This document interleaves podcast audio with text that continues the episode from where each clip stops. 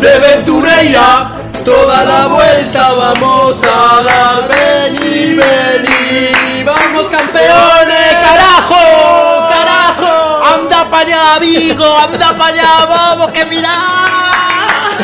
Vigo, decime qué se siente.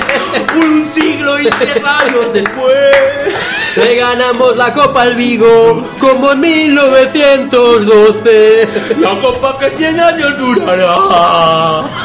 Deport, Deport, Deport. Chichi, chichi. Hombre, que hay que celebrar. ¡Ostras! El séptimo. La séptima, ostras. La séptima copa, hostia. Hay que seguir mamando. Hay que decir a Villares que actualice eh, la imagen del gol. Hay que sacar un dedo más, Un Diego. dedo más. Siete, Siete, siete. chavales. ¿Cómo somos, eh? Abrimos, Dios. abrimos cajones y nos encontramos títulos. Ah. haciendo, lo- haciendo limpieza en casa, eh. Hacemos El limpieza. cambio de armario.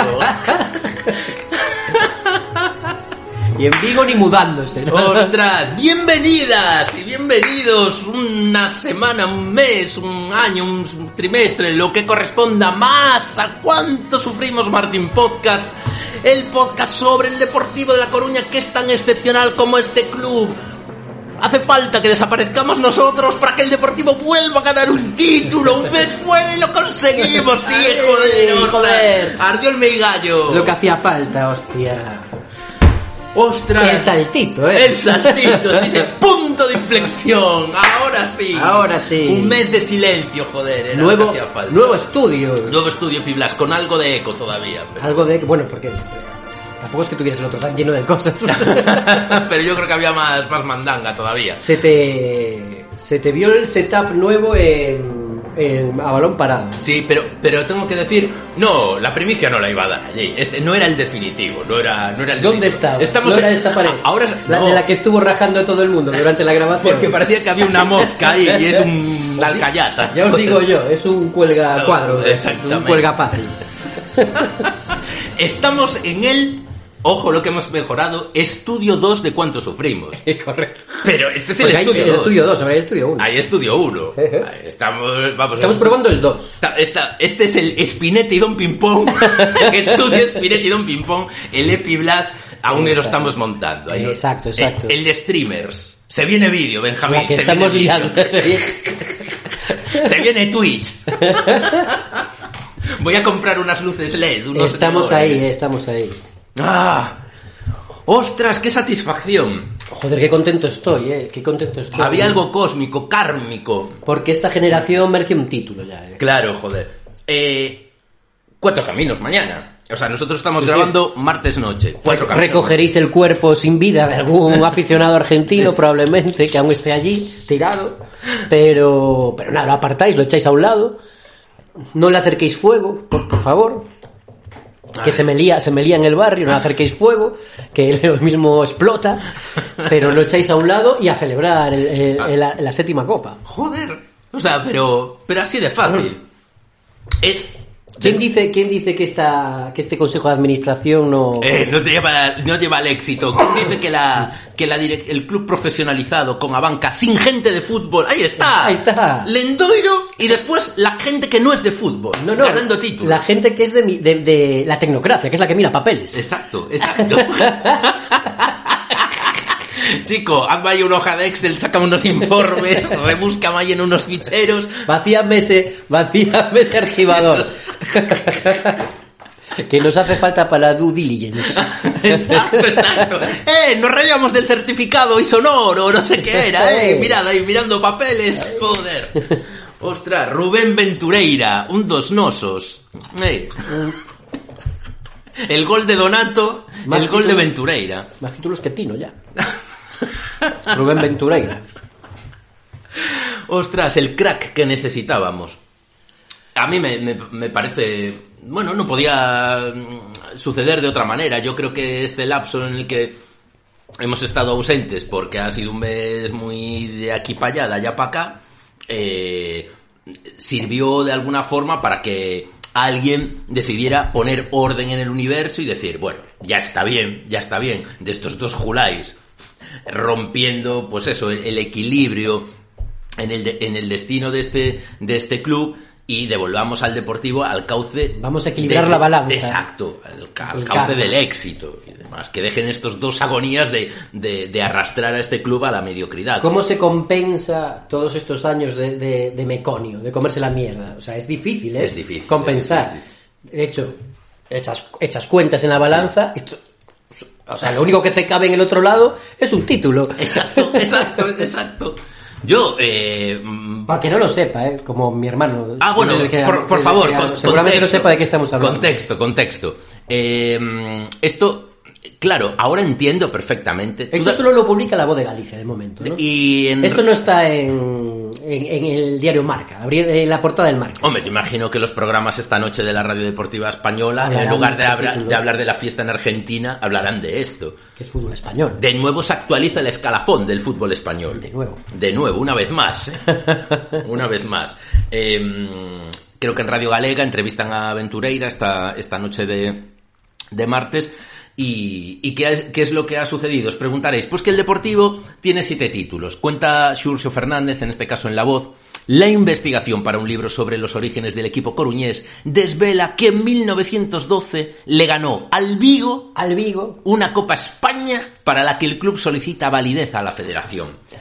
Y más adelante explican que la presentación del libro de la Sala Calveta, el título olvidado, permitió a su autor, el periodista Rubén Ventureira, hacer público el hallazgo de un séptimo trofeo que data de 1912 El y séptimo trofeo, como si fuera una película de Nicolas Cage buscando aquel- ese tesoro escondido. La búsqueda, del- el séptimo sello. la- la- la- el, el reboot este de Indiana Jones, de la última película de Indiana, Indiana Jones, Y el la- séptimo título. Y la última copa. Y la, y la copa contra el Vigo.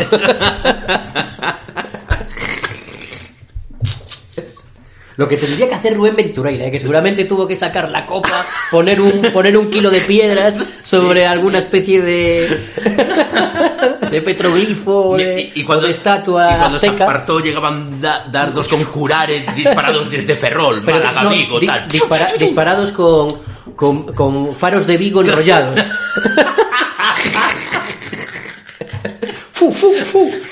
Y Rubén Ventureira, corriendo. corriendo delante de un vitraza. No va escapando que lo quiere atropellar. Increíble, increíble. Ostras. Eh, Emma, una vez más, aquí los Aquí está, tienes. aquí los Aquí, tienes. aquí los tienes. Ay, em, bueno, vaya, de la sala Calveta el título olvidado. Em, el libro de Ventureira. em, hace público el hallazgo del séptimo trofeo que data de 1912 y que el club ya ha exigido validar. La entidad coruñesa ha enviado un escrito a la Federación Española esgrimiendo las distintas razones que permitirían que la Copa España conquistada en Riazor frente al Vigo subiera a su palmarés, dice el director de comunicación Gabri, Gaby Barros que se ha elevado una consulta al máximo nivel y ahora deberán analizarla los historiadores del organismo. Básicamente se organizaban... eh, Nos la tiene que dar Rubiales esto. Exacto, porque el asunto es Está- que está se celebraban eh, competiciones por dos entidades que funcionaban de manera paralela, Mm. entidades que se fusionarían en 1913 dando lugar a la Real Federación Española de Fútbol.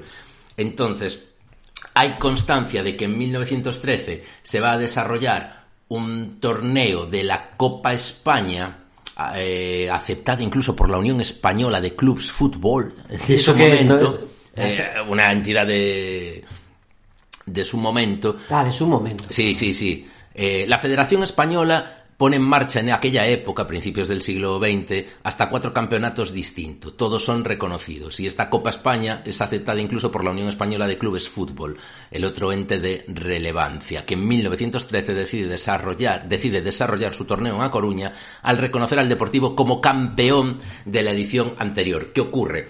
Que la cita no se celebra finalmente, la de 1913, al consumarse la fusión definitiva entre todas estas entidades, que da lugar a la, a la federación.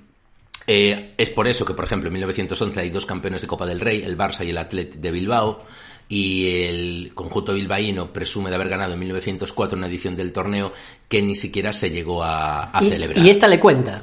Y esta le cuenta. Esta le cuenta al Claro, claro. Bueno. No, entonces. Bueno. pes- pescado vendido. Pescado- Bueno, bueno, hay jurisprudencia entonces. aquí. Exactamente. Y aparte, yo, o sea, vayan estas disculpas por delante. A mí lo que diga la Federación Española Me, me vale, me vale verga, como, como dicen los del Twitch. Me vale verga ahora mismo. Estoy hablando en Millennial. Esto ya está, vamos a ser pesadísimos. Sí, sí, sí, no. O sea, Ahora la- todos, vamos a actualizar todos los nicks, todas las, séptimo título. todas las fotos de bio, todo, todo, todo. Es que va a ser increíble. La turra que vamos a dar, Dios Uy, mío. uy, uy, O sea.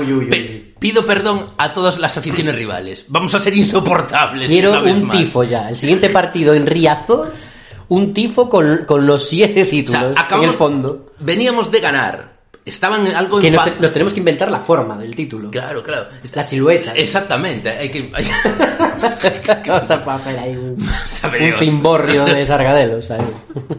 Estaban algo indignados en Twitter Celta porque entendían que nos estábamos apropiando de la Copa Mundial que acaba de ganar Argentina. Os quería ver yo si lo hubiese ganado Gustavo López. Os quería ver yo. Os quería ver, es verdad. ¿eh? Y entonces. Bueno, de hecho empezaron el campeonato haciendo memes de escalón y cuando palman contra Arabia Saudí. exactamente. ¿Cómo se nota que jugó en el sí, Toma sí. tú, tómalo, tómalo y lo llevas. Que la sigan mamando. Que la sigan mamando. Entonces vamos a tener tifo de Scaloni y tifo de la séptima que- copa. es que yo va a ser increíble. Yo digo que ese, que ese tifo lleve dos, dos trofeos más. La Copa del Mundo, que se- todo el mundo reconoce la, silueta. La Jules Rimet La Jules Rimet y la... y la Copa Meconio. La Copa Lloruña, esta vez sí. La Copa Lloruña, sí, señor. lágrima. Oh, qué grande. Eh, podemos, podem- eh, eh, podemos pegar un repaso, por favor, a, al, al equipo que nos hizo campeón. Sí, sí, sí, porque aparte tiene, tiene un regalo más porque este es el mejor club del mundo. Entonces, si yo te digo las palabras Richard Gere, ¿tú qué dices? Deportivo campeón. porque jugaron por el Deportivo.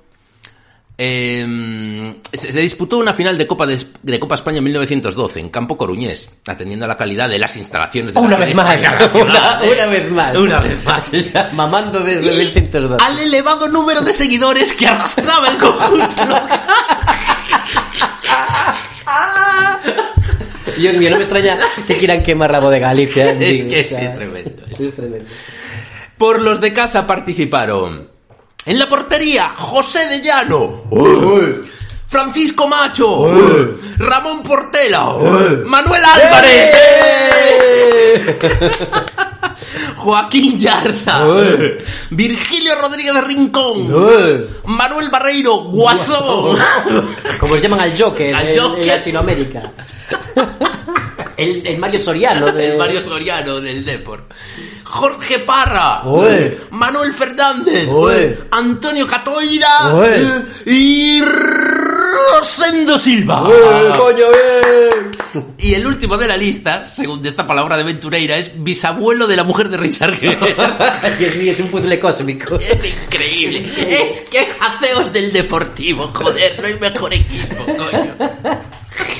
Es el mejor club. Ay, Dios mío. Es tremendo, es tremendo. Mm, el encuentro, anticipando aquel del 95, tuvo que disputarse en dos tramos. El primer intento concluyó cinco minutos antes de tiempo por falta de luz. Al día siguiente también en Riazor el Depor no encajó, consiguió hacer bueno el 4-3. El autor del tanto definitivo, el Alfredo Santalena de la época, sería Virgilio Rodríguez Rincón. Un Grande, derbi. grande. Un derby para la historia. El rincón bueno, ¿eh? Es... sí, no el poli. El rincón bueno. Bueno, yo, yo es que, de verdad que un día más eh, siendo feliz de ser aficionado del Real Club Deportivo de A Coruña. Yo, yo no le puedo pedir más a mi afición por el, por el fútbol. Es que es Nunca col- sabes- colmado. Nunca sabes la hostia que te va a dar. Bueno, un poco lo vas sabiendo Sí, ya. ahora ya nos Ya vamos lo vas sabiendo. sí. Ni, ni, ni qué día te vas a despertar con, con un título más. Es, esto es pura magia. Es, es- es increíble. Es increíble. ¿Qué, qué mejor, Benjamín, que estar celebrando esto mientras nos ilumina la estrella de Galicia. Te puedo contar que la primera noche que dormimos aquí, Te iluminaba la estrella. me dijo Elena, ostras, muy despejado está. Es que se ve la luna, está como bajísima. La luna es el logotipo móvil de la estrella Galicia. Pues sí, sí, sí, es la estrella que nos ilumina. que los ilumina. Ay. Pero sí que se mueve, es verdad. Sí, sí, sí, va, va girando por la noche. ahí. Es como es para los que no vemos la Torre de Hércules, que estamos en esta parte de la ciudad, vemos Pero, el faro de la ¿Sabes estrella. si emite como Batman? Emite un- la estrella al cielo. Una señal ahí. Una la, señal. La, la señal de la cebada. una 1009. Se ilumina. Bueno, eh, podríamos leer la crónica del partido y todo, pero... Lo importante es que ganamos. Riazor lleno, una vez más, Riazor lleno, 4-3, ganador de la Copa hasta el año que viene. O sea, la- atendiendo la a la, versión, de siete. a la versión de la voz de Galicia y de Rubén Ventureira, que no tenemos por qué, por qué negarla, No, no, claro. se disputa en Coruña por tener mejores instalaciones, más afición También. y, y gana un título, el, depor- el Deportivo, que En a otros derbi. clubes como el Athletic de Bilbao sí se lo han homologado. Exactamente. O sea, que cuentan ese palmarés que se cacarea tantas veces del Rey de Copas, una de ellas, Sí. es una de estas que teníamos nosotros en un cajón. Ni nos hacía falta. Ni nos hacía falta. Bueno, pues ya podemos ser las copas en blanco y negro. Primero aquí. Antes de Franco. Joder, tenía que haber hecho, de haberlo sabido antes de venir, tenía que haber hecho, teníamos que haber hecho otro nodo, como hicieron en Es su cierto, momento. es cierto, es cierto. Bueno, a ver en qué da todo esto. El recurso este por la oficialidad. Y, y tiempo habrá, imagino. Porque esto no, que- no- se levantarán fuerzas vivas en otros lugares donde verán se verán menguados en el escalafón tal vez intentando que no se reconozca esta evidencia palmaria. Palmaria. Dirán, ¿cómo, ¿cómo va a querer equiparar esto a un Intertoto? Claro, por ejemplo, por ejemplo, el primer título europeo.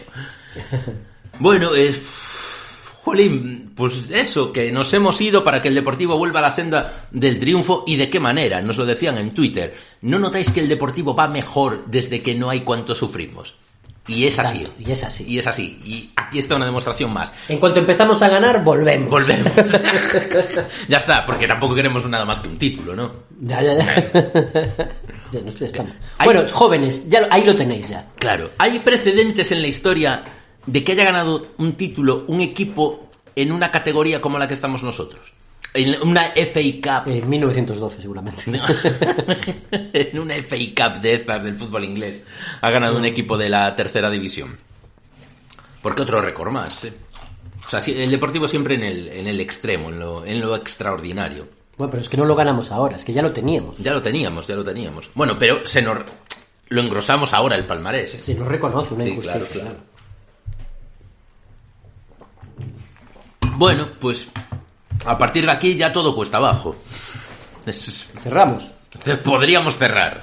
Podríamos cerrar. Hay En el que documental Mm. sobre el deportivo de estos años, Deportivo Until Die. Sí, Until I Die o algo así. Until I Die, eh, este es el último capítulo en el que el Deportivo vuelve a ser campeón. Exacto, exacto. Haciendo una trampa, no quiero grabar más. Ya, ponga, ya está. Ascender es vulgar. Lo realmente bueno es campeonar comiendo mierda. Eh, no pasemos por alto No. la estrategia de comunicación que está desarrollando el club, cebando desde hace días el libro de Ventureira, Sí. con publicaciones en redes sociales y demás. No lo pasemos por alto. Teniendo en cuenta, Vamos a presentar el título a todo trapo al final. vamos a presentar el título de la Copa número 7. El que va a aparecer con el libro en las manos, tú ya sabes quién es. Haciendo el gesto del El 7. siete, con la camiseta número 7 en un lambo descapotable. Con el 7 a los lados ahí. En la matrícula, con un 7 en la matrícula. Va a ser un momento épico. Lucas Pérez emergiendo de la fuente de cuatro caminos, haciendo el gesto de las siete copas con el libro de Ventureira. Y un, y un, un batín transparente. Que le impondrá Escotet. Sí. Esto es lo que se lleva. y nosotros seremos, eh, nosotros estaremos por allí como el Salt Bay en la, en la fiesta de Argentina. Eh, no sé si viste esto. No, no, no, no. Ya, quiero decir, porque el deportivo es algo serio. Lo que no es serio es la FIFA. Y, y en- he visto que el Salt Bae Es Ah, el, el, el, es el, es el El- turco el que- de la, que le echa sal a la carne. el que tiene los restaurantes estos carísimos. Que le echa sal a la carne, Y que le echa- sí, porque eso es por lo que es conocido, de tirar sal a la carne con un gesto ridículo. Sí, sí, sí, sí. Joder, es amigo de Infantino y estaba en la Es que le echó sal a la copa. del- Básicamente. O sea, hay fotos.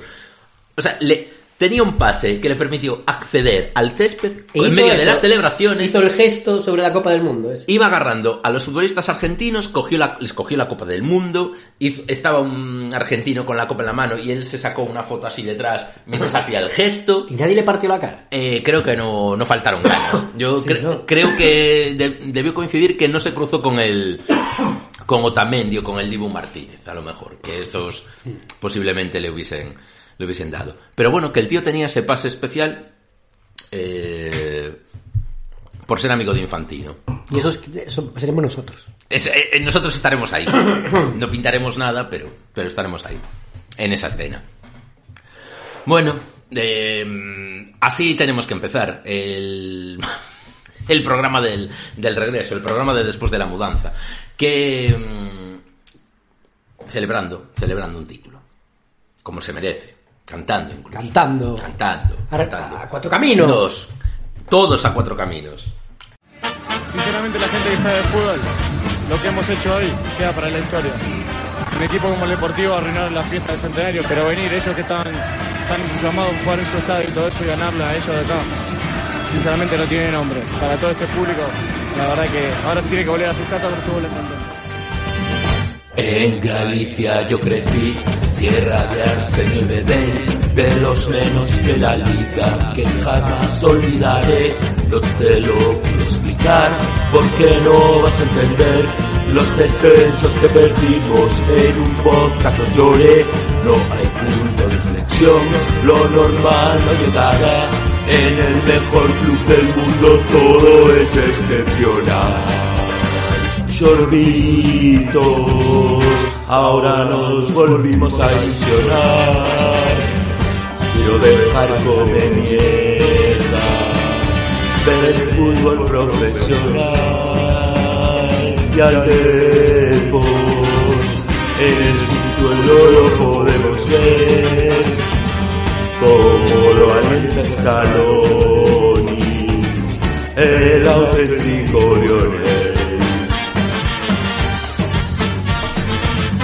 Mi sueño es dirigir algún día ese equipo porque es, mi casa, mi segunda casa. Repito, me gustaría volver a La Coruña. Le mando un abrazo a toda, toda la afición del Deport.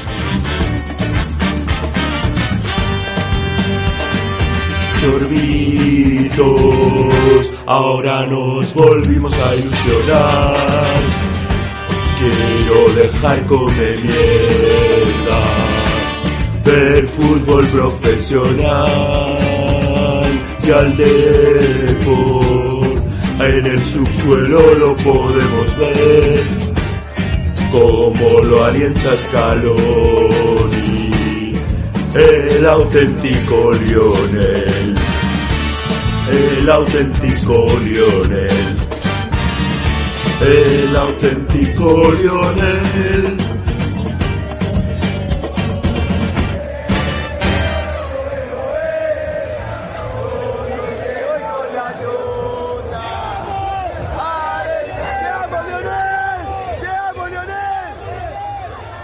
Eu sempre digo que a veces enfadaste con alguén e ao mellor dille mala centella te coma.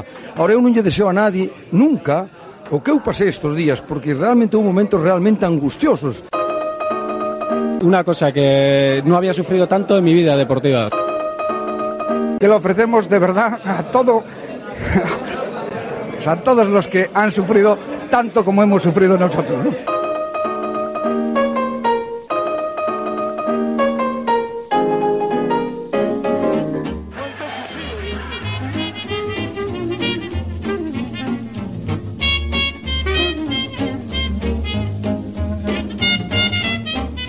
¿Cuánto sufrimos, Martín? Un podcast deportivista desde la grada de Riazor.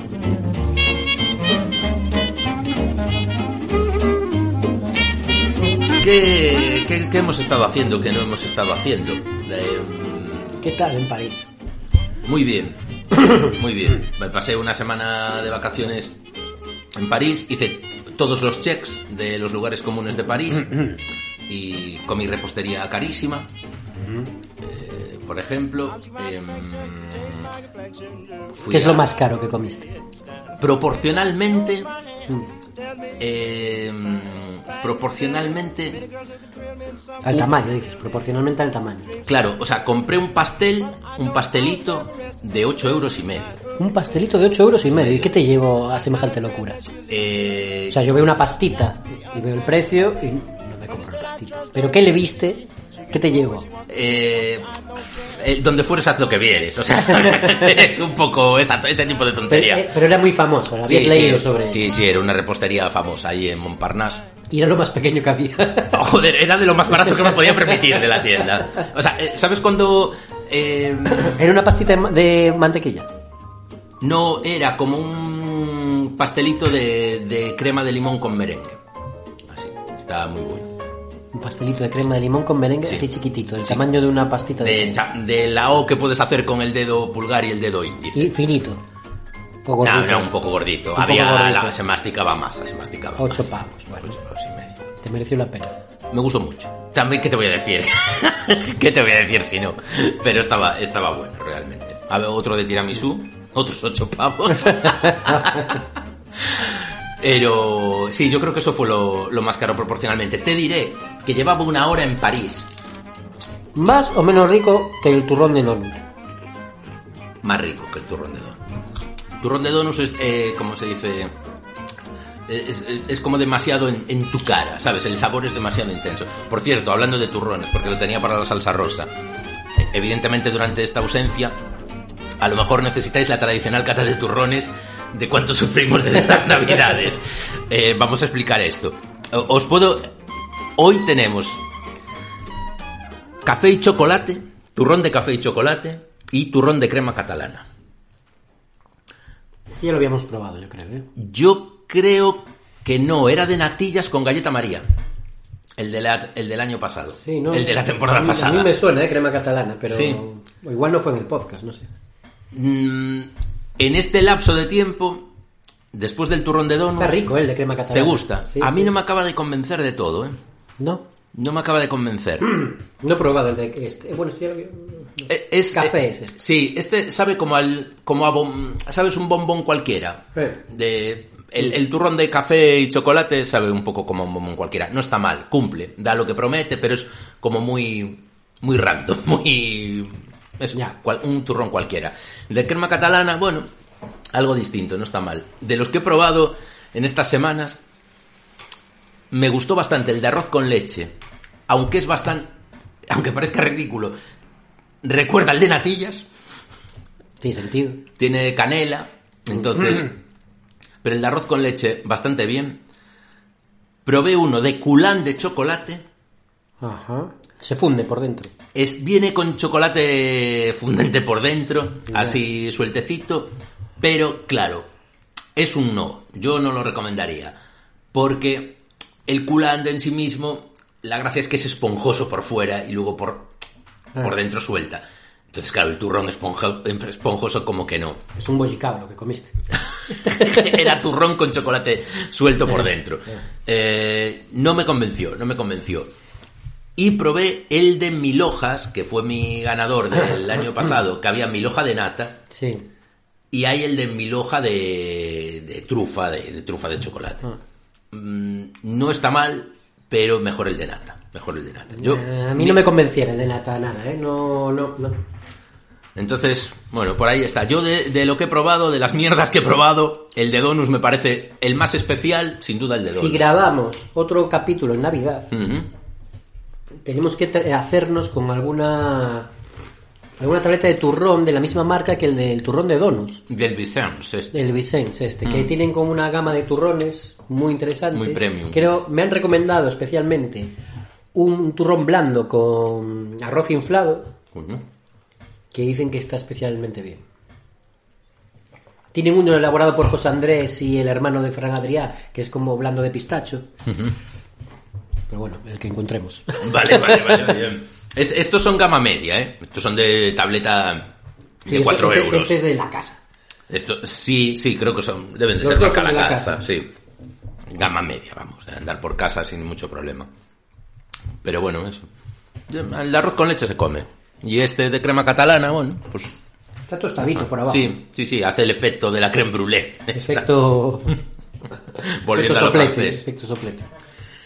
Muy bien. ¿qué- ¿De qué vamos hablando? Mira, eh, eh, te, te iba a decir de, de París.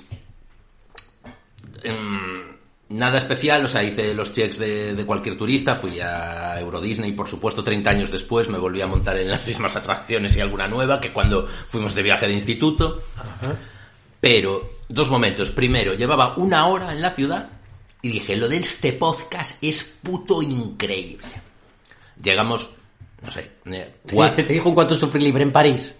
cuatro y media de la tarde, entramos, estábamos allí cerca del hotel en el que paramos. Joder, a ver dónde comemos, tal. Vimos un vietnamita, un restaurante vietnamita. Vino ¡Pero chino, vietnamita. chino! Vino mitad y dijo, a ver cuánto grabáis. Entramos en el... Estábamos mirando fuera la carta y había dos paisanos dentro mirando así de hito en hito. Tal, cuchicheando y yo ya... Yo ya me crecí un poco, eh, ahí están. Por supuesto, hay dos paisanos aquí. Ahí está Manuel de cuánto sufrimos. Eso es algo que tú piensas incluso, en, eh, incluso en París. Honestamente, no lo pensé. Me estaba mosqueando un poco. eh, Dije, no sé por qué no paran de mirar, pero bueno, al final in- fuimos a mirar algún restaurante más por la calle y luego volvimos al vietnamita. Que por cierto, repetimos porque estaba muy bien. El... Nos sentaron detrás de la mesa de esos dos señores. y Yo me estaba quitando el abrigo. Se gira uno de los dos señores. Me, me dice, excusez-moi. Excusez-moi. Excusez-moi. Es que vous, es que vous, Tal.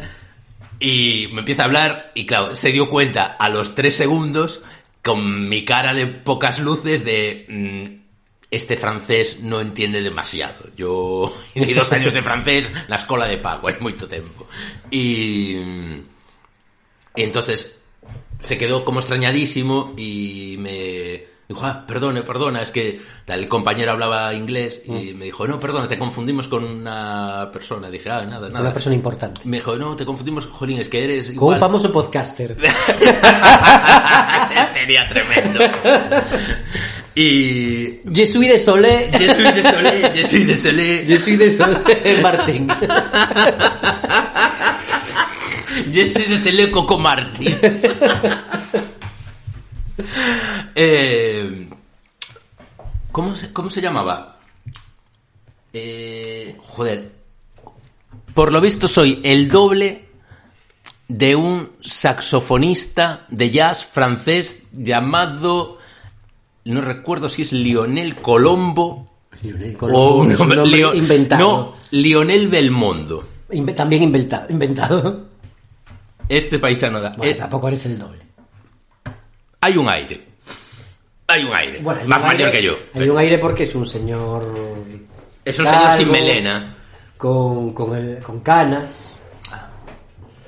Los tíos se llevaron una gran decepción. Es una, una gran decepción. Bueno, Pero bueno. hay un aire. Hay un aire. Hay un hay un aire. Ese fue. Llevaba una hora en la ciudad. Llevaba algunas horas más. El primer día. Yo me imagino a él diciendo, no puede ser. no puede ser. No ser, no, nos puede pasar en todas partes esto. Eh, acabando el primer día, nos estábamos tomando un té en una terraza muy bonita, café paní o algo así, justo con vistas a Notre Dame, a esa Notre Dame eh, que está en obras. Café Paní. sin dar la pañí. así. sin darle la paní. sí. Y estaba yo con el móvil, con el instant.tv, viendo los goles de Alberto Quiles contra el Fuenlabrada. Que es un momento de decir, Manuel, replantéate cosas. replantéate cosas. Que es tu primer día de vacaciones en mucho tiempo. y estás aquí en una cafetería de París. Eso fue el mirando primer al día. puto deportivo. Eso fue el primer día. Sí, el primer día, el primer día. Que tienes Notre Dame Sí, sí. reconstruyéndose probablemente. Exacta- exactamente. Y el Deportivo destruyéndose, pensaba yo en Fuenlabrada, pero no, Pero ganamos no. con hat-trick de Alberto Quiles. Y tú dijiste, la ciudad es mía. Es una señal. Van a ser unas grandes vacaciones.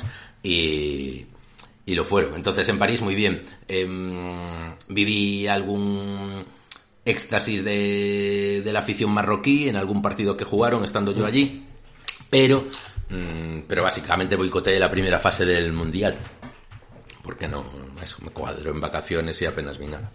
Bueno, apenas vi nada, no, no vi nada, de hecho vi algún resumen en, en YouTube. ¿Pero qué, par- qué partidos del Depor viste en París? Pues me. O sea, vi los goles de Quiles. O sea, en directo vi dos goles de Quiles. En una cafetería. Y después no sé qué nos cuadró. El Córdoba. Creo que vi algún minuto del Córdoba. Todavía estaba de vacaciones allá, creo. No lo pude. No lo pude ver entero. No, me iba a ver. Ah, Badajoz. No, eh, o sea, no he visto más deportivo. No, sí, joder. Vol... Porque hubo como jornada entre semana o Sí, no sé sí. cómo fue. Claro, Badajoz. Badajoz. Llegamos de, de viaje, dormí poco, enchufé para ver el Badajoz. Me cago en mis muelas, o en las tuyas, deportivo. Qué desastre, qué desastre de partido. Y luego fui al de Riazor. Eh, o sea que, bueno, am, no estoy muy al día de los encuentros anteriores, pero del último, Pues de en, los dos en- últimos sí. Mm. En tu ausencia, yo hice un check de, de aficionado deportivista. Hmm. Sí, sí, sí, un check de, de- como de, de- ¿Cómo le llamaría yo? El camino de la vida, ¿no? Del deportivista, tú vas haciendo, vas quemando etapas, vas haciendo check. Pues yo quemé la de ir con mi mujer Coño, a la grada de Riazor a taparnos con una manta. Con una Hombre, mantita. Un- una big eh, ese, ese check, ese check de, de deportivista ya en eh, crepuscular. Joder, muy bonito momento que yo viví con Miguel, con nuestro colega, no, no Miguel el del podcast, Sí, sí. sino nuestro amigo Miguel también de aquí de Coruña, eh, tomando chocolate con churros y con la manta sobre... Hace años en maratón también. Siempre espíritu polla vieja, siempre. no, yo lo, yo lo, yo lo pillé en el, en el momento correcto de la vida, no como tú. Exacto. Yo, yo soy viejo desde niño. Fuiste al Córdoba. Sí. Bueno, mo- bonito momento de... Sí, sí, sí, me, me emocioné un poquito. Sí. Dije, en, en- en- en mi camino de la vida deportivista, eh, pues nada, un peladito más. Te viste ahí como vemos, tenemos a- a algunos matrimonios Exacto, que se de sientan toda- cerca de nosotros, de toda Los la- señoriños de toda la vida de Dios, Sí. que van en invierno, van con las mantas, se tapan los dos, ahí estoy yo ya. Bonito, bonito, jolín. Y Eso. no hubo cojones a que nos enfocara la... La- la Viquiño Cam. La Viquiño Cam. Ay, mal, mal, mal, deportivo. Mal, mal, mal. Joder, estamos en la peña adecuada, ¿eh? Sí, Sí, porque... mm, dime. ¿Cuándo toca lo de la asamblea? ¿Toca ahora? eh, está, está puesto para más adelante. Para- tecnocracia. en tecnocracia, Para- claro, joder, claro. Para, una, para una vez que ejerzo, que ejerzo funciones en tecnocracia, en tecnocracia está. Pero sí, sí, sí, sí. Se habló de descartar el merchandising tradicional y hacer mantas. Muy, estamos en la, en la peña correcta. En la peña correcta. Es verdad, es verdad. Eh, claro, esto no entró para la asamblea de ayer. Pero No. el- esa- esas matas de merchandising llevarán los siete títulos. Los siete, espero que sí. Espero que sí. se nos quedó el, el escudo del- de la peña que tenemos grabado en el merchandising, en las sudaderas. Sí, sí, sí. Se sí. queda desfasado. Ostras. Claro, claro, hay que actualizar ya. A no ser que. Ah, bueno, como no se sabe. Ah, no, no, no está desfasado, porque realmente ese título no sabemos qué forma tiene. Hmm. Puede tener la forma de un micrófono, que es lo que va en el centro. Claro, claro, claro, ya está. Ya está. Ya está, ya está. Bueno, pues eh, en eso estuvimos atareados, en, en hacer vacaciones, en cumplir hitos de, de vida deportivista, en hacer una mudanza, que está completa, pero no concluida. ¿Cómo te sientes también por eso? Quería preguntarte. Cada vez. Cada vez un poquito más lejos de tu 15.004, ¿eh, Manuel? Me cago en Dios, la 15.005 Cada vez más, leja- más cerca de Arteixo y más lejos de Coruña. ¿Te quieres creer? Y esto, o sea, ¿Cómo es la vida? ¿eh? ¿Cómo te va empujando? eh, es- ¿Cómo te va empujando hacia afuera? A mí, eh? o sea, para abandonar la zona habitable de Coruña, solo me separa un tanatorio y el McDonald's. a partir de ahí todo es campo, o sea, ¿sabes? Es, es tremendo. Ese, Eh, ese Manuel que, que campaba a sus anchas por el por 15.004. la, la plaza de Vigo, yo Eh, roneaba allí lo que quería. Cómo la vida te ha ido Calle presionando hacia afuera. Mis eh? dominios. Nada, nada, es increíble como la... De, o sea, hecho, de hecho, mi- miramos hacia Arteixo ya, prácticamente. Sí, sí, sí, sí. O sea, giramos un poco el pescuezo y vemos otros, otros ayuntamientos. La... A mí no me da vergüenza reconocer esto. Yo, una de las primeras cosas que hice al instalarme aquí fue mirar, comprobar el código postal. Y murmuré entre dientes, correos, hijos de puta. Porque podía seguir en el 15.007 de los mayos. Pero no. Pero tú sabes que cuando miras los códigos postales, puedes ver en la página web de correos cómo se trazan exactamente las líneas que delimitan cada código postal. Bueno, pues si tú caminas desde donde está mi portal 5 metros hacia allá, es 15.007. Pero justo viene la línea cortando por aquí ta, ta, ta, y me mete en el 15.008. O sea, vivo en el polígono. Literalmente. Sí, sí, sí, Vivo en el polígono. Poligonero. Pero bueno, de, de señorito del centro de Coruña a poligonero. Pero aquí, en el centro neurálgico de, del, des- de- del, de la- del brebaje, de la cerveza, del gran, Sí, bueno, gran producto coruñés. ha- hay gente que mataría por estar al lado. Esto, el templo, el templo, templo, la el fábrica templo. de los sueños, Willy Wonka. Nunca sabes, nunca sabes cuándo les va a reventar una manguera y va a empezar, y va a, empezar a chingar hacia aquí. Sí, sí, sí, sí. Yo diría que habría que llegar a un acuerdo. Yo no, no estoy en la comunidad Se ven un palumpas pero- desde aquí, ¿eh? Pero habría que tirar grifo de cerveza directamente a la toma del agua de este, de este bloque. Yo creo que se Puede podría. ser, claro, claro. Sí que se, se puede. podría tirar. Es como la refinería, pasa una tubería. Exacto, exacto. Y dentro hay, yo, yo estuve varias veces, dentro hay una cascada, una cascada de cerveza, como en Charlie la fábrica de chocolate. El abridor dorado para levantar las chapas. Ay. Pues sí, sí, nada, haciéndonos a los estudios, mm, lo, lo dicho antes, está, mm, estamos en el estudio 2 temporalmente y, y se montará el estudio el estudio 1. Por último, puede ser Sí. que hayamos abandonado la porriña un poco bastante. Esto es posible, es probable, es quizás un hecho. Puede ser que hayamos descarrilado tanto como para no, no, no haber entrado en la porriña en un mes. Me dieron una alegría en la junta de accionistas que es que Riazor.org descarriló también. ¿eh? Sí. Se olvidaron de cubrirla. Pero o sea, lo darían un día. Yo confiaba en ti, Benjamín. Pero yo me confiaba olvidé dos o tres veces. Ostras. Eh, pues nada, vamos a comprobarlo entonces, en vivo y en directo. Estoy listo. Siempre listo. Soy miembro de la casa de apuestas preferida en todo el mundo. Soy miembro de... ¿Cuánto sufrimos, Martín? Estamos haciendo cosas, ¿eh? Es- estamos estamos a- abriendo las follas de cálculo de Google. Tenemos aquí Porriña 2.0. Me da rabia, ¿eh? Porque me tenía que haber puesto una alarma. Sí, a mí me pasa igual. Soy un desastre para estas... Ay, porque era nuestro momento de recortar, punto. Claramente, si se están olvidando los... Es como cuando el Deportivo pierden todos los demás Sí, y el sí. Deportivo hace un partido de mierda. Exacto, sabes que va a palmar también. Exacto. Bueno, entonces, clasificación directamente ya o... Me da cosa, pero... Pero bueno, mira las últimas que no hemos... A ver cómo... No, va hacia aquí. ¿Ves? 17, 16... Mira, aquí hemos cubierto la 17. Ceuta por... Y- pero hemos o sea, pero no hemos acertado nada. Dos puntos. Ceuta Ah, bueno. por cero, o sea, 0-1. Sí, sí, sí, sí, sí. Vilalbés Fabril 0-1, que, que creo que empataron. Y Patíbila Franca Liceo Liceo, que fue un 0-3 y pusimos 2-6. 2-6.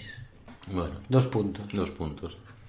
Pero jornada 16, Está cubierta también. Pues son unos fenómenos. Buenos fenómenos. Puede ser que nos haya quedado el resultado ser. Tres Bueno, puntos. Es que, es que yo, yo, sí, yo sí entré en alguna. Mm. Pero claro, pasan. Por ejemplo, uh, es, es que esto no lo sé. No está la jornada 15. Claro, si es la que hubo entre semana, esa fijo no se cubrió. Porque Bueno. también me dio en la puta cara la jornada. Claro, claro, claro. Pero Pues mira, no, hay, hubo, no hubo, no hubo. Buah, vaya zafada. Hemos recortado puntos. Y eso. si no, puede ser, mira, yo te digo, la jornada 17 nos la ha cubierto el duende de la el duende de la porriña. Prevaricando, insinúas que... No, ha sido ha sido Miguel desde Brasil. Ah, bueno, Nos lo cubrió él. si es así...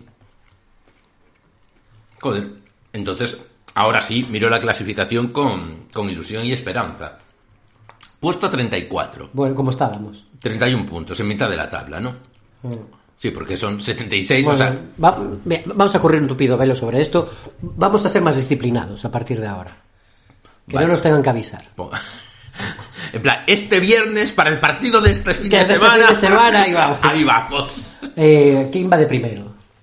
¿A ti quién te parece? Un sío que ha decidido dejar de hacer la goma. De hecho, fuera pantomimas, fuera máscaras. Hostia, ¿quién era? Ni Gucci ni Chanel. Misael. Misael, efectivamente. No, no nos pasó nada de su conocimiento Es experto, ¿eh? Cuando Estuvimos con él, ¿eh? Después del partido contra... El último que fuimos juntos. Sí, sí, sí. Que cayó una tromba, Tromba de, de agua increíble. Que empatamos seguramente. Mm. Y, y que era como... Joder, yo era, era como el primero... Cultural, leonesa. Sí, sí, sí. Cultural. Empa- empatamos contra la cultura. Empatamos contra la cultural y conocimos a continuación a Misael. Exacto. Y yo aparte recuerdo que justo me acababa de mudar el día anterior a este piso. Dormía sobre cajas. Dormía sobre cajas y dije, qué bien estaba yo en el otro piso que me queda cinco minutos más cerca en medio de esta tromba de agua que está cayendo. Pero bueno. Caray, pero mira los de Riazor. En- Van 11, ¿eh? Van 11, uff. En el, en el tier alto. Jolín, aspirando a UEFA. Han estado Magaña y Rocío Candal ahí. Sí, sí, todo el rato, ¿eh? Joder. Bueno, No, si su truquito ya nos lo sabemos. sí, sí, sí. Bueno, suerte, eh, suerte a todas y a todos, pero a unos más que otros. O pica este... Eh, era. Sí, ten- tenemos snacks hoy también de... Ah, por cierto, tenemos snacks de boletus y cebolla caramelizada. Ese no, no detecto ninguno de los sabores. Verdad, lo único que No. tiene es como un color al principio así... un, un color terroso Terroso, exacto. que hace que parezcan integrales y de hecho saben a... A cosa integral. A como cosa si integral. No, no tuviera sabor. Exacto. Y estos son de Mm. chili.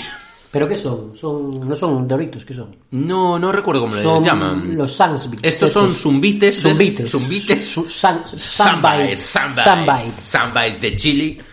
Y el... Y los, Reality Bites. y los otros, no sé, son chips de... Chips Ahoy. Chips Ahoy. Los Sunbites eh, pican, tienen un punto picante. Em, para completar, hablando de snacks, la transición de este podcast, que al que le va mejor, no hablando de fútbol, evidentemente, y siendo un podcast de catas gastronómicas y otras mierdas, ya vamos a dar el paso total a, a youtubers, porque tenemos el típico vídeo de youtubers, o sea, para hacer el típico contenido de youtubers de comemos snacks japoneses. Ah. Ha vuelto Chihiro de vacaciones, me Ah, avisó y Miguel. trajo cosas. Y dijo que nos trajo ex profeso cosas para que probemos. Y me avisó Miguel, algunas de ellas, eh, él, ni él sabe lo que son. Dios mío, bueno, ya hicimos el probamos snacks brasileños, sale mal. Hmm. Bueno, sale regular, porque uno era uno bien, uno, uno bien, uno regular. Y cuando había estado en Japón, hace dos años, traje también unos de calamar. Sí, creo. sí, yo me acuerdo, eso lo hicimos ya en este también, podcast. también. Bueno, pero esto son comprados por una persona oriunda. Que, Que- sa- que sabe leer la que etiqueta. sabe leer, ¿sabes? Pero no nos va a decir lo que pone. dice estos, estos, exacto. Bueno, próximamente, próximamente. Venga, seguimos. Seguimos, que hay mucho podcast de Navidad que hacer. Hay historia de Navidad, Ah, como sí, todos sí, los años. Este año Cliffha, hay, hay, hay historia de Navidad. inspirada en la mejor historia de Navidad que ha contado el séptimo arte, la Hay- séptima copa. Hay canción, hay teatrillo, hay especial Merry Christmas. Somos los José Mota del podcasting. Eh, lo de siempre. ¿Cuánto sufrimos de livers? Os digo los José Mota porque para los jóvenes. Para los Somos jóvenes. los martes y Martes 13. Exactamente, exactamente. Bueno, em, realmente lo que viene ahora es un estorbo para, para el melme, para la chicha del podcast. Para todo lo que acabamos de anunciar. Claro, pero, pero habrá que hablar del Habrá que decir estas cosas, claro.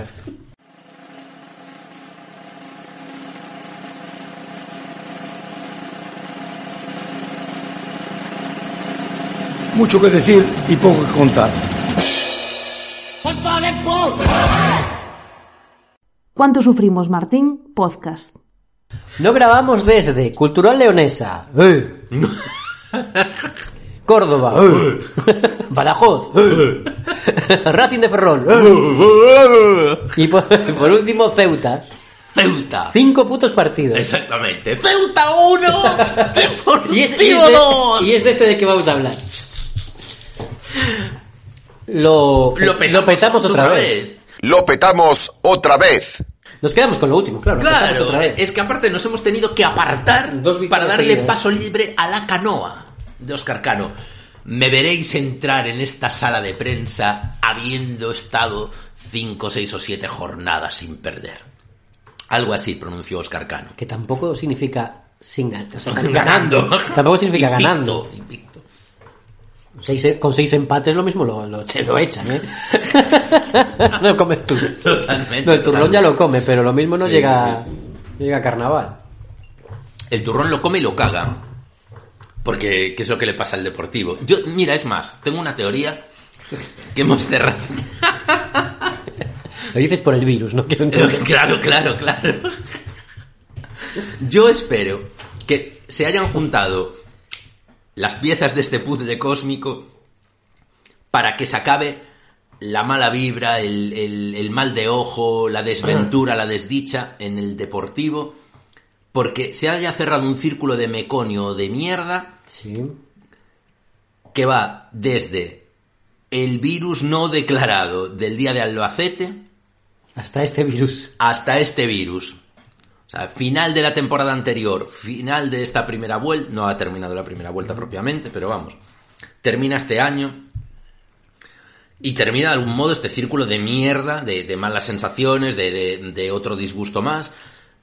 El mierda, así como de, de diarreica. De... Eh, exacto, exacto. Descomposición. Eh, eh, el, Mal de- virus. El Deportivo mm, se cagó y estuvo enfermo en la final del playoff. El Deportivo y perdió. El Deportivo ha estado enfermo y cagándose vivo en Ceuta, pero ha ganado. Estaba All Spice ahí. Sí, sí, vareta. que tenía que tenía que ir haciendo flux flux Con el desodorante. con el All Spice.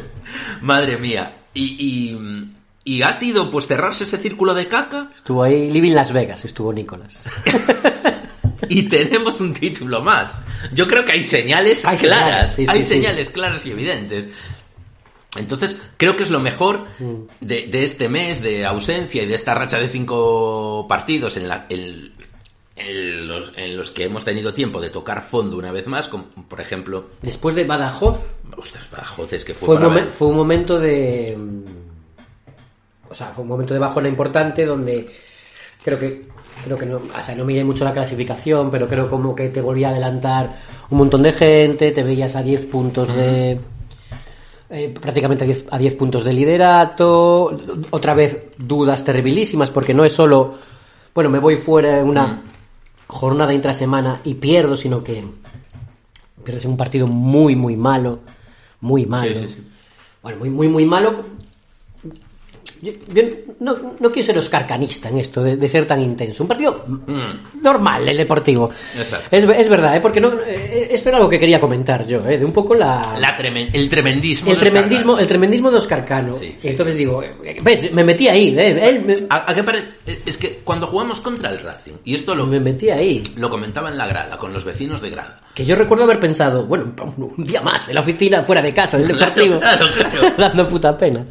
Hablábamos de, ostras, el partido de Badajoz fue malo, pero con el, el nivel que puso de tuitero random Mm. el entrenador en la rueda de prensa posterior, digo, si palmamos con el Racing hoy y se va el Racing a 10 puntos o a no sé cuántos, lo echan, joder. Y Claro, lo echan pero- bien echado por culpa de él, por no Sí, meter la lengua en el culo. Se va él, se va él. Pero se va él y no puedo entrenar a este grupo, no puedo entrenar, son sus primos, no los reconozco. No merecimos nada, no merecimos nada, lo peor que he visto en mi vida, sois patéticos. Y yo lo pensaba desde, o sea, desde el punto de vista del aficionado al deportivo, pues bueno, pues otro partido, pues mi- bueno, deportivo, nada, otro partido de mierda, donde hemos dado puta pena. Pero bueno, tranquilos, Carcano.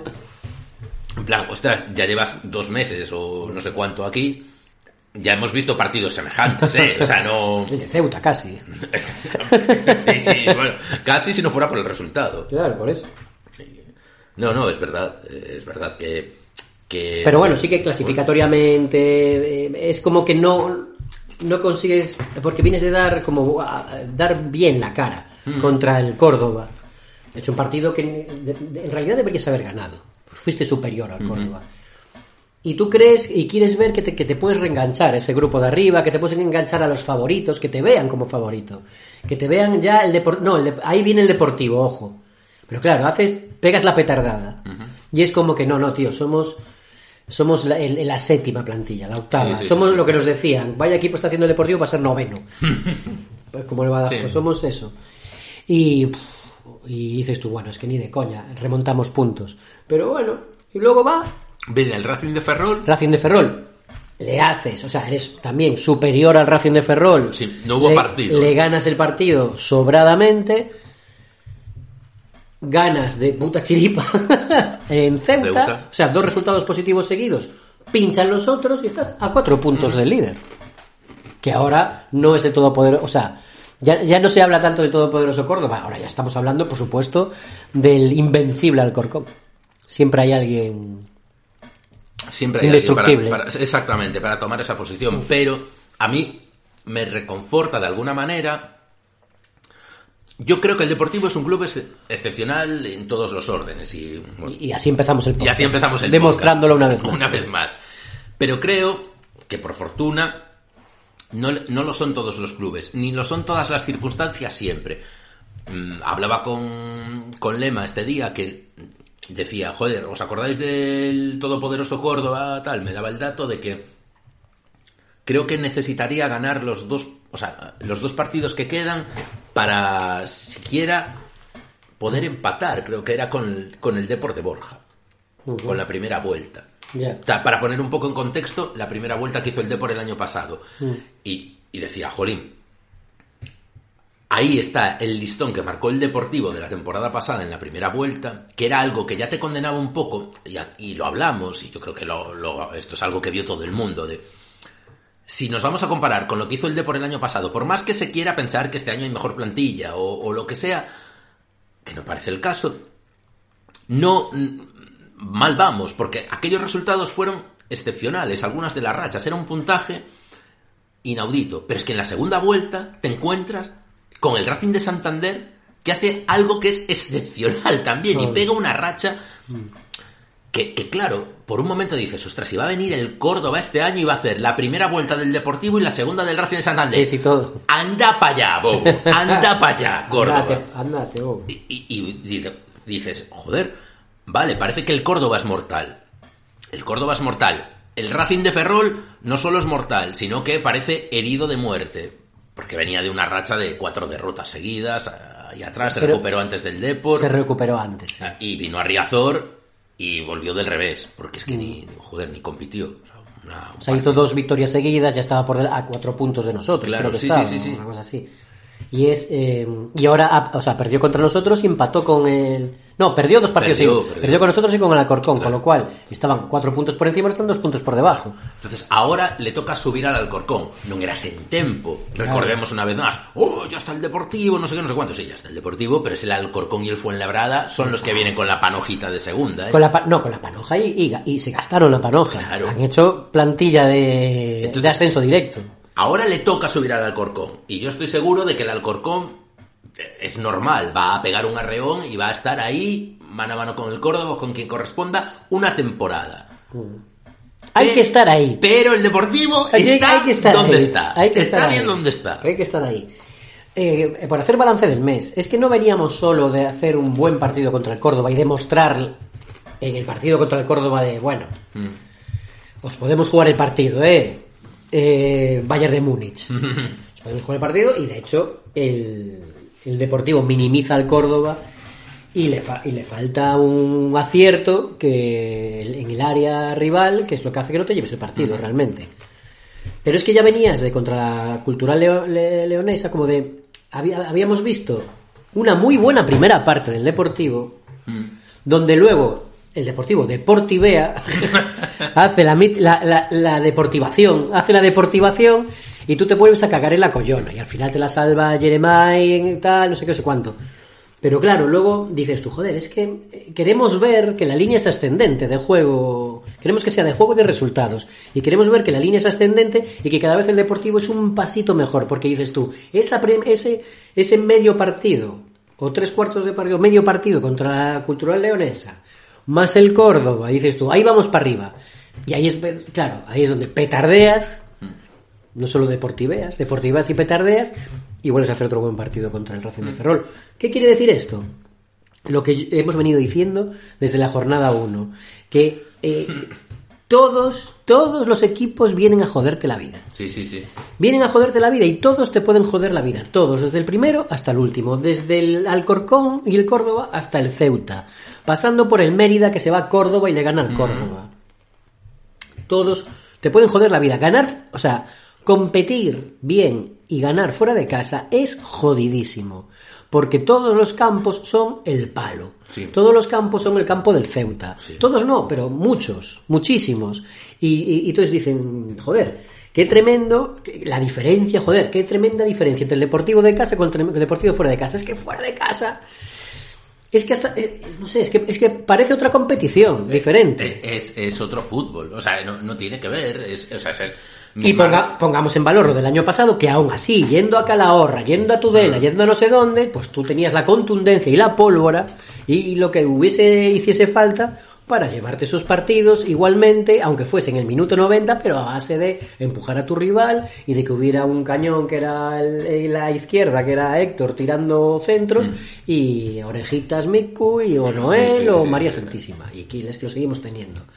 Entonces, bueno, hay que poner en valor, al, eh, por supuesto, lo que hizo Borja el año pasado. Pero el año pasado yo creo que ya era una competición en la que ya era muy jodido jugar fuera de casa y lo sigue siendo ahora. Sí, sí, sí. Ahora bien, sí que yo, yo estoy de acuerdo. Tú si quieres al final ser de los que están ahí, primero, segundo, tercero, tú tienes que enganchar, como dice Oscar Cano. No, Oscar Cano diciendo cinco partidos seguidos sin haber perdido. No, no, cinco ganando. Ganando, ganando. Cinco ganando. Es donde vengas el arreo. Pero bueno, a, a- Y te tendrás que agarrar a los partidos fuera, aunque sea, no sé, aunque con- sea yéndote de vareta como el otro día. aunque en sea Ceuta, yéndote de vareta y haciendo el Que- partido que has hecho en Ceuta. Que es una victoria. es un poco lo, lo- lo que ocurre siempre con el deportivo. Todas así, yo, todas así. A partir de ahora fuera de casa. a mí me parece alucinante, y, pero al mismo tiempo de, de una forma un poco retorcida lo agradezco. Yo el domingo, joder, eh, creo que es un, este domingo pasado creo que lo atesoraré como aficionado al fútbol y le estoy igual de agradecido a, a- al Deportivo que a, que a Scaloni, porque es una experiencia que creo que, que solo pudimos tener los deportivistas posiblemente en esa jornada. Bueno, entiendo que pues no sé, alguien que haya ido a ver eh, un partido de, de fútbol de aficionados, pues a lo mejor también. Pero para mí fue una cosa curiosa. Yo me senté a las 12 en el sofá a ver el Ceuta Depor. Me levanté como a las 7 de la tarde y en ese lapso de tiempo vi algo abyecto que fue el partido del Deportivo en Ceuta. En plan, ostras, el fútbol, ¿eh? La, la sensación de siempre, vaya dos horas de mierda que estoy jodiendo un domingo, estoy contento porque el equipo va ganando, pero realmente placer adulto esto, ¿eh? Hay que, te tiene que gustar el, tienes que tener hecho el paladar al bittercast, o sea, te tiene que gustar, te tienen que gustar los sabores amargos. Esto es duro, es duro de roer, es duro de tragar, qué espectáculo más lamentable, menos mal que vamos ganando, qué forma de sufrir, tal y cual. Y a continuación, a partir de las 4 de la tarde, mismo sofá, mismo televisor, veo Argentina-Francia. Habla por ti. Sí. Habla por ti. Hablo por mí. No, no, esto no te interesa, yo lo comento para la audiencia.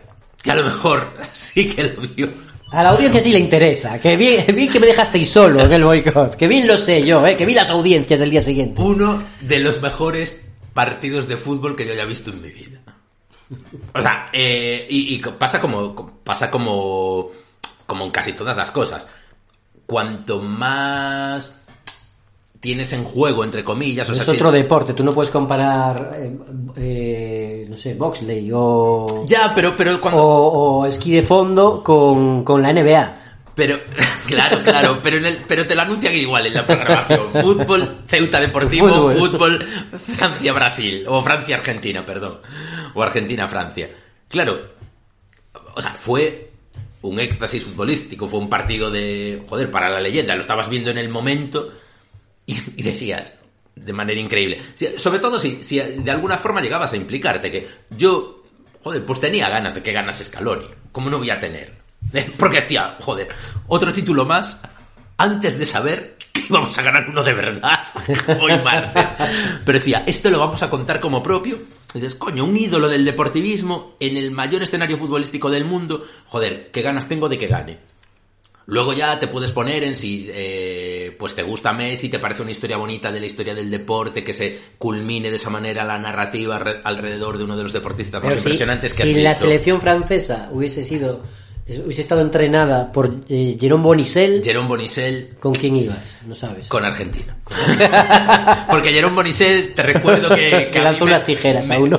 Y a mí me cruzó una mirada asesina una vez en área central, en Compostela, que yo me quedé mirando en Pues. Coco Martins, Ahí va Bonicel. Coco Martins. Estefan Ciani de segundo de Coco Martins. y tal. Madar. Y Madar. Con Scaloni. pues... Joder, o sea, lo gocé de una manera, o sea, fueron tantas emociones, eh, o sea, que, lo estabas viendo y estabas diciendo, esto es uno de los mejores partidos de la historia de los mundiales. O sea, yo he mamado fútbol de mundiales a punta pala. Y me pareció algo increíble. Y, me resul- y, le doy gracias al Deportivo por ayudarme a apreciarlo también. Porque en un, en un lapso breve de tiempo, en una jornada dominical, he visto dos caras absolutamente contrapuestas de- del fútbol. Le doy muchísimo mérito al Deportivo. Le doy mérito a que, eh, como dicen los ingleses, eh, pon tu dinero donde está tu boca, ¿no? Eh, los futbolistas del Deportivo que hicieron un poco de camita a Borja, por lo menos en declaraciones públicas, de ahora sí, ahora sí que estamos más cómodos, ahora sí que estamos compitiendo. A mí eso me, no me gustó nada, me sonó muy mal las primeras semanas de Oscar Cano en el cargo, cómo salían. Te entiendo que es lo típico de los futbolistas, dicen ciclo nuevo, yo me quiero asegurar el puesto, me quiero congraciar con el nuevo míster, lo que sea. O yo no estaba a gusto con el anterior, porque no me ponía, lo puedo en- entender, pero a mí no me gusta escucharlo, porque me da que pensar que cuando el equipo no funciona, no funciona porque hay gente que no está por la labor de que funcione. Ahora empiezo a ver, pues, No, pero- que con partidos malos, que, que joder, que para bien o para mal, pero le están comprando, a Oscar Cano le, le están comprando la idea, y Oscar Cano está insistiendo con sus 11 pretorianos y con su futbolista número 14 al codiáis todos y hay que bajar un poquito el nivel de odio a lo mejor. Eh, Cookie- la galleta Salazar, eh, que, que no lo está haciendo bien, sí, evidentemente. No, no puede haber una sola estadística que lo, que lo salve, pero... Bueno, ya... Pero, Oscar Cano también ya está estará con sus 11 pretorianos, pero está pidiendo Sí, cromos, ¿eh? que- hombre, chamalle parvo, chamalle parvo. Sí, no, evidentemente. No como San Paoli, no sé si lo escuchaste. No, no. Escuché un corte de San Paoli, no sé si de hoy o de ayer. Eh, dice, bueno, aquí está San Paoli pidiendo la carta a los Reyes Magos, al Rey Mago Monchi. Y es que no, era, hasta, era cómico. Pues decía, bueno, nos hará falta un, delantero un, delantero de unas características que vaya por dentro, otro que vaya por fuera y no sé qué, uno que la sepa que la sepa bajar y rematar o que tenga juego de espaldas. Bueno, también necesitamos un mediocampista para jugar de interior, otro mediocampista de contención, porque bien, sea por, por tener cuerpos, por, por número, o, o bien por, por, por, por tener más calidad de la, de la que hay ahora mismo. Al mismo tiempo, quizás bueno, necesitamos un lateral izquierdo, un central de, de perfil derecho para que haga no sé qué, y un, per- un central de perfil izquierdo que sepa ir por arriba. Madre mía. Me cago en Dios. Entonces Oscar Cano, el pobre. Sí, sí, Oscar, Oscar Cano pide y, y yo creo que hace bien en pedir, evidentemente, porque, jolín, porque ahora mismo ya no es solo que jueguen los que juegan Pide. siempre. que bueno, luego hablamos de Oscar Cano. ¿no? Sí, claro. Eh, no solo que jueguen los que juegan, sino que algunos de los que tendrían que dar el relevo pues están dando un nivel, bueno, discutible, o no están cumpliendo con las expectativas, creo.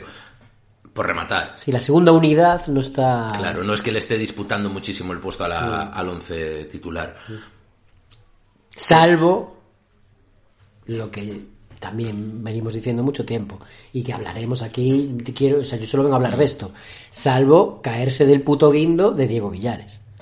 Ah, bueno, sí, una Salvo vez más. Diego Villares. Una vez más. O sea, la, la narrativa esta que se instaló en el Deportivo de los últimos 10 años, de que viene fulano, viene mengano y tal, pero al final siempre acaba jugando bergantiños, ahora ya tenemos relevo para esa narrativa. Sí, sí, que sí, es. Viene fulano, viene mengano, pero al final siempre acaba jugando Diego Villares. Por más que se empeñe Oscar Cano, Claro. en que no sea así. Sí, sí. Vale, vale. es así, es así. Em, vaya, que, que ahora que que no, no solo por los resultados, pero evidentemente los resultados, claro que importan mucho en esto, pero me da la impresión de que hay ya como que se ha formado algo, que la cosa acaba de empastar, que yo era no estaba muy cómodo, no bueno, entre los discursos del entrenador, no acababa de ver que mm, no sé, parecía un poco de para este viaje no hacían falta tantas alforjas, yo no acababa de ver pero tengo que conceder que, que sí, que aquí está aprendiendo algo. O sea, está aprendiendo. Pues de repente ves un partido majestuoso de Rubén Díez, dices, joder, pues mira, parece que esta idea clarísima de los galones a este tío, el fútbol lo va a hacer este tío aquí. mm, bueno, eh, no sé, detallitos de insiste con insiste con el francés, insiste con John Wick hasta que va encontrando una mejor versión de él. Em, Olave sigue dando demasiados altibajos, pero ha tenido algunos partidos como que realmente bien. Y si cuando entró, mira, contra el Racing de Ferrol, partido muy bueno. No sé, Eso, va, va encontrando cosas, va encontrando cosas. Incluso se han caído algunos jugadores, como por ejemplo Mario Soriano, que no está en el mejor momento, creo. Bueno, pero Y el, también- equ- y el equipo funciona. Sí que es verdad que... Pero también Mario Soriano es una concesión con este nuevo entrenador. Sí, o sea, sí. esos galones que tú dices de Rubén Díez, yo creo que son los que le daba Borja a Mario Soriano. Para jugar en medio. Para jugar en medio. En esta nueva configuración, en este, en este traspaso de poderes, Mario Soriano pues se tiene que ir a, a una banda. Sí, intercambiarse y tal. No, no juega... Mira que Rubén- No es el eje ahí en ese rombo, Claro, o sea, el- el- en- antes en el ese fútbol- vértice. Claro, el fútbol lo hacía Mario, ahora el fútbol lo hace Rubén. Sí, exacto. Aunque, aunque venga desde más atrás. Entonces Ma- Mario se tiene que adaptar a esto y se estará adaptando. No creo que sea mejor que peor y claro, ves una peor versión, pero esperamos que desde su nueva posición sea capaz también de, de reencontrarse. A lo mejor sí que le cuesta más reencontrarse con es- esa versión goleadora. Pero bueno, oportunidades tuvo, ¿eh? Las tuvo contra el Córdoba y las tuvo eh, no sé qué otro partido más, que donde también eh, pudo pudo haber realizado, vamos. O sea, las tuvo claras.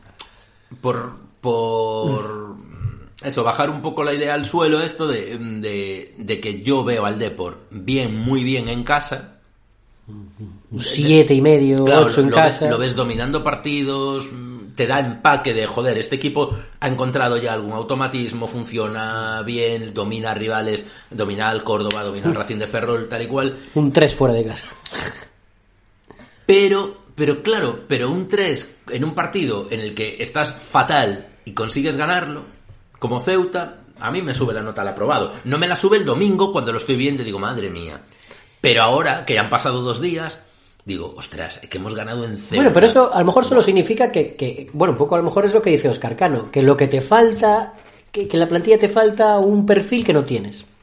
Que es para e- esto, que es para esto, es para pues a- Mm. aguantar en Ceuta o, o para disputar en Ceuta, sin más. Entonces ese perfil no lo está encontrando. De hecho dice algo así, como sí que necesitamos un perfil de jugador que nos ayude a, a, a- a- ser, a ser más sólidos y, so- y sostenernos en el partido en, en partidos como este. Y también dice, y jugadores que cuando lanzamos una contra o dos, jugadores que cuando lanzamos una Lucas Pérez, una contra o dos, tal, tengan esa claridad para Sí, Lucas más, Pérez, más acierto más, más acierto realizador en estas contras y tal. No, pero, pero aunque solo sea una cosa como voy a Córdoba, perdón, a Córdoba, a Ceuta con lo justo y tengo a, vale, es una circunstancia excepcional porque tienes a muchos futbolistas de la plantilla tocados. eh, víctimas del virus, pero que digas, joder, pues necesito, hemos jugado... eh, jo- bueno, no, no hemos jugado hace poco porque eh, no, no tenemos partidos entre semana porque en la Copa del Rey ya no estamos. Entonces he hecho el guijuelo. El juego le iba ganando al Villarreal ahora, ¿Ah, sí? ¿eh? sí. Cuando venía ahora para aquí. Pues nos ha ganado un equipo que tiene una camiseta hecha de lonchas de jamón. en fin, el deportivo. La... Eso, mirar al banquillo y que de repente en vez de tener que jugártela con futbolistas que no te han respondido, que van 17 No, y, partidos y y, que, no te han y que respondido... sabes que no te van a de responder a, a la- a esa cuestión de eh, tengo que hacer el partido más sólido aquí, hacerme yo más sólido aquí y, y aguantar este, esta situación y que no me coman. Mm. Claro. En estos campos donde un saque de banda a- a- en tres cuartos de campo en realidad es un saque de banda que me está presionando al borde de mi área. Por las dimensiones del campo y por tal. Entonces necesito un jugador que me sepa resolver esas situaciones. O que sepa, o, o que sean, bueno, no sé lo que sea, lo que te hagan falta. Kilos, eh, potencia. eh, Campos en los que se tiene que jugar hasta el minuto 105 de partido porque durante 5 minutos eh, están amenazando de muerte al linier si tiene que venir la policía el- para el decir, árbitro- podéis, claro. podéis no. eh, que hay que acabar este partido. podéis no hacer esto que es delito penal. Amenazar de muerte a un señor. Tremendos. Te digo que todos los campos son el palo. Sí, sí, sí, en cierta manera, sí. Joder, eh, Pero bueno, eso que estabas diciendo, la segunda unidad, Cookie Salazar, eh, eh, bueno, incluso la primera unidad, los entre primera y segunda, Rubén Díez, Isi, eh, mete ahí a Olave si quieres, yo a Villares no lo voy a meter porque creo que si alguien te sostiene es Villares, Eh, Ola- Olave creo que también puede, puede, eh, o sea, sí, sí le está sirviendo en ciertos Sí, sí, sí. momentos, pero no encuentra la forma de en un momento dado hacer dos cambios entre medio campo y tal, o laterales, o dos, tres cambios que ya te permitan hacer esa otra configuración de equipo para jugar en estos momentos. Rubén 10 no es eso, y si no es eso, y no y mira para el banquillo y no lo, y no, y no, no lo encuentra.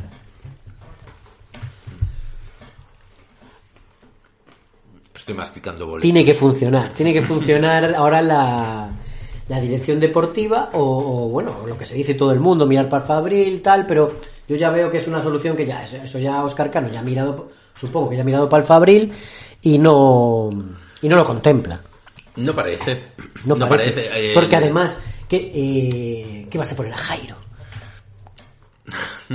yo diría, claro que sí. Afillado. Oros afillado, claro que sí, pero a lo mejor no le ve. A lo mejor no le ve para sostener el partido. El, el asunto es que. O que estos partidos no se sostienen, lo que eso que se dice. No, no, pero es que tú este partido lo aguantas siendo mejor que el rival, teniendo el balón tú. Mm. Y sacas a estos dos tíos, se ponen a mover el balón, el otro equipo no lo tira, pero se ve que en el campo del Ceuta eso no funciona. No, no, no, no. no. Bueno, yo tampoco es que vea a los otros equipos. A lo mejor me dicen, pues el Córdoba bien que lo hace. Bueno, pues no lo sé si lo hace. No lo sé. No sé, lo harán, a lo mejor, no sé, habrá que... me voy a fijar, voy a ver más fútbol. Voy a ver al Alcorcón cuando vaya a Ceuta a ver qué hostias hace. Que. mm, Claro. eh, Estamos en lo de siempre. eh, O sea, ya, es una cuestión. em, no sé cómo decirlo. Oscar Cano tiene mm, su hoja de ruta marcada y es eh, muy legítimo. En lo que quiere es conseguir los objetivos y no está. Oscar Cano no no está de ninguna manera, porque entiendo que tampoco el club se lo ha pedido, invirtiendo en el futuro. No, no, no. O sea, él está en los resultados, en el cortoplacismo, que... No, tampoco que- se lo permitimos nosotros. No, eh, claro, claro. No, pero es... O sea, que, que de verdad, que es legítimo, no, no lo marco como en plan, no, lo- es que lo- este señor lo que tiene que hacer es tal y cual. No, no, este señor está haciendo su trabajo y él le han dicho, tú vienes aquí para ascender al deportivo y va por la vía a priori más cómoda y más rápida. La vía más cómoda y más rápida es la de las declaraciones que hace, ya no recuerdo cuál, porque de verdad el último mes es como una nebulosa, hace cuatro o cinco partidos sobre Antoñito y Trilli, y bueno, y Trilli que ya ha vuelto, ya está para... Bueno, pero es que está jugando Antoñito. Claro, entonces Trilli, no, no, Trilli lo tiene todo, pero está jugando Antoñito. Antoñito que Antoñito que es un tío que ha jugado tiene la trayectoria, ha jugado Primera División, ha jugado Europa. Pero ¿cuánto de eso hay también en, en- en el discurso de por qué no... ¿Por qué pongo a Villares en el banquillo? Ya, ya, ya. ya. ¿Cuánto de eso hay también? Bueno, Villares está en el banquillo. Claro. Pero es que están jugando Eh, Pero All Spice, Olave, que ha jugado en el Eibar y Pero es que, Easy. es- es que es un. No sé cómo, cómo decir esto. Que estamos con, el- con la película de siempre, a vueltas. Que el asunto es que el día que sale Trilli, ya no recuerdo en qué partido es, no sé si fue en Badajoz o no sé dónde, hay que ver los minutos de Trilli. Hay que ver. Entonces, que yo, por supuesto, o sea, ya no, no hace falta que venga nadie, porque ya la, la, la digo yo, o sea, la digo yo. ¿Cómo va a funcionar? Si no tiene minutos, si no le das la confianza, si no se rueda, bla, bla, bla, bla, bla. Pero, Cano parte de Antoñito. O sea, parte con, con él. O sea, y, y lo mismo que digo esto, lo digo eh, a la hora de darle entrada a Jeremai. O ya no hablemos de Jairo García o lo que pudiera venir por detrás. O Martín Ochoa, si queréis. Claro, te voy a decir, no es, no, Trilli no es Martín Ochoa, eh. Trilli ya le hemos visto competir. Claro, pero, Sabemos lo que da. pero los minutos de Tri en el último partido, es que ya no sé si jugó en Cor- contra el Córdoba, ya no sé tal, pero habíamos jugado fuera de casa, salen unos minutos. Vaya minutos. O sea, malos. Pero crees... Malos. Entonces, Pero sabes lo que, lo que puede dar Claro, Trilli. claro, pero, pero Oscar Cano dice, Antoñito está de 6, pongamos, de cinco y medio. Mm. Pero Trilli le he dado media hora y me ha hecho media hora de 2 de nota. ¿Con quién salgo el próximo partido? Con Antoñito Regal Regalito. Y así una y otra vez. Y, y lo va a seguir haciendo mientras los resultados le estén dando la razón. O sea, yo lo de, lo de los canteranos esta temporada es que es que creo que no hay más tela la que arde, o sea que a estas alturas y con lo que pueda venir en el mercado de invierno, que nada, joder. No, no está mirando para ahí. No está mirando no, para... no, No, no, no está mirando mirar para ni de coña, Ni de coña. ni de coña. Ni de coña. Entonces, pues eh, Pero ve, bueno. ve que tendrá, seguirá teniendo minutos, pero No, y ve que es piedra angular de su, de su ideario futbolístico, Antoñito, porque, o sea, tienen más jugadas el Deportivo aparte de intentar percutir con Antoñito. pocas más. Pocas más, eh. Sí, porque de la banda izquierda podemos hablar, si quieres damos premios. Pero bueno, demos el premio ya al Miña, El premio Yalmiña. que es para Diego Villares, ya lo sin digo haber, yo. sin- Ya lo sin digo haber yo. jugado de estos, de estos partidos que hemos dicho, sin haber jugado la mitad, me da, es que ya me da igual lo, lo que se haya hecho, ni contra la cultural leonesa, ni contra el Córdoba, ni contra María Santísima. Diego Villares. Diego Villares como, como principio y fin, Diego Villares como, como este y oeste, como norte y sur, Diego Villares como, como Alfa y Omega. alfa y omega, como presión hacia adelante y hacia atrás, como presión en, en- en- hacia los lados, derecha, sí. horizontal y vertical, como quiere decir Oscar Cano. estribor. Pulpo y cigüeña. La metamorfosis. Cigüeña y pulpo. Box to box. Catabox. 6, 5, 8. El número, el dorsal que quieras ponerle. Juega de 6, juega de 5, juega de 8, juega de lo que quieras. Enganche, medio, volante. Es un jugador que ya desde la jornada 1, es que ya no quiero hablar ni de su faceta goleadora, que debe estar ahora, debe ser el segundo goleador del, del equipo. Sí, sí. que es una faceta coladora producto de mucho de estas cualidades que estamos hablando. Pero bueno, a esto tienes que sumarle que otros años a lo mejor no tenía tanto acierto o no tenía tanta fe, más que acierto, fe. Y este año, pues a lo mejor su padre le ha dicho, pero vea, ah, vea por, vea por. Tira o, un poco, o el pero- propio entrenador le ha dicho tal. Sino que, si, si no, ya por lo que vengo diciendo desde la jornada 1, Diego Villares físicamente es superior a la mayor parte de los jugadores que hay en el terreno de juego, de nuestro equipo del equipo rival. Diego Villares es de los pocos que gana duelos. Diego eh, Villares eh, es de los ahí, pocos que, que, que o sea, eh, que, que- que va un balón dividido y se lo lleva él. Diego Villares es de los pocos que va a la presión y le jode la vida al rival, como ha hecho en dos jornadas seguidas. Entonces, me, me parece tanto Diego Villares y tan y tan y tan evidente. Y luego no no no quiero oír historia, no, bueno, es que tácticamente en ese juego en horizontal tal. una, una mierda, una puta no. mierda, porque yo he visto al Deportivo desordenado de todas las maneras posibles, con y sin Diego Villares. Entonces no me cuentes milongas. Y digo Villares, a lo mejor se desordena, pero es que tiene la puta capacidad de volver a su puesto corriendo como un, como un puto animal. El Deportivo, para sobrevivir, necesita una figura como la de Diego, porque. Porque el Depor tiende a ser un equipo coitado, no sé cómo decirlo. Pues, pues eso, a lo mejor Cano iba por ahí cuando se refería al tipo de jugadores que necesitaba para ganar partidos como el de Ceuta, para que poder ganar esos partidos fuera de casa.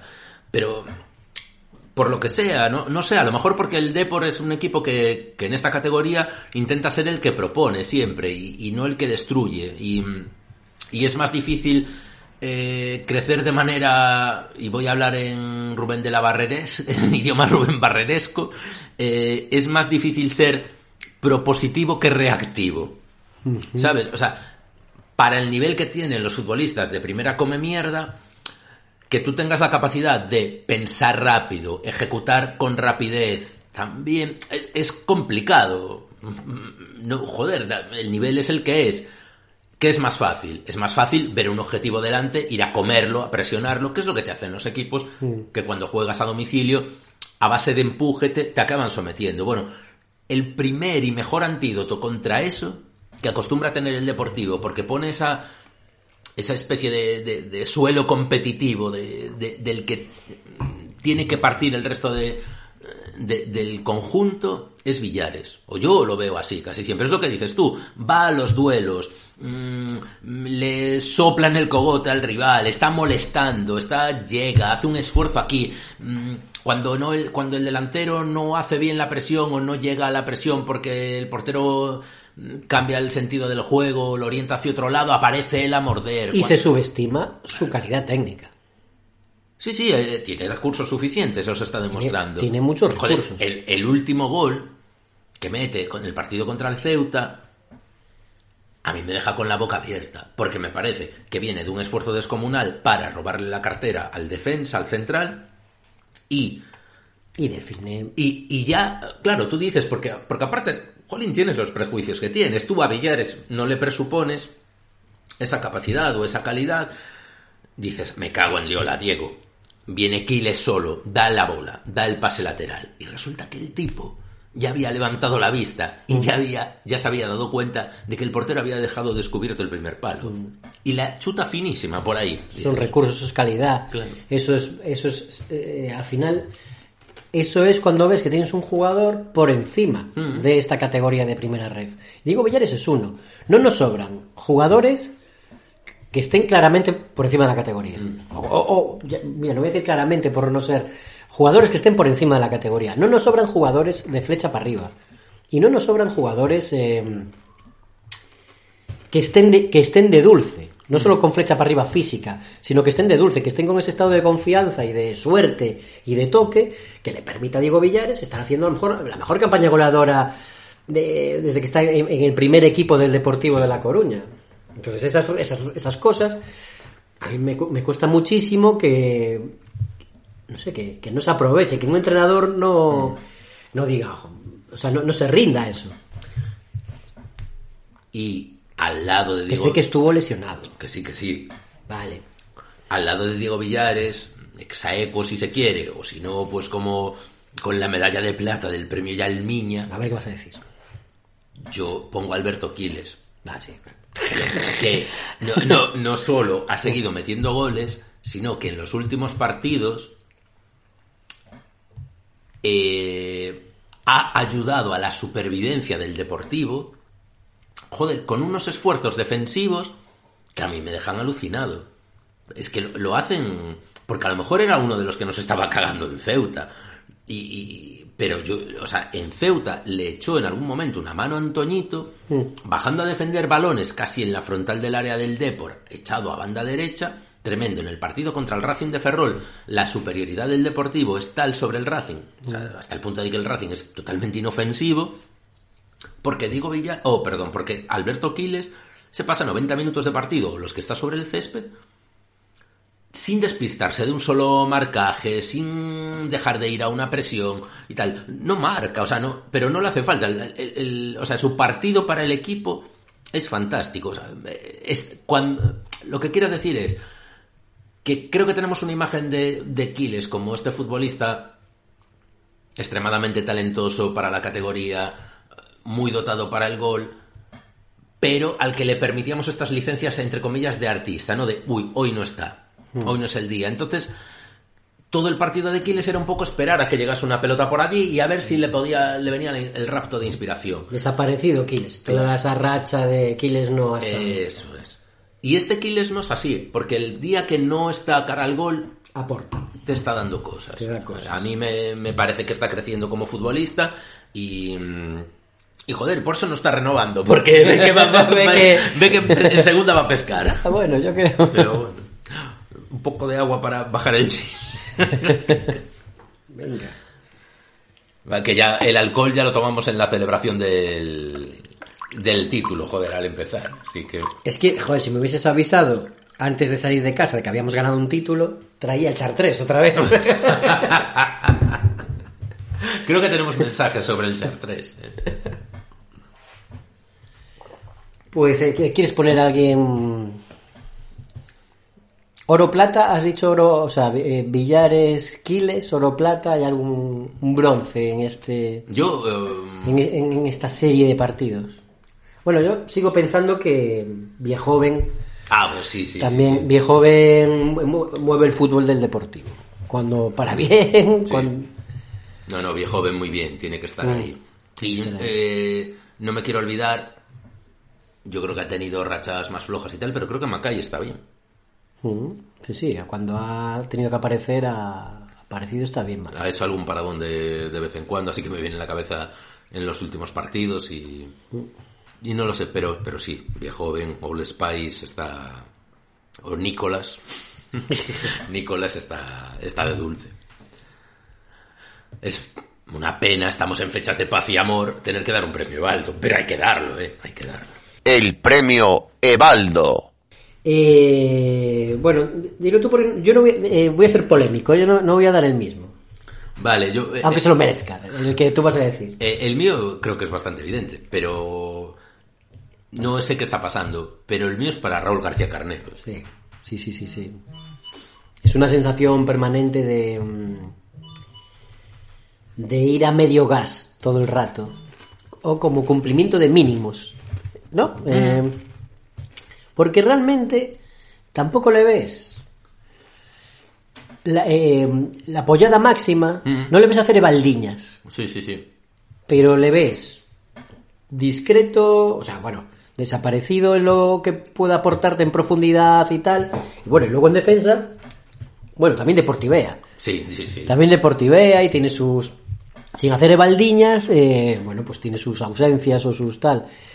Eh, mm, entonces, claro, le ves como eh, instalado en un nivel eh, eh, mediocre, de mediocridad.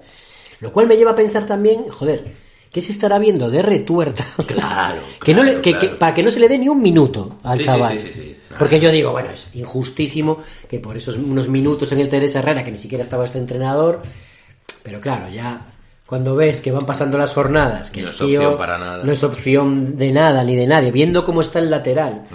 Que no es opción para nada, y ya con otro entrenador dices tú, misma. Está... Ahí yo creo que hay movimiento ¿eh? en el mercado de invierno.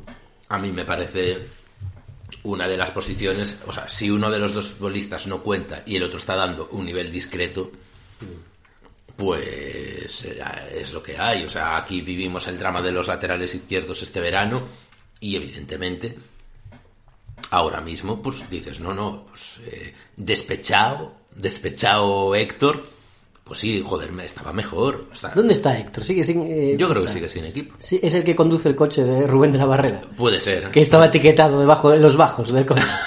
es cierto. en aquella cierto. foto de Instagram. de un concesionario. Pues como Sí. veo a Rubén de la Barrera que anda moviéndose por el mundo, Mm. No, eh, asistiendo a... Ta- también estuvo Borja, eh, de, Ay. por Dubái y no sé qué más. Pero Bueno, pues no creo que vaya con Borja. No, no, que fueran en pack. Sí, sí, sí, pero anda dando seminarios y.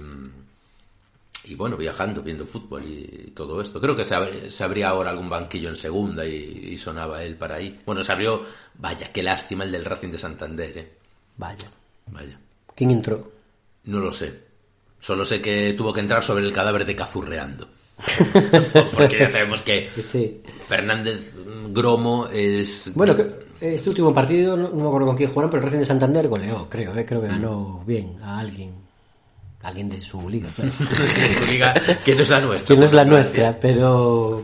Pero, o sea que el nuevo entrenador toca teclas. Sí, es- esta vez Pero no sé quién ha entrado.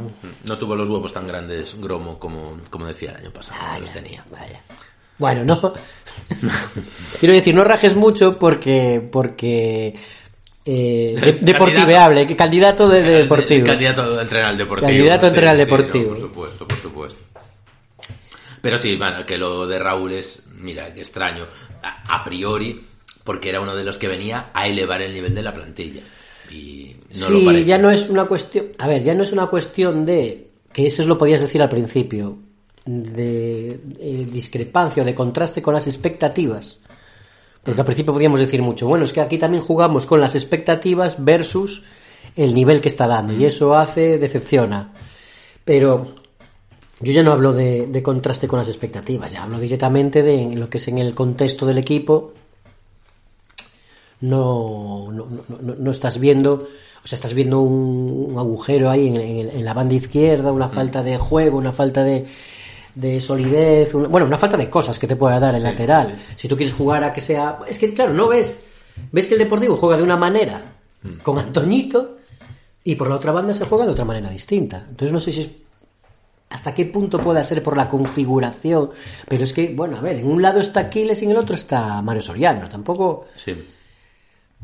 no, o sea, no- tampoco veo que pueda haber tanta diferencia de balance, no sé, aquí los modelos, los entendidos del bloque alto y del bloque bajo, no creo que pueda haber tanta diferencia entre una banda y otra como para que veamos este, este nivel, este rendimiento de Raúl. Hay los expertos, que nos lo pongan en la cajita, que puedan hablar un poco de la pizarra. Sí, sí, sí. Pero bueno, sí que es decepción. O sea, sí que está en un nivel bajo. Pero yo le voy a dar el premio lo- lo- porque lo traigo pensado de, de todo el mes. Vale. De todo el mes. Y vino un poco a. En el último partido en casa a darme, a darme los dientes. Pero se lo voy a dar al que creo que es el peor, el peor jugador. El jugador menos dotado técnicamente de la plantilla. Sin saber yo cómo es retuerta. Que creo que es eh, genética ganadora Svensson. Ya, es mi premio. Evaldo, ¿eh? Y, eso, y, y- y- a lo mejor soy injusto porque le reconozco eh, partido más que bueno Sí, contra sí. el Racing de Ferrol. No, no, si, si al final marca un gol y eso salva a cualquiera. No, marca un gol y tiene, hace lo que yo le, le, le- le podría pedir a un delantero de sus características para, para- y parecerme eh, no- notabilísimo. Que es, porque marca un gol, pero antes de ese gol tiene dos remates peligrosos. Uno, o sea, uno le mete en un centro, Quiles creo es. eh, uno no me acuerdo quién le mete el centro, Antonio, alguien. Eh, porque ya, ya pasó, ya es el partido anterior. Eh, mete un remate de cabeza eh, mm, que pone en problemas al, al- al rival. Mm, creo que tiene dos remates. Dos remates que, que ya está poniendo en problemas. Y de estos que te llega un balón y él hace, hace de delantero, de delantero, que coge, consigue rematar y va a portería. Y luego mete un buen gol. Mete un buen gol. Entonces tú dices, bueno, buen partido lo que yo le pido a un delantero. Pero claro, yo ya venía. o sea, yo, antes del partido del Racing de Ferrol, yo, yo ya sabía que iba a darle Levaldo a Max Svensson. Por eso no he, de- he decidido no cambiar por un. Por eso, por esos un gol. minutos, por un gol o por tal. Creo que técnicamente no, no está nada dotado. No, nada no, dotado. es muy limitado. Es muy, muy limitado, es muy limitado. No obstante, yo venía viendo los partidos de Max Svensson y yo decía, bueno, mira, el porque tú dices, el chaval es joven, ¿no? Pero yo digo, bueno, el chaval es joven, pero toda, toda esta falta de técnica que tiene, yo no creo que la vaya a ganar. Con... No No, o sea, puede que gane algún recurso, pero no es un recurso, o sea, no, no va a ganar habilidad, no va, no va a ganar regate, dribbling, recursos futbolísticos de, no sé, no va a ser, no se va a convertir en Diego Tristán, ¿sabes? no, no, su mejor escenario posible eh, sería un Florin Andone. Yo he visto delanteros muy poco dotados técnicamente que han hecho muy buenas carreras en el fútbol profesional, no solo. O sea, bueno, primera ref, por supuesto, pero en el fútbol profesional no solo segunda, sino incluso primera, a base de explotar otras cualidades y explotar unos recursos de jugador, de jugador que, que porque yo entiendo que este chico, que, que ahí sí es muy joven y puede seguir explotando su físico, puede seguir explotando su, su conocimiento táctico, puede seguir, seguir explotando, seguir aprendiendo a cómo atacar los espacios, hacia dónde ir, en qué momento ir, en qué momento echarse a correr, en qué momento presionar, cómo no caer en el fuera de juego. Todo eso sí que puede crecer ahí. Y yo he visto a delanteros muy poco dotados técnicamente hacer carrera en el fútbol profesional, buenas carreras, a base de aprender estas cosas. Y luego, claro, eso los convierte en unos unos delanteros que sin ser buenos tácticamente aportan cosas en el juego de espaldas y luego en el área te hacen eso, te, te eh, le comen la moral al, al, al, al central, pero son peligrosos, son peligrosos. Llegan los balones al área y son capaces de ir al espacio antes que antes ir a ese punto antes o imponerse por su físico a, eh, sobre los centrales. Yo no sé si Max Svensson. Claro, el rollo es que Max Svensson podrá hacer carrera en el fútbol si consigue todo esto. Mm. Pero Max Svensson no está ahí. No. Max Svensson no está ahí, tiene 19 años, mm. ponle. Pues entonces Max Svensson no está ahí. Si llega a ser algo en el mundo del fútbol será porque crezca en todos estos aspectos, todas estas skills. No sé. Pero, pero no está ahí. No está ahí. Y yo sé que a nivel técnico él no poquito margen va, va a ganar. Sí. Y, y, y, es mi premio, y es mi premio Baldo. Es mi premio Baldo. Porque. Bueno, sorprendente, sorprendente, sí. Sí, sí, teniendo en cuenta que es el nueve titular. Y... Es el nueve titular y yo no se lo discuto, ¿eh? Sí, sí, sí, porque volvemos a lo de antes. Te vas a la segunda unidad. Cada una de las oportunidades que ha tenido Gorka Santamaría, mm. Bol CR7 pues es otra decepción de la temporada. Cada oportunidad que ha tenido Cookie la galleta Salazar o Salazar. Es que estamos es poniendo otra. en la picota al, al, al, al equipo técnico, a Rosende. Porque lo que estamos poniendo en la picota no, es, es, la segunda unidad. Sí, sí, es que. Bueno, la segunda unidad, incluso, o sea, lo que estoy diciendo es que Genética Ganadora Svensson debería ser, como mucho, segunda unidad en el deportivo. Mm. Debería ser segunda unidad. Vista la calidad que tiene. Y resulta que es primera. Mm. Entonces, miremos un poco lo que nos está dando la segunda unidad. Sí, sí, sí. Y ahí es donde se nos cae este esto que digo yo del deportivo eh, autoetiquetarse de aquí en adelante como equipo candidato. Sí. Eh, ojo, que ahí viene el deportivo. Para mí sí que pasa por por tener una amplitud de plantilla más más Sí, mayor y... y... No, no, o sea, mayor, pero más sólida, más... más sí, más fiable, más claro, fiable. Claro, que tengas más 14, fiable. 15 que, se, que puedan disputarse el puesto. Claro. Pero, pero el problema no solo viene porque el rendimiento que está dando la segunda unidad no parece suficiente para competirle a la primera, sino que futbolistas que son imprescindibles de algún modo están peor. Por ejemplo, la Peña bueno, se ha ido corrigiendo, pero la temporada de la Peña, para mi gusto, uh. desde el principio, desde el principio de la temporada, no tiene que ver con la temporada del año pasado. Creo que está peor. El Antoñito que estamos viendo esta temporada no está dando el nivel que estaba dando el Antoñito que llegó para el tramo final de la temporada pasada. Entonces, eso, hay algunos elementos de, del equipo que son indiscutibles, indiscutibles desde el punto de vista de que no ves que los recambios o bueno eso volvemos al caso de Trilli o, Barcia si queréis si, si puedes buscar ahí una alternativa Jaime en este caso jugó el otro día pero pero bueno, eso, que no, que no está, a lo mejor es el funcionamiento colectivo el que no, le, no les permite disimular carencias que el año pasado sí tapaban. Pero, eso que creo que a, fin de cuentas, y esto ya no es tanto para el premio Baldo, sino como reflexión general sobre la trayectoria del equipo, y a lo mejor puede ser un arcano que, o este señor pobre granaino que, que con estas circunstancias, que el Deportivo esté en el grupo de cabeza a cuatro puntos de, del Córdoba, mmm, me satisface porque pienso que hay margen de mejora. Que hay margen de mejora y que, y que nos hemos. que en muchos casos hemos ido sacando partidos por. porque sí hay elementos diferenciales eh, en la plantilla que creo que no tienen otras plantillas, llámense Bijoven, llámese Quiles o llámese algún momento concreto de, de Soriano, que no siempre los tienen lo- los demás equipos.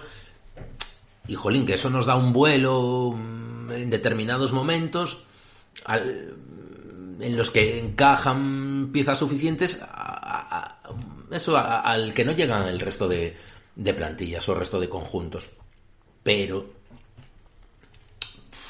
o sea, el Depor puede mejorar, puede mejorar, supongo que con incorporación de nuevas piezas o, en su defecto, con mejoría del estado de forma de algunos jugadores que el año pasado, pues, sirvieron para marcar diferencias. Yo creo que la Peña fue un central excelente para la categoría y este año me está pareciendo un central más. A partir de ahí, lo que queramos. Bueno, eh, la Peña podía jugar este último partido. ¿O No, fue decisión técnica. Fue decisión del retrete. Ah, era uno de los que estaba. Estaba hecho un zombie, por lo visto.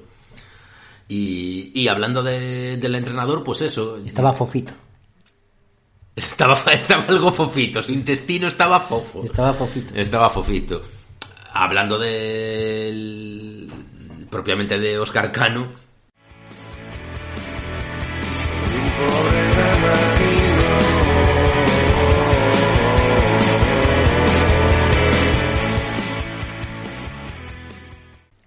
Bueno, creo que sigue ganando más en el césped que en la rueda de prensa, que en la sala de prensa. Ha habido no Eso sé, a un entrenador ráfagas por doquier que generar, vamos, en este mes. que tiene en- que, que tiene un gato en casa, un cat lover, yo creo que no le no les no le amortigua ya el Mm. un cat lover no, no, no, te hace este carrusel, esta, esta montaña rusa de emociones Esta que es seguir que es seguir a Oscar Cano.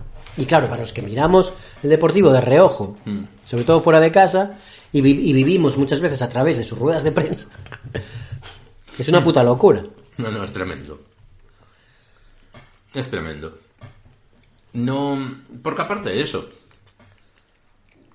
te guste más o menos. Pero veníamos de un entrenador que con mayor o menor simpatía, un poco intentaba mantener una naturalidad en el discurso, Sí, ¿sabes? porque luego ya, ya no hablo de, de cosas raras que dicen en las ruedas de prensa que, que, que dices, "Este- esta persona no está bien.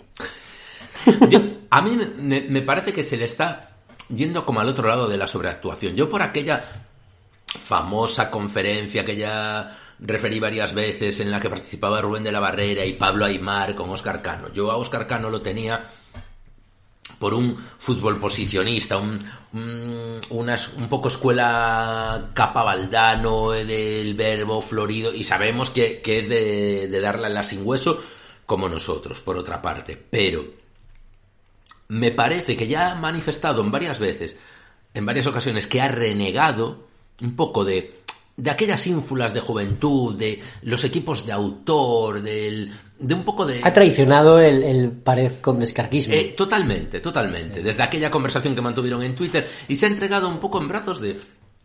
Pues eso de. Bueno, no sé, no sé si llamarlo la cuñadez, no, pero sí el chafarderío, la, el- los lugares comunes y yo, yo creo que pero no tan comunes, ¿eh? a veces se va por unos vericuetos po- muy, poco raros, comunes. Pero, ¿eh? pero para, pero yo sí que meto dentro de esta especie de lugares comunes el, el que el tío que digamos tiene que gobernar la nave sea el primero que esté azuzando el fuego, que esté el, el que se ponga histérico primero, ¿sabes? El que sale a rueda de prensa y Dios mío, pero es que qué desastre, me quiero morir. Jamás en mi salvador". carrera deportiva había visto semejante mierda sobre el campo. Estos hijos de puta me las van a pagar. Yo que he entrenado en, al juvenil del Betis, que he entrenado en Arabia Saudí, o no sé dónde entrenó, yo no me he cruzado con esto en mi vida. Tal. Son los primos estos, esos hijos de puta. Y sabes, se, se me hace como raro, o sea, no, no me encaja con la idea que yo tenía del entrenador. Y ahora lo veo, pues eso, cuñadeando con cierta frecuencia. No lo sé, no había, hubo...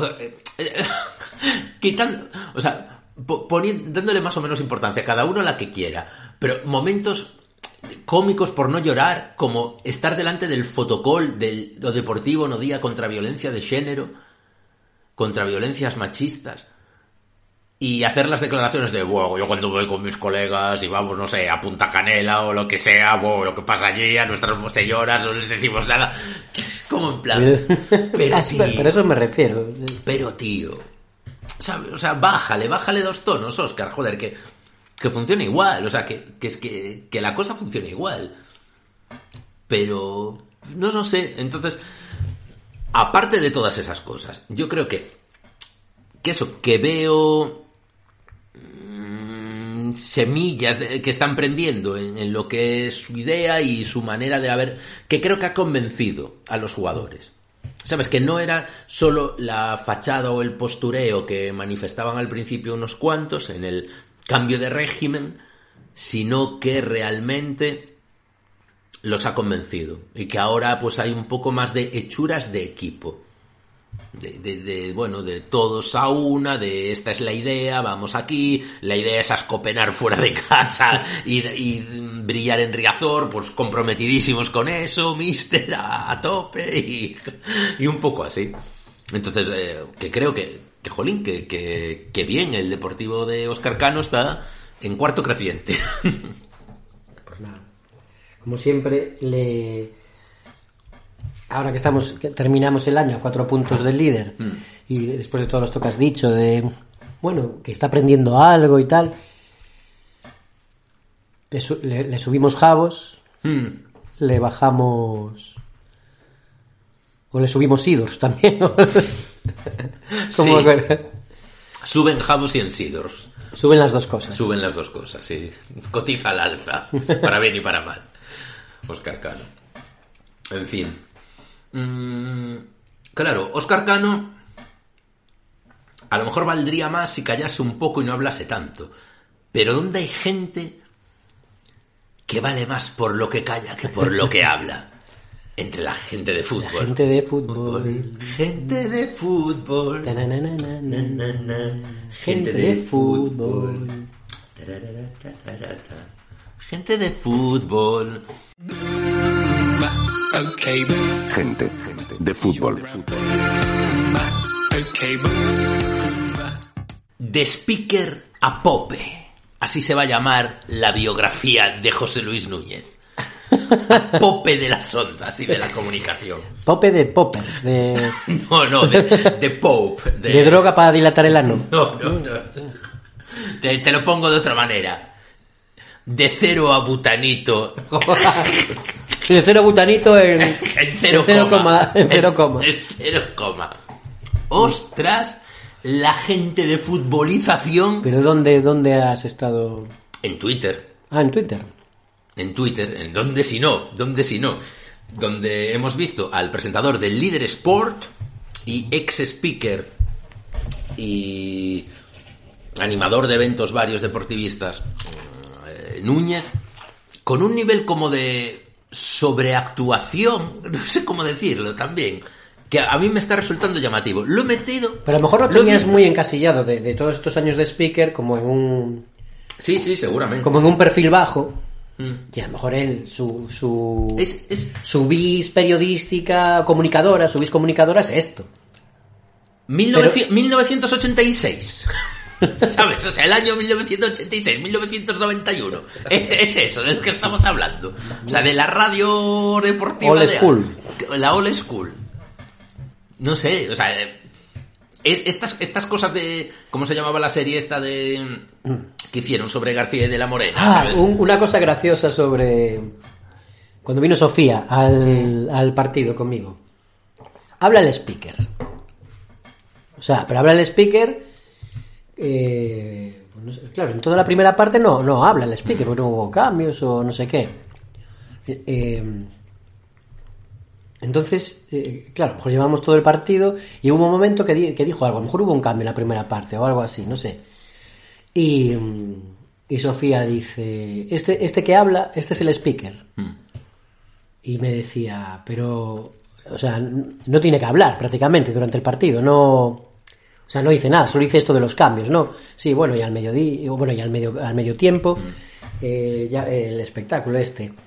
Y me decía, joder, no entiendo la polémica. O sea, no entiendo por qué molesta tanto. O sea, por qué tanto rollo con el speaker si apenas, apenas tiene que hablar. Y yo, lo has entendido perfectamente. Perfectamente. Has entendido el deportivo primera. a la primera. Hay que generar contenido. Sí, sí, sí, es que desde fuera se ven clarísimas las cosas. Eh, no lo sé, bueno, decía todo esto porque me, me ha sorprendido, está eh, activísimo, muy... mm, ostras, joder, Alejan- Oh. Alejandro que acabas de compartir esto, esta noticia nos viene que pinti parada, ¿eh? Porque llevamos una hora cincuenta roendo, pero sin parar, ¿eh? Nos comparte una noticia, Doritos crea un software que elimina los crujidos. Doritos Crunch Cancellation Y es se puede descargar de la web de Doritos. Doritos. Bueno, para, para este no para este ya no cae. No, para este yo lo, lo siento, pero... madre mía, madre mía. Em, a ver si encuentro algún mensaje o respuesta. Básicamente, mm, lo que está... Lo que veo es que lo veo en todos los fregados, respondiendo, y de vez en Pero cuando... que es muy activo respondiendo en Twitter. Sí, eh, participando en la conversación y le he visto varios tweets del palo. Si yo te contara. Ah, Ah, mira, este, es que mira, este ya te lo resumo. Este, esta semana hubo polémica. un, Por- poco, un poco Gonzalo Genaro, eso también. ¿eh? Sí, sí, tal cual. Hubo está todo inventado, evidentemente. Y, y de otra, ya ves, de otra generación también sí, un sí. poco todo. Eh, hubo polémica por las expulsiones que hubo al final del encuentro. Entonces, parece ser como que hubiesen expulsado al delegado del Deportivo, que yo no lo vi muy claro ahí en todo, en todo el barullo del partido. Mm, entonces había gente como diciendo, Expulsaron al Ariño y al delegado. Vale, pero que ambos. no era el no era el delegado habitual. no era el delegado habitual. No, eh, no fue el delegado habitual que tenemos, que no sé Vale. cómo se llama, eh, no fue por motivos personales. Entonces Ah. fue otro. Otro que no es el de siempre. Vale, vale, vale, vale. Y es al que expulsaron, junto con Nariño, en una en esa tangana ahí medio al final. Yo me crucé con tweets que el que por un lado decían por fin un delegado que da del tipo, por fin un delegado que da la cara y se, se la parte por el club Esto va al Soria, queremos ahora. Claro. Los y, no un tipo que era que, que por vestir de manera extraña y caerle bien a tres o cuatro, no sé qué, no sé cuánto. Vi tweets de ese palo y es yo- una parida también, ¿eh? Exactamente. y otros diciendo, como es el caso de Quique en este caso, ¿cuántos años ejerció Barros como delegado del club? Y alguien recuerda que haya sido expulsado durante un partido, como afeando que un delegado del Depor pueda acabar expulsado. Que, que recuerdo que era su debut. Porque no era, que era interino, que era interino. Vaya. Eh, aquí entra la bici de todas las salsas. Eh, que es Juan Biker. ¿Quién es este que está ejerciendo como delegado? ¿Qué méritos tiene para ocupar la due diligence eh, del delegado del club? Tal. Tiene una guerra este con, con mi cuenta B. Ah, sí. Que me, eh, que me hace las canciones Vale, vale, con vale. Pablo, que flipas. Joder. Una vergüenza que expulsen al delegado. Aquí responde Manolita. eh, el hijo del alcalde. No, porque el hijo del alcalde del, era el delegado el año pasado, pero ya no está, ya no es el delegado del Deportivo. Y hijo- tampoco era el de este partido. me- Claro, una vez más. claro, tal. A tres números de bacon estamos este tuit. Bueno, pues en medio de toda esta disquisición, ahí entra Núñez. Barrito será árbitro, entre bomberos no se pisan la manguera, dice aquí Francisco. Y entra Núñez y dice, no es eso, es tener mano izquierda, conocer, entre comillas, la profesión. No puedes poner un, entre comillas, mecánico a apagar incendios, con todos los respetos a los mecanismos. Entiendo que es una rata. Eh, son ambas cosas sin duda. Tal, a Barritos le sobraba clase, insiste. Y entonces, el que inicia toda esta cuestión, Quique, dice, habla de cómo tiene que ser un delegado, el saber, el lugar, la importancia de lo que representa para el club, los conocimientos. Hubo criterio a la hora de elegir al responsable de un cargo que va mucho más allá de la función durante un partido, igual que ahora, vaya. Responde Núñez, no me hagas hablar de la elección del nuevo. Cuesta abajo y sin frenos. Hostia, esta es clase, esta, esta es frase mítica de, Eh. de, tri- de trincherita. De, eh, eh, eh. Entonces, no... Pero esto mismo decían de él. ¡Claro! Esta misma frase la usaron con él. Cuesta, Claro. cuesta abajo y sin freno. Bueno, pues a- ahí voy, a que eh, lo he visto varias veces, o sea, me he cruzado con tweets suyos de este palo eh, en los últimos tiempos y de si yo, eh, en plan, si yo te contase las cosas que yo he visto ahí dentro. Cuando yo, digo, pero vamos a ver, o sea, pero vamos a ver, cuando yo hable, Cuando yo hablo en mi libro. e- e- ese tipo de historias eh, es, es, es como... No, no lo sé, o sea, me está llamando la atención. Se está gente de futbolizando a, a pasos agigantados. Es, no sé, llamativo, llamativo. Y, y bueno, eh, por cierto, que, que se hablaba y algo- había alguna trinchera lendoirista o ultra lendoirista que lo tenía... eh, que lo tenía, pues eso, hablábamos señalado, tal y cual, y ahora es todo lo contrario, porque eh, mm, en- ha entrevistado al Lendoiro Sí, sí. ya más de una no, no la Bueno, aquella claro. ocasión primera No, no, ya- ya lo hizo otra ya, vez. ya lo llevo de nuevo y tal es, es- no sé es curioso es curioso bueno en fin que me ha parecido así como como el personaje de gente de fútbol con el que yo me he cruzado más eh, hombre mira mira esta interacción por ejemplo Ese, por ejemplo. con esta con Álvaro Eh, cuando cuando da esta noticia de que Lucas jugará a partir de enero en el Deportivo. Acuerdo total, solo falta la firma. Si los famosos flecos no lo impiden, vestirá de blanqueazul. Le responde Álvaro, yo te creo, mas aún sabiendo que tienes charlas con Augusto de manera habitual, eres un auténtico privilegiado. Abrazo. Bueno, no, no, nada, me callo. Me callo por no recordar las, las cosas también que Álvaro decía de Núñez, ¿eh? Ya. hace mucho. Bueno, es- en fin. Hace mucho de cuando lo largaron, sin ir más lejos. Bueno, en fin, que, que estamos por ahí. Yo no sé si te has cruzado tú o has tenido oportunidad de escuchar alguno de los foros habituales de, de la gente de fútbol. ¿O hay No. algún personaje más que...? No, no. Ha estado la gente muy. muy metida en el mundial. Y como yo no, Vale, vale, vale. ¿sabes? Porque Pero no, no he estado, no sé, eh, no me ha coincidido de ir a los a los sitios donde más suelen acudir la gente de fútbol. No me ha coincidido. no podría ser que a lo mejor la gente de fútbol estuviese tramando algo Mm, puede ser. en estas fechas navideñas tan No. señaladas. Pues si me preguntas si escuchaba a Manolito, no escuchaba a Manolito. ¿A qué andará Manolito? ¿A qué andará? ¿A qué andará, A preparar las cenas de Nochebuena. ¿a qué andará Pablo Cortés? ¿A qué andará? Yo... Estarán organizándose. Mm. Mm, ¿Con qué propósito? A mí me suena que hay una gran historia navideña. detrás de todo Detrás esto. de todo Detrás de todo esto. De la Santísima Trinidad. Que acabamos de completar aquí en cuanto sufrimos. La Santísima Trinidad de la, de- de la Navidad, que es cuento de Navidad, qué bello es vivir. Y La jungla de cristal.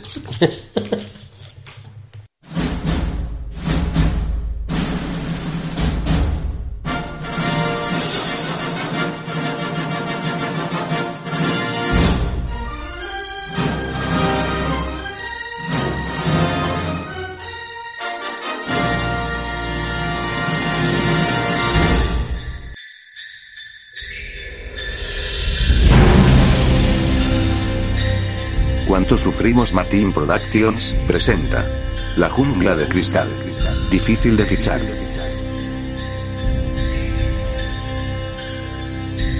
Lucas vuelve de Cádiz. Ha quedado con Carlos Rosende en la fiesta de Navidad de Plaza Pontevedra. Rosende va a decirle a Lucas que le quiere, pero que lo suyo es difícil. Continuar con su historia es demasiado costoso y no sabe si para el proyecto es mejor continuar sin él. No sé, Lucas, quererte siempre acaba siendo demasiado costoso.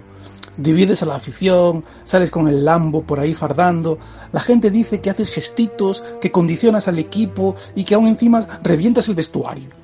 Y tú piensa- piensas lo mismo. He venido hasta aquí desde Cádiz por vosotros. Lucas lleva catiuscas porque llueve mucho en Coruña y, mientras se descalza, escucha ruido en el salón del Playa Club donde va a celebrarse la cena. Ha irrumpido un señor con tricornio pistola en mano. ¡Quieto todo el mundo! ¡Al suelo! ¡Se sienten, coño! Somos el grupo deportivista Gente de Fútbol. Venimos a tomar posesión del club. ¡Nos han robado el club!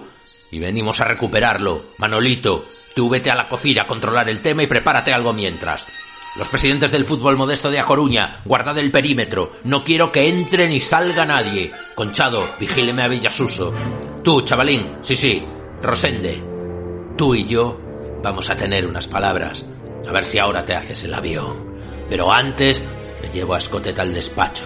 Tengo unos asuntillos que tratar con él. Lucas se esconde en el cuarto de las escobas. No le ha dado tiempo a calzarse pero tiene el móvil. Debe pedir ayuda. No hay cobertura para llamadas y como el móvil es nuevo aún no tiene instalado el WhatsApp. Solo dispone del Twitter para pedir ayuda. SOS, atrapado en el playa, llamar policía. Siempre contigo, Lucas, te quiero. Joder, el bote, el bote de Mateo de nuevo. Que no, que no, que no, no. No es broma, ayuda, joder. Figurita, bésate el escudo. Quillo, pesetero, no te vayas del Cádiz, pesetero. Playa Club, secuestrados, llamad a la policía. Hola, soy Pared con descarga. Yo te creo. Dime cómo puedo ayudarte. Hola, sí, soy Lucas Pérez y estamos secuestrados aquí. Yo estoy escondido. Aún no me han descubierto. Esconderse no es propositivo. Debes actuar y pasar al ataque, ir ocupando espacios e ir un paso por delante del rival. Mire, ¿y no podría llamar usted a la policía local? Tú jugaste en el Arsenal. Seguro que podrás salir de esta situación tú solo. Además, no creo en la policía local de Inés Rey. Mejor será que te las apañes tú solo. Yo estaré aquí, dándote mi apoyo. La madre que me parió. A ver qué, ha- a ver qué hago yo ahora. Mientras tanto, en un reservado del Playa Club, Mire, estamos aquí porque queremos tomar el club que se nos fue arrebatado. Así que díganos dónde están guardadas las acciones. Mire, las acciones no valen nada. Este club es deficitario, es como una preferente tóxica. Me harían ustedes un favor si lo compraran. Ah, no, no, no, no. Comprar no. Lo que queremos es que se haga usted a un lado y nos deje a nosotros, la gente de fútbol, gestionarlo. Ya, mire, si yo a un lado ya me he hecho. Pero sabrá usted que estas no son formas. Lucas se arrastra por los conductos de la campana extractora y es testigo de toda la escena desde la rejilla que da al reservado. Además de que empieza la oler a la ración de puntillas que está haciendo Manolito en la cocina. Además, ahora estamos decidiendo si fichar a un importante delantero de primera división que seguro que nos dará el empujón hacia arriba que necesitamos. Justo ahora, precisamente, me, me lo iban a presentar, ya que estaba invitado a la cena. ¿Cómo, cómo dice usted? No será... No, no, no, no, no, no, no. No estará usted hablando de Lucas Pérez. No será usted capaz. No lo permitiremos. Lucas, Lucas es un cáncer para el vestuario. El hombre con tricornio golpea a Escotet con violencia con la culata de su pistola y lo deja inconsciente. Lucas es testigo de todo y emite un leve sonido de sorpresa, delatando su presencia. ¿Qué, ha- qué ha sido eso? Rápido, chicos. Creo que Lucas Pérez está aquí. Buscadle y acabad con él. Tú, Rosende, te toca a ti. Me ha dicho un pajarito que estabas aquí con Lucas Pérez. Dime dónde está. Confiesa que lo querías fichar. No, no, no, no te diré nada. Es por esto por lo que no quise saludarte aquel día que ibas con tu mujer. ¿No te das cuenta? Es que has perdido los papeles. ¡Calla! Si estás aquí es gracias a mí. Yo te recomendé. Disculpe, yo soy Villasuso. Mire, a mí me pagan por llegar a acuerdos. Si nos deja marchar, yo le entregaré a Lucas. Calla, no digas nada. Tengo su número. Le llamaré y haré que venga. Villasuso marca el número de Lucas. Suena el teléfono. Lucas está viéndolo todo desde los conductos del aire.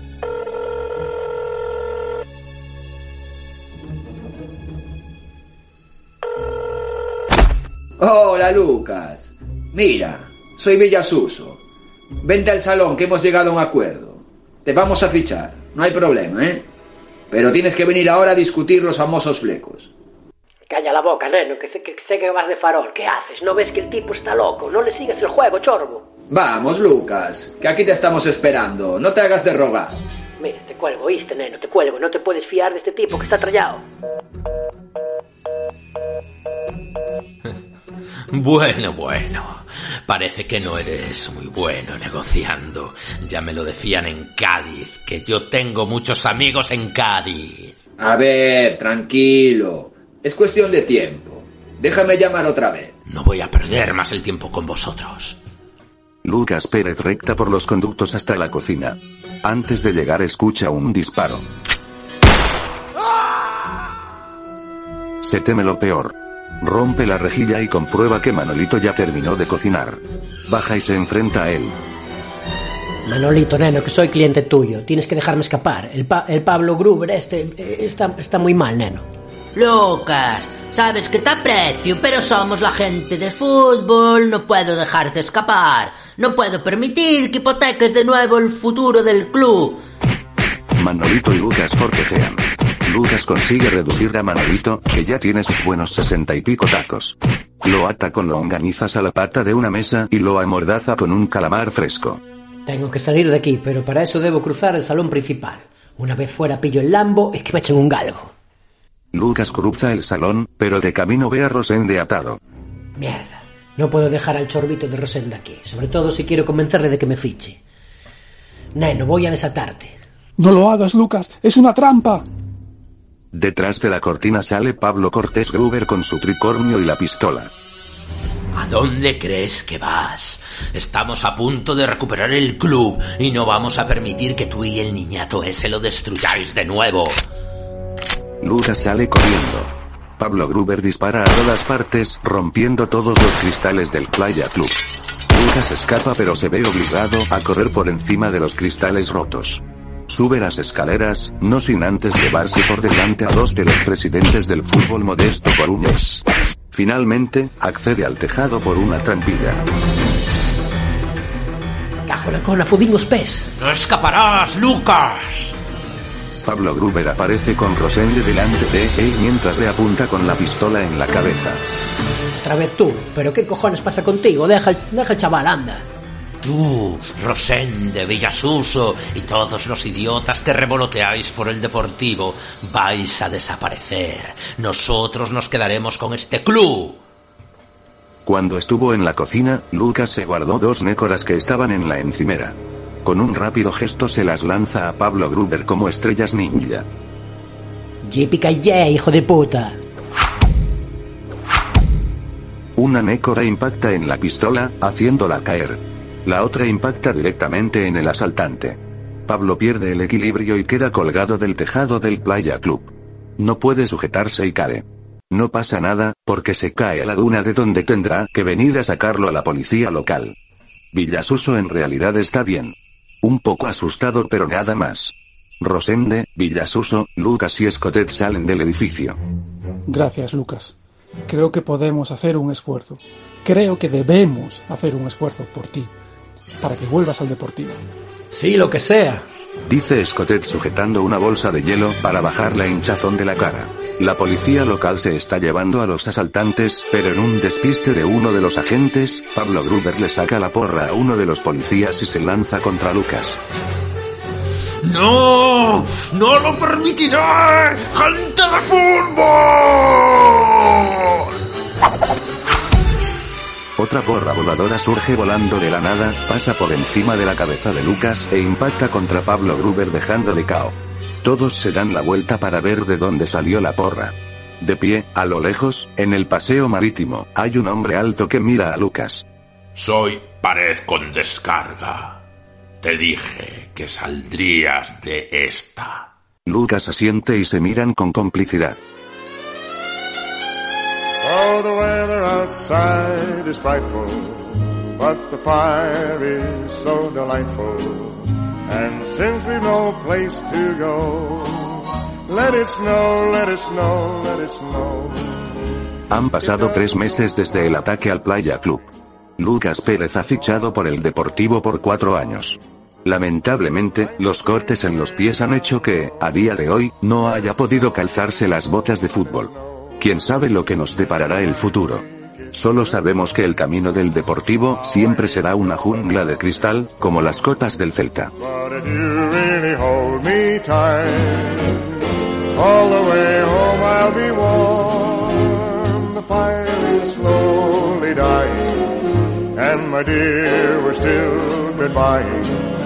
But as long as you love me so, let it snow, let it snow, let it.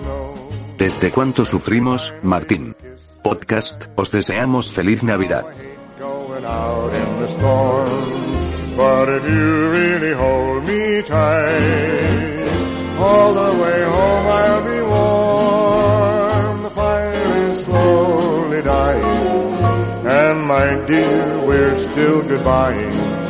But as long as you love me so, let it it snow, let it snow.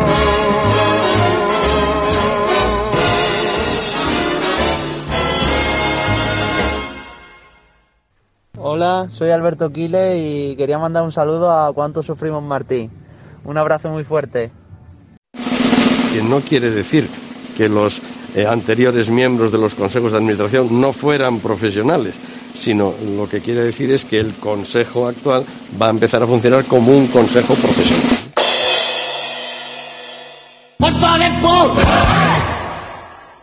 Hay veces que lo mejor es estar callado, mirar para otro lado y hacer como si nada. Si llamas gilipollas a un gilipollas se enfada, por eso. ¿Cuánto sufrimos? Martín. Yo sigo la dieta de comer calladito, me lo como está bueno y repito, no sé si me explico, yo soy muy astuto, sé que el tiempo oro, yo no pierdo ni un minuto, por eso yo sigo la dieta de comer calladito. Desde el primer momento también dijimos que íbamos a profesionalizar al club deportivo porque creemos que es una empresa como cualquier otra. Los tecnócratas quieren vender de mi pueblo todo el patrimonio. No los dejes despierta, boricua, mano dura contra esos demonios. La democracia no es que gobiernen tecnócratas o técnicos. Técnicos tiene que haber muchos. Los tecnócratas quieren vender de mi pueblo todo el patrimonio, no lo tengo ni la menor idea. Ni si quién va a ser el presidente, ni qué significa profesionalizar el club, ni nada de nada. Bueno, el Deportivo a salvo. Sí. Gracias a en parte los tecnócratas, en Sí. parte... Cuando se unen Claro, claro. las fuerzas vivas del deportivo. Exactamente, el Twitter, final todo sale la bien. tecnocracia, todo sale bien, todo sale No bien. sé si hay secuelas. Mm. La veremos en próximas navidades. Veremos en próximas navidades. Joder, la jungla va por la sexta ya, puede ser. ¿Qué dices? Sí. Cinco o seis, no sé. No, cuatro, cinco. Yo no recuerdo la última, la cuarta, pero puede ser que hicieran una quinta o que se está haciendo una quinta. Había una que iban a Rusia o no sé qué historia, con el hijo de John pero- McClane. pero esa es la cuarta. Esa es la cuarta. No, la tercera es con Samuel L. Jackson. Sí. Vale, pero hay una que yo creo que es la cuarta, que es en la que sale este Justin Long y que que este actor que se que liga con Sí. la hija de John McClane. Pero esa es la que van a Rusia también, ¿no? No, yo pensaba que esa es la, la quinta. siguiente más. O la siguiente más, en la que sale el hijo de John McClane. Pero es que, que en esa que dices tú, de Justin Long, yo creo que sale el hijo de John McClane también. También. Es tan fácil como googlearlo, ¿eh? Pero bueno. Pero bueno. Lo dejamos aquí. Escríbenos en los comentarios. por este rollo que hacemos de, de estar semanas diciendo algo mal por no googlear.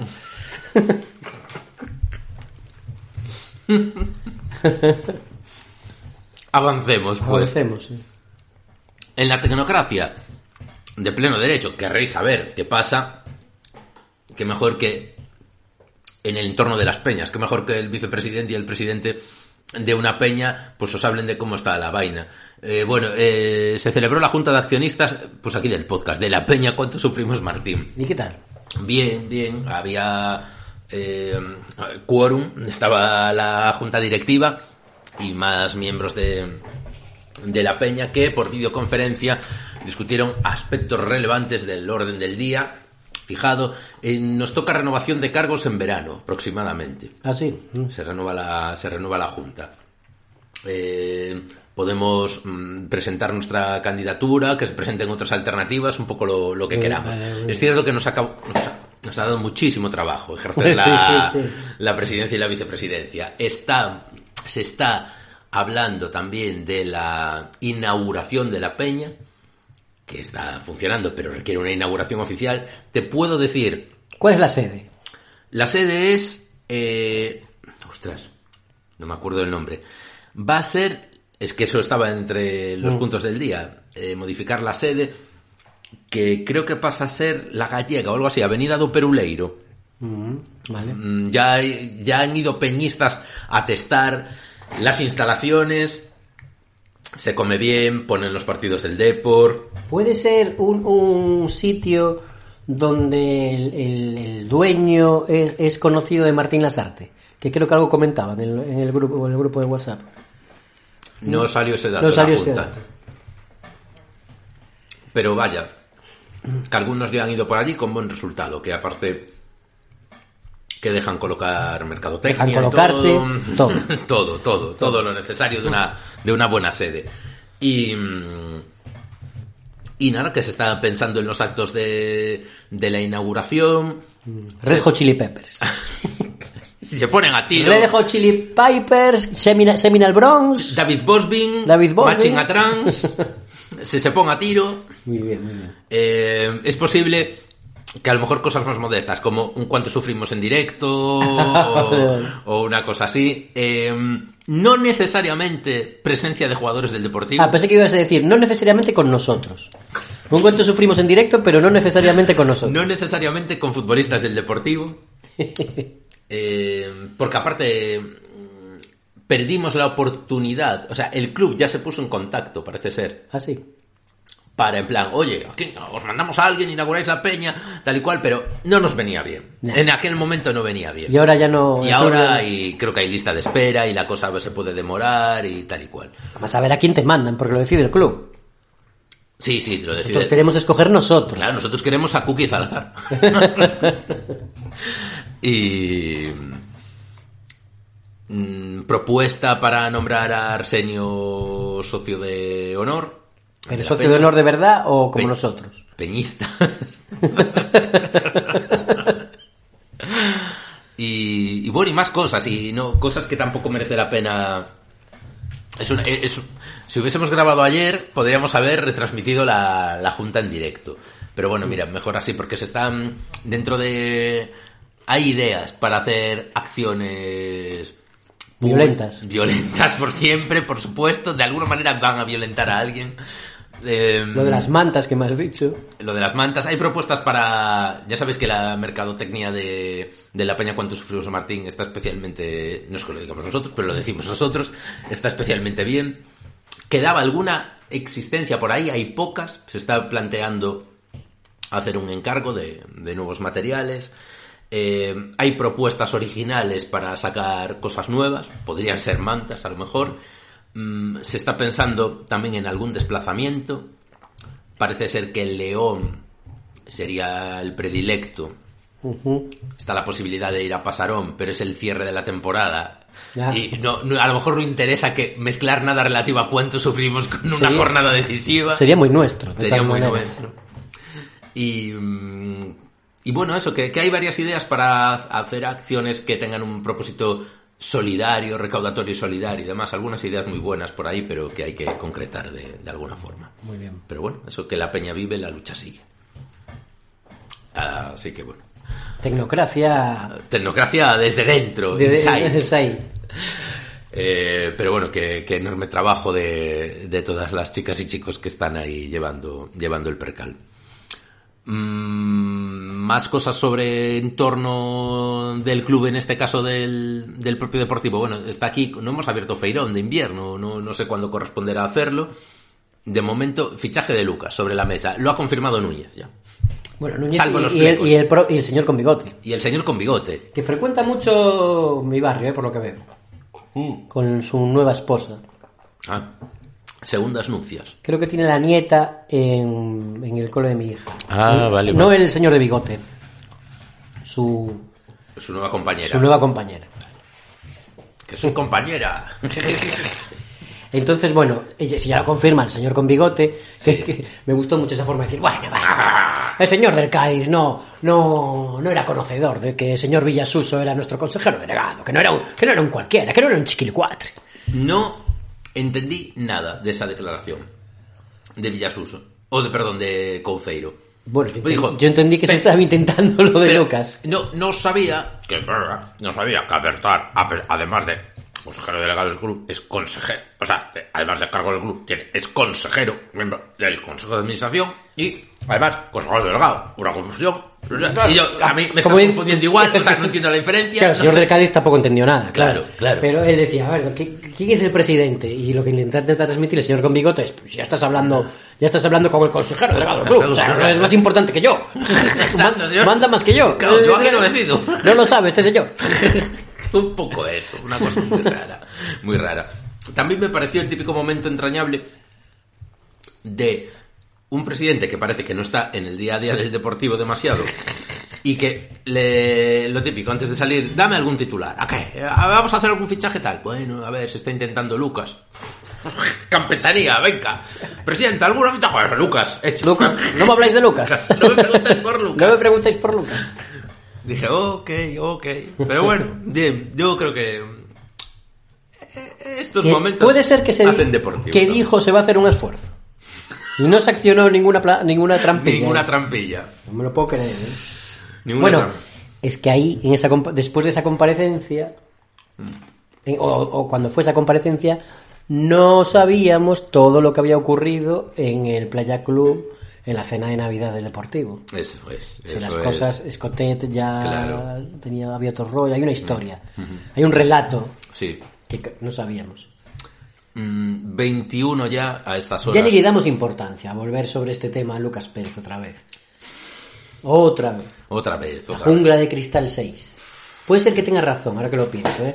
Que, que en una solo sale la hija y en el otro sale el hijo. Claro, yo creo que la, la cuarta creo que es con la hija. Y la quinta es- es con el hijo. El hijo en Rusia. Es que yo sé que vi una en el cine y me cagué en la collona, de lo mala que De era. lo mala que era. Eh. Yo creo que No sé cuál vi. Yo creo que la quinta es especialmente mala.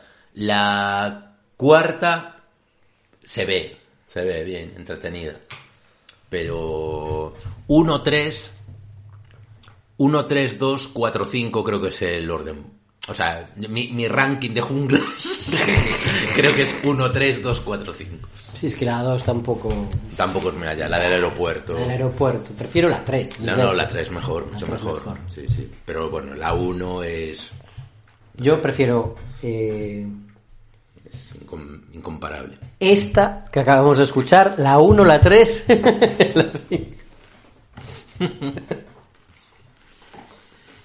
Ay.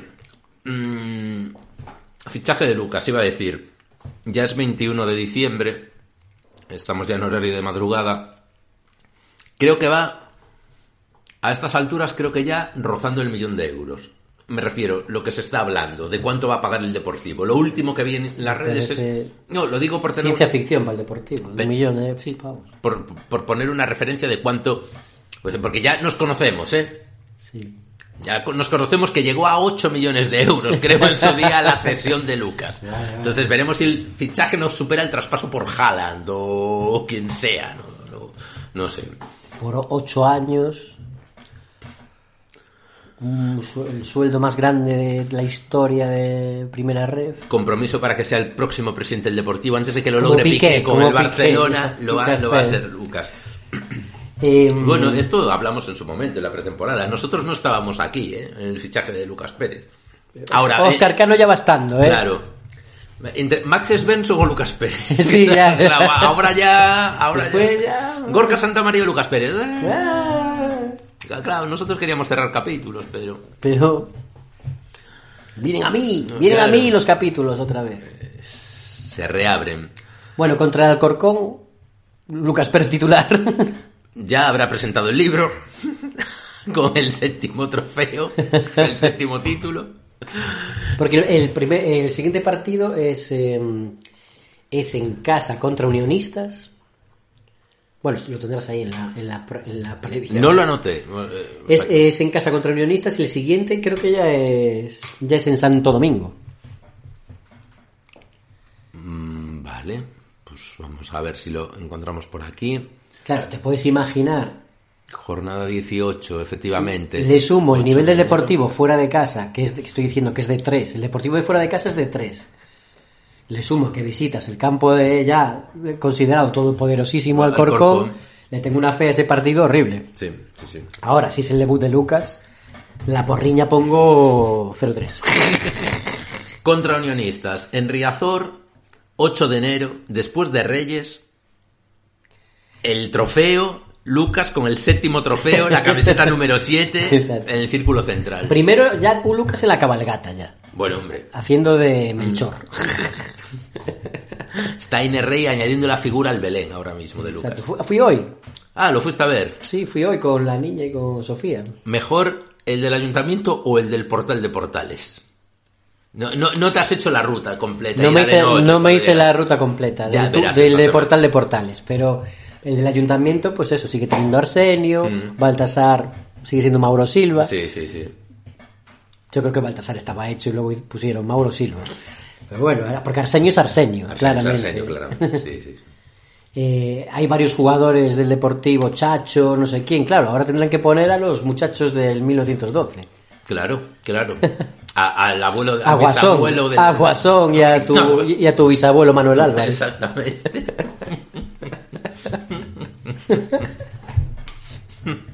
Y bueno, y el pariente ese de la mujer de Richard, Richard Gere. Claro. De Richard Gere. Pero bien, bien, siempre, como había poca cola y tal, porque claro, el Mm. tiempo Sí, era malo y tal, pues estuvo, lo pudimos ver A mí siempre, siempre me gusta ver Sí. el, el Belén. Eh, acostumbran a añadir una imagen cada año. No cada sé qué añadieron años. este año. Porque claro, no he seguido mucho el, la cronología. Entonces Vale, no sé cuál decirte cuál es el nuevo. Ya, ya, ya, ya. Cuál- estoy intentando pensar algún coruñés ilustre así de reciente, pero algún logro de algún coruñés. O sea, más allá de nosotros, quiero decir. que de No hay dos podcasters allí con no, micrófono. No, no contactaron, ¿no? Aún con No. nosotros. Vale. No. Bueno. Se armó el Belén. En fin, eh, vaya, pues eso, fichaje de Lucas. Volver a las disquisiciones del verano, no sé. Yo pensaba que había capítulos pasados, demás, pero la realidad ahora es tozuda. O sea, ¿a, a quién no le va a gustar un templo romano del siglo X, ¿sabes? Como las señoras estas. pues, ¿A quién no le va a gustar un delantero de primera división? que marca goles. Claro. En fin. Mm, Tenía yo aquí anotado, no, no es propiamente tecnocracia, pero forma parte también del entorno del club. Me quedé patidifuso con el cántico de los Riazor Blues en el partido contra el Racing de Ferrol. Puta Ferrol. Bueno, con ese también. Me pareció. Joder, es que claro, no hemos hablado mucho de. Y ya no sé si merece la pena. No, vale, vale, pero no hagamos otra vez el programa de la última vez que jugamos contra el Racing de Ferrol, No. donde ya hablamos largo y tendido de la pailanada esta colectiva eh, De- entre Terra de Trasancos, eh, todo Golfo Ártabro y tal, de andarnos midiendo los Creo que ya explicamos lo, lo mal que nos parecía este tipo de, de desprecio. de desprecios a, a Ferrol, Fe- Ferrolanos, etcétera. A mí me, me, me, me resultó como... Nos sobra, a mí me sobra. mucho. A mí me sobra todo. O sea, me sobra de nuestra parte y me sobra de la parte de ellos. No entiendo nada. No entiendo esta especie de caldo de cultivo que parece que se esté generando por estar los dos en la misma categoría de Peña que se quiere venir un poco arriba con las rivalidades. De camino al estadio, subiendo la ronda de Nelle, vi pasar como tres buses. O sea, vi pasar unos coches de policía. Dije, joder, está tanta policía ahora por la ronda y detrás venían tres buses. Dije, ostras, que están escoltando aficionados del Racing de Ferrol.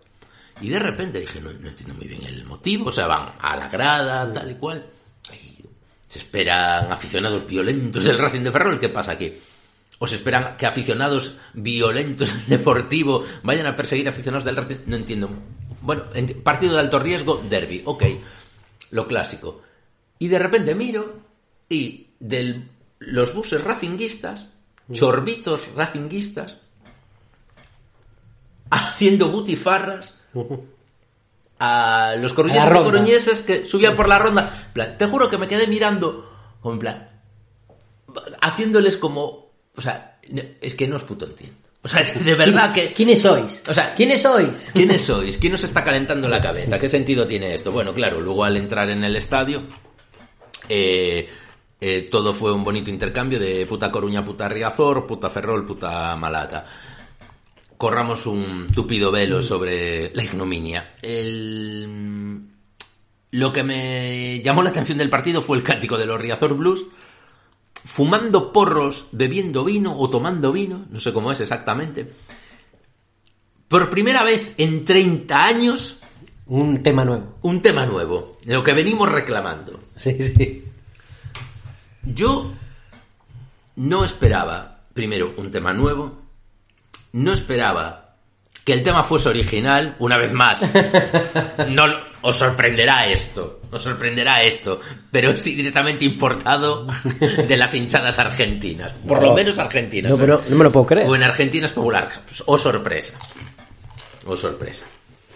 Ahora, ya me sorprendió cuando lo cantaron los blues y me turbo flipó cuando descubrí que viene de hinchadas futboleras argentinas que el tema sea una versión de Sufre Mamón de los hombres G. Es que pegó mucho en América Latina, hombres G. Ostras, eh.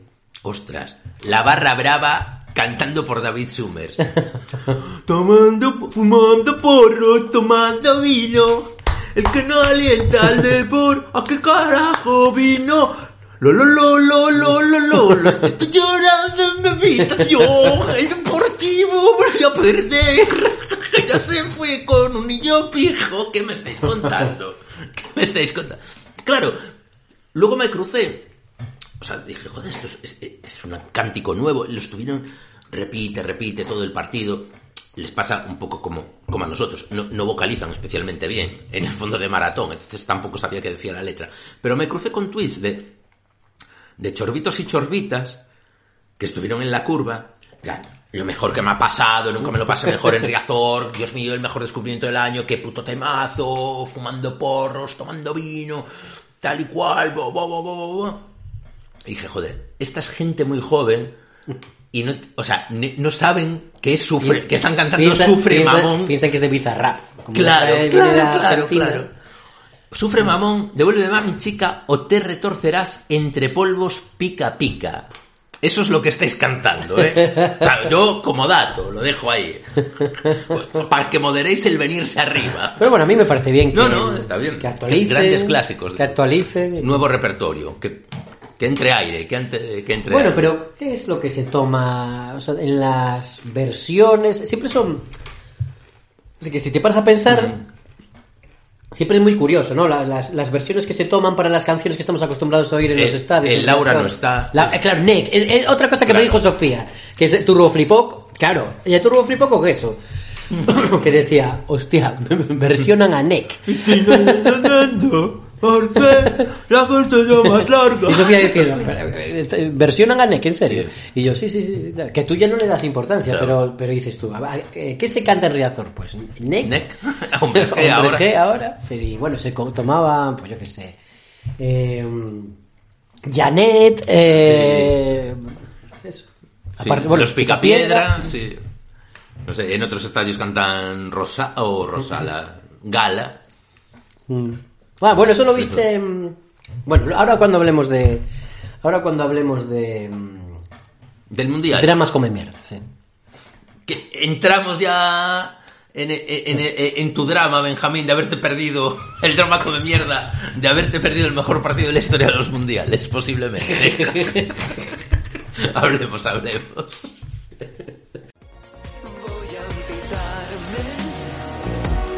de los problemas. Dramas, dramas, come mierda, come mierda. No quiero más dramas en mi vida. Solo comedias entretenidas. Primera reflexión. El- eh, pongamos en contexto el- lo que es tomar la, de- que un hombre que le da la risa en plan mierda, mal lo hice. tomar la decisión personal de no seguir el mundial y que venga y que venga toda la gente a tu alrededor. Bueno, el mejor partido de la historia de los mundiales. Bueno, bueno. Bueno, eso por un lado. ¿Cuánto rencor? Eso por un lado. Luego, es, es otra breve reflexión, que es muy sencilla, que es, me habéis dejado solo, hijos de puta. Pero solo os lo digo a todos, a todos, a todos, a todos. Porque yo me, me metí en esto, pero yo me metí en esto en un momento en, en el que tú, tú, tú ibas por las redes sociales y era una opinión como, como que tenía su público. Golpes en el pecho había, ¿eh? Tenía su público, ¿eh? De decir, no, no, claro que sí. Bueno, había... mon- ¿Alguien recuerda haber visto desde el partido inaugural hasta la final del domingo, haber visto alguna otra vez en todo su timeline la foto esta del Mundial del Qatar con un balón con el... bueno, con la... El tocado este saudí o catarí eh, bañado en sangre que una semana antes del Mundial estaba todos los días varias veces en el timeline. ¿Sí o no? ¿Alguien lo vio desde el partido inaugural hasta la puta final? Nada, nada. Eh, las, las opiniones eran diversas. Y, y- había gente, había gente como, como muy, muy llena de razón, como yo. Como, como yo que dice, bueno, yo, yo soy, o sea, no, no, no soy un cualquiera que va a tomar, que va a hacer esto. Tú no sigues fútbol, para ti es muy fácil hablar. Pero a mí me encantan los mundiales. Pues no voy a verlo. Ir día a día, día a día, dándote cuenta que estás solo en esto. Pero solo, solo, ¿eh? Solo. Gente, gente que tú ha- habías leído activamente decir que iba a boicotear el mundial comentando partidos del mundial. O sea, así, ¿eh? En ese plan, que yo, hostia, gente que decía que no lo iba a ver está aquí eh, hablando muy fuerte sobre lo bien que le está pareciendo Qué- qué espectacular, eh, el, el gol de Richarlison, ¿eh? Dios mío, cómo me está volando este Ecuador, Arabia Dios Saudí. mío, Dios mío, Dios mío. Y luego ya, bueno, claro. Eh, en la final, ayer, ayer estaba viendo el telediario y daban el dato. Televisión española. Eh, pico de máxima audiencia, el penalti no sé qué. 12.750.000 espectadores delante de su televisor. 7 de cada 10 espectadores estaban, que estaban viendo la tele, estaban viendo el puto, el puto partido. Y o sea, ahí, me- ahí es donde más solo me sentí en mi, mi puta vida. Donde más solo me sentí. Pero lo que te quería preguntar es, o sea, tú tuviste la opción real de ver la final Sí. y no la viste. No la vi. Admirable. Realmente admirable. Igual, igual que los- lo- el, el partido de España-Marruecos, estaba en mi casa. Y no lo vi. Admirable. No lo vi. Puedo decir, porque ya que he sido la, la- la única persona viva en España, futbolera, que no ha visto el Mundial, puedo decir que sí he podido estar eh, fregando los platos, eh, haciendo la comida y estar la radio puesta. Y entonces a lo mejor hay una previa. ¡Ah, carajo! ¡Ah, carajo! Que esos son 10 minutos Y- y de lo que pillas. En plan, mierda, saca- secándote el ahí Para cambiar, para para quitar, fuera, no. fuera, poner radio clásica. Entonces ha podido estar, a ver, alineaciones, no sé qué, tal. Eh, eh, a, a ese punto, a ese, a ese punto. Eh, entonces, otra reflexión. Otra reflexión. Entonces, toda mi experiencia de... quiero hablar como, como una persona que ha vivido todo el mundial, cuya única... cuya toda experiencia que ha tenido en un 90% de este mundial ha sido 100% o casi 100% a través del, del filtro de Twitter. De Twitter de por además. De de- del timeline. O sea, imagínate, o sea, el- a través del distorsionadísimo filtro de Twitter es como yo he recibido el mundial. Porque yo no me he quitado Twitter.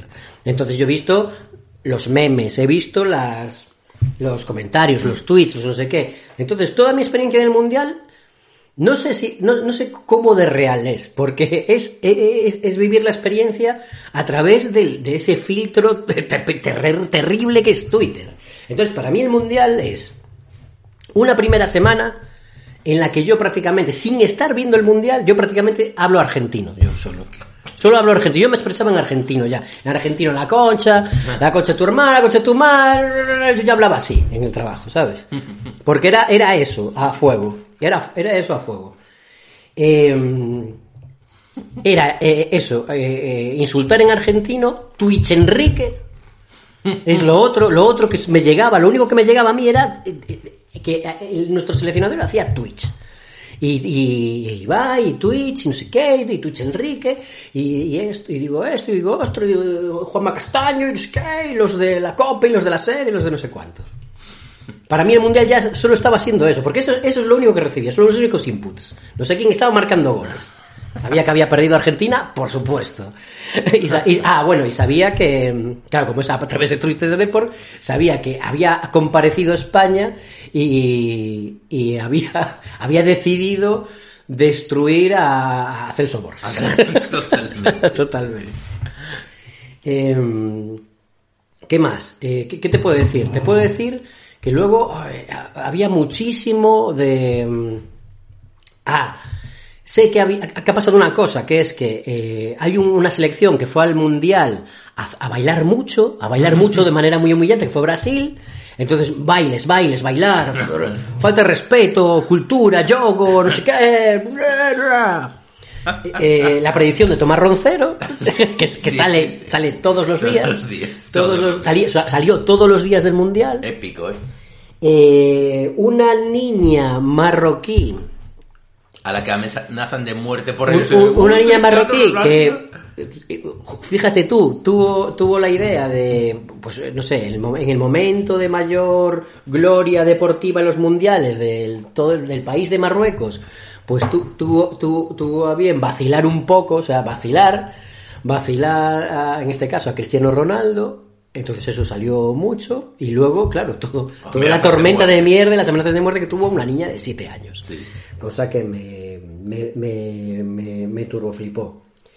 Eh, cosas relacionadas con virus del camello y Messi en bata. y Messi en bata. Pues nada. Pues nada, eh, claro, ahora habrá una, toda una generación de seres humanos que recordarán este mundial como la puta repolla, que recordarán este mundial como lo- yo recuerdo el mundial del 86 probablemente, y que de Maradona, y, y nada, y todos os acordaréis de la mejor final de la historia del mundial. O sea, y yo lo recordaré como aquella vez que decidí boicotear el mundial y fui el único español. Bueno, español. El único, el único ser humano del mundo del fútbol que, que hizo este boicot. Sí, no, no sé, o sea, yo... Yo hice boicot eh, un poco forzoso porque me... Perdona, Sí, dime. este fin de semana que estuve en una casa rural me encontré, bueno, estaba charlando con, con otro otro colega celtista, muy Mm. celtista, que, eh, del que, que tú, no sé si lo conoces, pero, pero que tiene relación con este podcast. Ah, vale, vale. Bueno, de hecho hay una cuña de él. Ah. ¿Te acuerdas? Soy ese amigo celtista, Sí, tenemos una sí, cuña sí, de él. sí, cierto, cierto. Eh, que me dijo que él había tomado la misma decisión, que bo- boicota el mundial. Que, bueno, porque le parecía muy mal, mundial, bueno, y aparte, ah, bueno, perdón, que se me olvidaba. Luego, eh, parte de mis inputs también son todo lo que tiene que ver con el jugador de Irán, Ah, bueno. condenado a muerte. Sí, sí, sí. Eso, es- eso es todo lo, eh, eso es lo que yo percibo a través del timeline de Twitter. Y que, y que se ha hecho mutis por el foro, eh, por lo que sé, Mm. en todo lo que tiene que ver con celebraciones, con de- desarrollo de la final, etcétera. Bueno. Él me dijo, sí, sí, y igual, tío, yo es que pensé, es que este mundial es una puta vergüenza, corrupción, la forma en que se ha concedido, tra, tra, tra, tra. boicot. Y me dice, yo caí en semifinales. A partir de, a partir de las semifinales me lo vi, me lo vi. Me vi las, las dos semifinales y la final. Bueno, la final no había sido todavía. Y yo, vale, vale. Jolín. Yo eso, eso tuve un boicot eh, forzado porque me me coincidió primero con mudanza y después con vacaciones y estar eso, eh, una semana entera en, en París y alrededores y no, no entraba en mis planes, ¿sabes? Dejar de hacer cosas por, por pararme a ver partidos del Mundial. Sí que procuré alguna noche, a lo mejor cada dos días o, o tres, buscaba cuando estaba en el hotel antes de, de dormir, dije a ver si encuentro resúmenes, ¿no? Me pongo un poco al día, veo cómo han ido algunos resultados, que aparte me da pena porque creo que que parte del placer de, de los mundiales es fliparte durante una semana con Arabia Saudí. Es que la semana buena es la, Es la fase de grupo. La fase de grupos, o sea, que es realmente donde se crean esos relatos efímeros de, ostras, increíble el juego combinativo de Corea, tal y cual, o, uy, qué buena pinta Ecuador, Mm. este jugador me lo anoto en el radar, ¿sabes? Y aparte, ahora que, que no consumimos fútbol profesional, yo no, no lo hago, pues claro, todavía es algo como más especial. Entonces, en parte me fastidia habérmelo, habérmelo perdido. No estaba en el día a día de los resultados. Por ejemplo, de mm, recuerdo, aún estaba aquí, creo que estaba con la radio puesta limpiando el, los antiguos estudios Epi Blas cuando jugó España contra Costa Rica, cuando decidieron eh, humillar a Keylor Navas y subsidiariamente a Celso Borges. Pero no, de toda la secuencia que vino después de lo que fue el España-Japón, de que luego se la jugaron con, o no, jugaron con Alemania antes, no, jugaron primero con Japón, luego con Alemania, no me enteré de nada, me cogió en vacaciones, ni puñetera idea. A la vuelta ya estaban las rondas eliminatorias y ahí pude enganchar. Y sobre todo en cuartos ya pude verme algún partido entero. y. Ya hice eh, militancia mundialista. No me vi que el que dicen que fue un gran partido, el Francia-Inglaterra. O sea, mi, mi actitud ha- hacia este mundial fue de no paralizar toda mi vida por verme partidos. Cosas que en otro momento habría hecho, en plan, me cago en Diola, o sea, es sábado o lo que sea, por la tarde, hay un Francia-Inglaterra, esto me lo veo. No, teníamos que ir a, no sé, pues a comprar unas cosas para el piso, no me lo vi. Ahora, me alegro infinito de haber estado el domingo viendo la, la final, o sea, me, para mí fue emocionante, joder, eh, por el espectáculo, por todo lo que estaba pasando. Y, y coño, porque, porque eso, porque las coincidencias son las que son, y es una chiripa grande, y evidentemente eh, Scaloni no ha sacado, imagino, a lo mejor a estas horas sí, ¿eh? ha sacado una camiseta del Deportivo a pasear. Está con la camiseta argentina. No hace falta que la saque. Tú, tú- o sea, tú lo sientes como propio. Yo entiendo que vengan otros, ya están estos como celebrando como si fuera suya. Sí. No, pero sí. O sea, ¿yo qué quieres que te diga? O sea, no, no es un. No, no es. No es, no es lo que decías antes. No es Cianí, gran futbolista, o Martins, gran futbolista, que aprecias por aquí, que ha pasado. No, no sé, no es Ricky ganando con la selección española el mundial.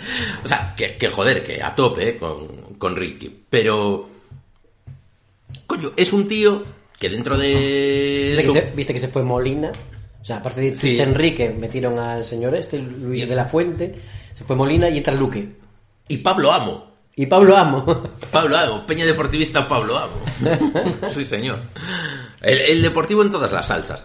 Pero joder, eso, que lo- creo que éramos muchos deportivistas los que estábamos escrutando el minuto a minuto de Scaloni. Y, te, y, joder, y te emocionan los vídeos. O sea, el vídeo este de Scaloni rompiendo a llorar al acabar el partido, en plan intentando contener, contener, contener. Hay como un vídeo de un minuto de, la, de una televisión argentina, me parece, donde lo siguen de mantiene la calma, se van todos los jugadores, tal, él decide ir a sentarse al banquillo, luego se vuelve, vuelve al campo y tal, y en este, o sea, todo el tiempo aguantando, aguantando. Y lo bien, se acerca un jugador a él y ahí de repente le- se le empiezan sacudidas en el cuerpo y, y se rompe.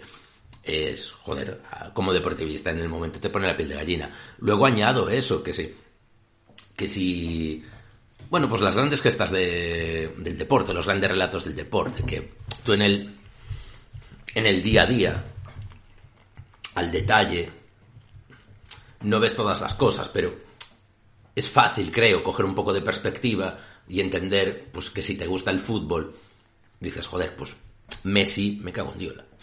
¿Sabes? Vaya, yo tengo mitificadísimo a Maradona. Voy, voy a confesar otra cosa. Confiesa, confiesa. Eh, gané un comunio del mundial.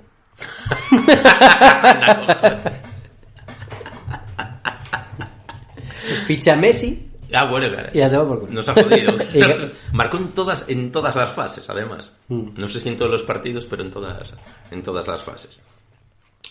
Jolín, pues, no sé, estas cosas que se dan, historias que se dan a veces en el deporte. Tú ves a, al mayor especialista de una disciplina hacer algo que, que no se ha hecho prácticamente nunca, o en este caso, culminar una narrativa cuando peor parecía que lo podía tener, cuando ya había renunciado a eso, cuando se ha dado una última oportunidad, cuando tal y cual.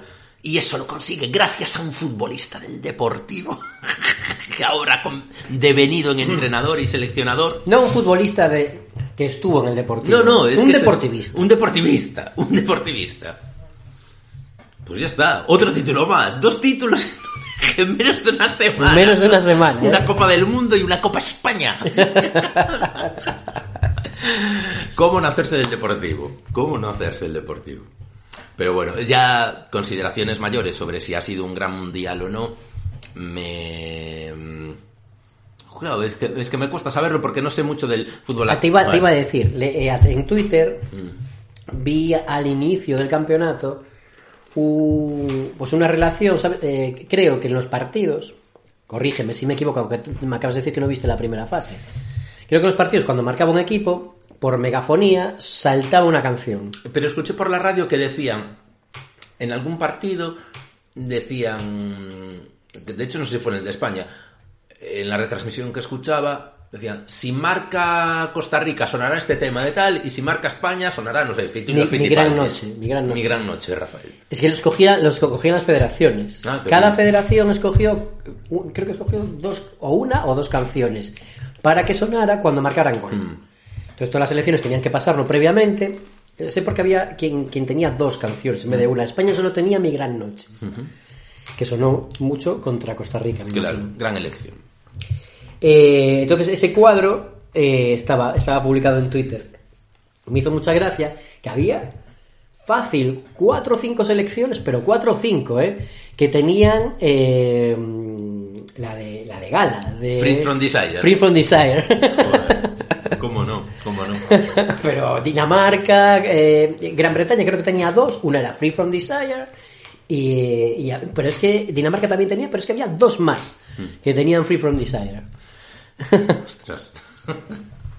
Nada, los temazos son temazos inapelables. ¿Qué vas a hacer? Aún así, la única canción del mundial es Muchacho. Eh, la mosca CC también. Deportivistas, joder.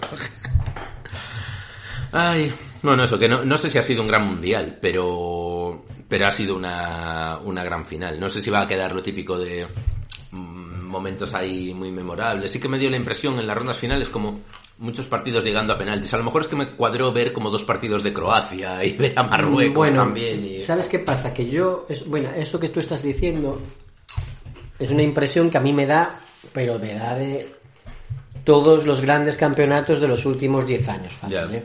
Mm.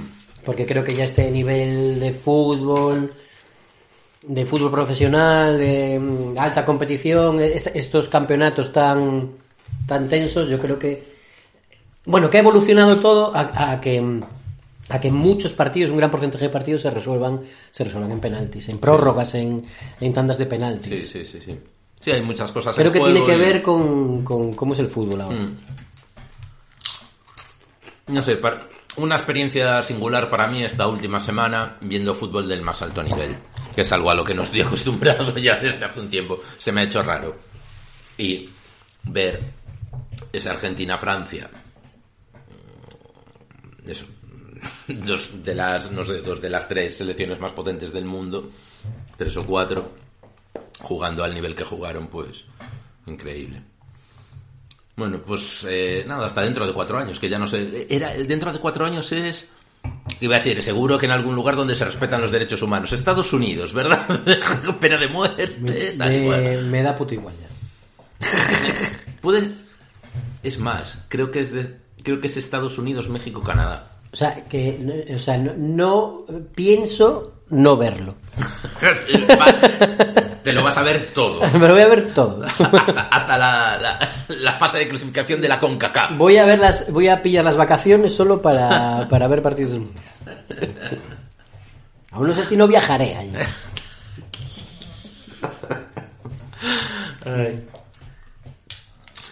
Bueno, eh, Miguel vivió en, vive eh, en un país que estuvo paralizado por momentos debido al Mundial.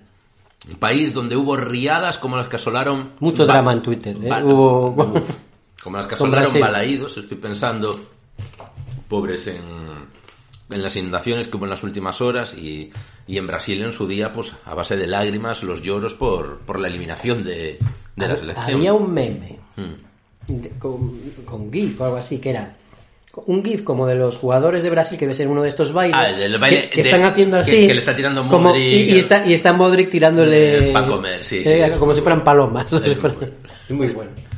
No, no, fantástico ese, sí. Es porque sale hasta Tite, el entrenador, ahí haciendo el Ah, baile sí. de Richarlison entre el grupo de futbolistas. Creo que estaba el entrenador haciendo el baile también. Sí, eso lo vi. Es que cuando se montó todo el pitoste este que referías antes de, de los bailes, que si la cultura, que si la humillación, tal y cual, digamos que la apoteosis de eso fue eh, en un partido en el que marcan un gol y ya no solo que se pongan a bailar Vinicius y Neymar y Richarlison, es que se van al banquillo, allí con Dani Alves y con que sea, y hasta con Tite, y, y empiezan a bailar hasta con el entrenador. Eso, eso sí que es una falta de respeto. No. No sé, que lo es. Yo ya O sea, el entrenador, el seleccionador, tiene que tiene que respetar al, al- al entrenador rival, por lo menos. Tú ya sabes que los jugadores y los jugadores son subnormales, la mitad de ellos, y no, y claro, no tienen la educación general básica, pero No, no, llama, llamó mucho la atención, evidentemente. Por eso se eh, sale, o sea, en el GIF ese que dices, es que sale. Sale él ahí también. En fin. Bueno, eh, de, de cómo son, de cómo lo viven, de cómo se comportan, a lo mejor Miguel nos puede contar algo. Quizás prefiero obviarlo y hablar de un equipo que campeona. De Argentina, no, del Deportivo.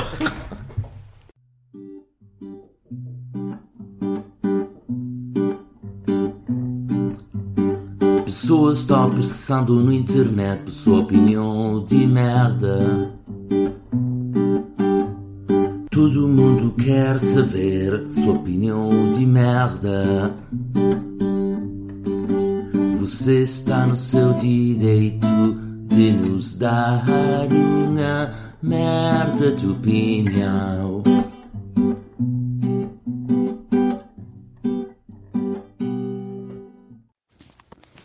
Hola Manuel, ¿qué tal Benjamín? Saludos desde Brasil, el país de los 500 millones de panetones navideños. Qué tiempos aquellos, ¿eh? los del panetones deportivista. Ahora que la deportienda vende esos jerseys, horteras de Navidad, cuántas oportunidades de marketing desperdiciadas. Ay, nada, todo sigue igual por aquí. Hace más de un mes ya de las elecciones y aún, aún hay gente acampada a las puertas de los cuarteles esperando un golpe militar. Una situación, nada, súper normal, de lo más tranquila y de lo más habitual. Es que se dan ganas de que no se acabe el año para ver qué cojones pasa. Un poco como, como el Deportivo, ese equipo esquizofrénico que te mata lentamente, pero que, bueno, oye, es el equipo menos goleado y querías que no se fuese de vacaciones porque intuyes que podría encadenar, joder, mayo, tres victorias consecutivas. ¡Buah! Increíble. Ahora, sin embargo, se van a ir de vacaciones a recuperar los fluidos perdidos en Ceuta y volverán a ser un rejunte en Riazor y perderán de manera completamente ilógica contra un equipo random. Después de ver lo que hemos visto, es bastante increíble que el Deport tenga todas las opciones abiertas en la liga, incluyendo ser campeón. Pero bueno, ¿cómo no va a ser increíble si estamos hablando de un club que en época de slow news, que es cuando no hay noticias, es capaz de generar ríos de tweets y horas de radio con el fichaje de un delantero de primera división y con el hallazgo ahí en un cajón olvidado de un nuevo título? En fin, me preparo ya para las fiestas navideñas y espero con fruición el reaccionando a Óscar Cano cuando llegue a Abegondo y vea solo a Lucas y no los cuatro fichajes que pidió todavía bajo los efectos del Lidrasec en Ceuta. Venga, besitos desde Brasil. Meconio que comemos a eito Sabor a merda real Meconio ano tras ano Cando vai rematar Meconio de categoría e a federación a cobrar. Meconio, onde se ve o fútbol, o streaming vaise cortar. Meconio, cantas xornadas e o Dux sempre sentar. Meconio, todo desgrazas, outro curso para penar. Vivimos en primeira come merda Estar comprometidos co deportivo E tamén gravar un podcast de cando en vez O que que o, o, o grande Javier Irureta disse para você que ficou irritadíssimo e você deu-lhe uma cabeçada? Pode falar essa hora? Ele não vai tomar no cu. ¡Por favor, Porque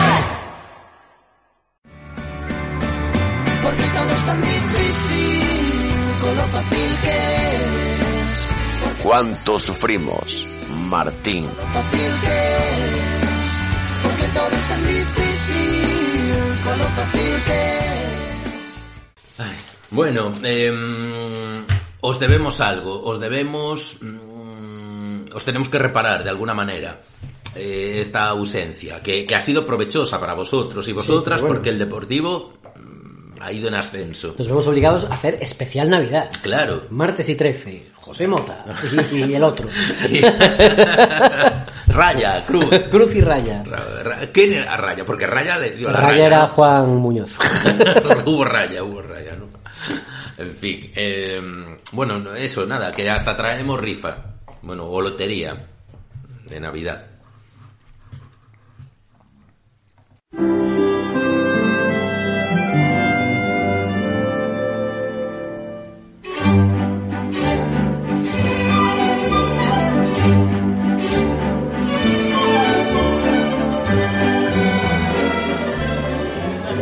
Sean ustedes bienvenidos un año más, señores y señoras oyentes, al sorteo extraordinario de Navidad de la Lotería Deportivista. Les hablamos como cada año desde el Salón de Turras e Invents de Cuánto Sufrimos Martín Podcast, desde donde los niños mamadores del Tino Bus alumbran ya con sus angelicales voces las ilusiones y esperanzas de todos los y las deportivistas. Y recuerden que en esta ocasión están en juego más de 1.500 millones de conchados a repartir entre miles de pedradas que, en forma de tweets, todo el deportivismo ha ido jugando en masa durante los últimos meses. Como oye, el sorteo ya está en marcha y estamos ya tan solo esperando a ver en qué cae el gorila macho, el gran premio de este sorteo y el que más conchado supone. Cuando, atención, nos, callamos, callamos ya, porque parece que acaba de salir el tercer premio del sorteo. Inadmisible sueldo del Consejo de Administración.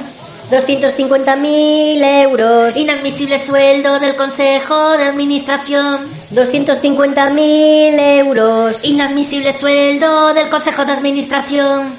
250.000 euros. Y ahí lo tenemos, uno de los más esperados. Acaba de salir el tercer premio, 250.000 euros, unos 25.000 conchados al inadmisible sueldo del Consejo de Administración. Es un premio muy repartido, se ha jugado en diversas trincheras, por lo que nos cuentan los servicios tuiteros de la Lotería Deportivista. Ha caído en gran número en clubes de fútbol modesto coruñés, en bares donde se reúne la gente de fútbol. Y nos dicen que la serie ganadora se ha vendido en la Administración Vidal de A Coruña y en la Sala Pelícano. Enhorabuena a todos los premiados por este inadmisible sueldo del Consejo de Administración. Cuando, ojo, ojo que ya tenemos, tenemos ya otro premio y es el segundo premio, ni más ni menos. Escuchemos. Deuda infinita del Lloruña. 200 millones de euros. Deuda infinita del Lloruña. 200 millones de euros. Deuda infinita del Lloruña. 200 millones de euros. Y no podía faltar el que todos los años toca, acaban de cantarlo los niños mamadores. Es la deuda infinita del Lloruña, unos 20 millones de conchados y un clásico de este sorteo. Es sin duda el más curioso de todos los premios de la Lotería Deportivista porque se juega sobre todo fuera del entorno del deportivo. Ya tenemos la información de dónde ha caído y sí, parece que de nuevo se ha jugado en administraciones tuiteras de Vigo, Ferrol, Compostela, Gijón, Zaragoza, Málaga y este año incluso en Fuenlabrada, Albacete o Santander. Enhorabuena a todos los premiados. Y ahora sí, ahora ya solo queda por salir uno, el gran premio de este sorteo, el que regala más conchados y felicidad, el premio gordo al que algunos han querido rebautizar como el Ibai Gómez de esta temporada. Un momento, un momento, que ya está aquí. ¿Qué concesiones y fichajes por Lucas Pérez? Mil millones de euros. ¿Qué concesiones y fichajes por Lucas Pérez? Mil millones de euros. ¿Qué concesiones y fichajes por Lucas Pérez? Mil millones de euros. Ay, ay, ay, ay, ay, qué gran emoción, el favorito de todos, el más preciado de los premios, el gasto en cesiones y fichajes por Lucas Pérez, valorado en mil millones de euros. Aún recuerdo el día en el que se extrajo esta bola por primera vez, hace unos años ya. Sí, tal y como dices, uno de los grandes momentos en la historia del sorteo. Los niños mamadores habían cantado el premio de la cesión de Lucas por unos pocos cientos de miles de euros, hasta que el gran ojete calor que supervisaba el sorteo les cogió las bolas y apretó hasta que cantaron 7 e incluso 8 millones de euros por cesión, el verdadero premio. Así es, ay, qué enternecedora anécdota. Y desde entonces el gran gorila macho de la Navidad no ha hecho más que crecer hasta los 100 millones de conchados, aumentando el premio así cada año. Una cifra que vuelve a crecer para estas Navidades y de nuevo un premio que ya hemos localizado, ¿verdad? Eso es, ha caído en la administración de lotería de Monelos y también se ha repartido un buen pellizco en la administración vizcaíno de Cádiz. ¡Ay, qué fortuna! Cuéntame, ¿tú qué harías si te toca este gran premio de la lotería? Ay, yo lo tengo clarísimo, comprarme un Lamborghini.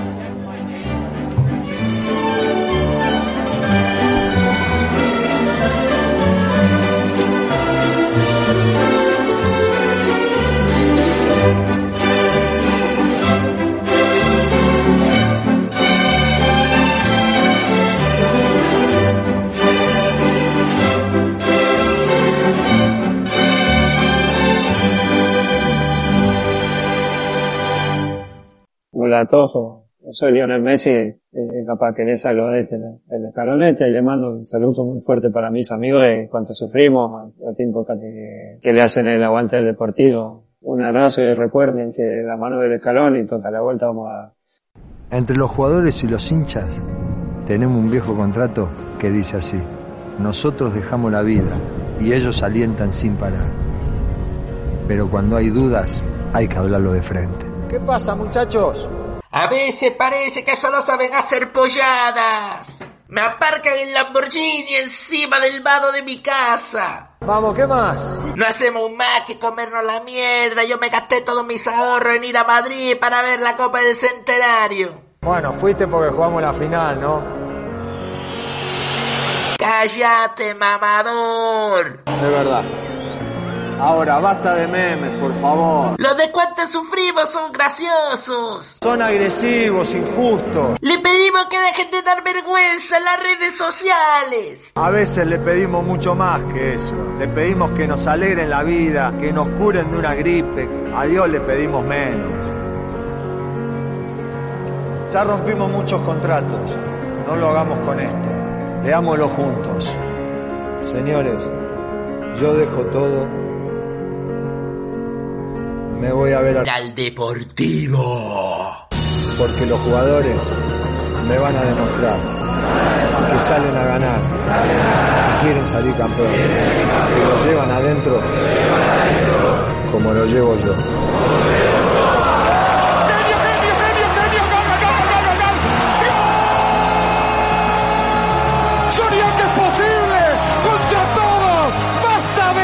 así de crítica. ¿Cuánto sufrimos, Martín? Y dejate de joder.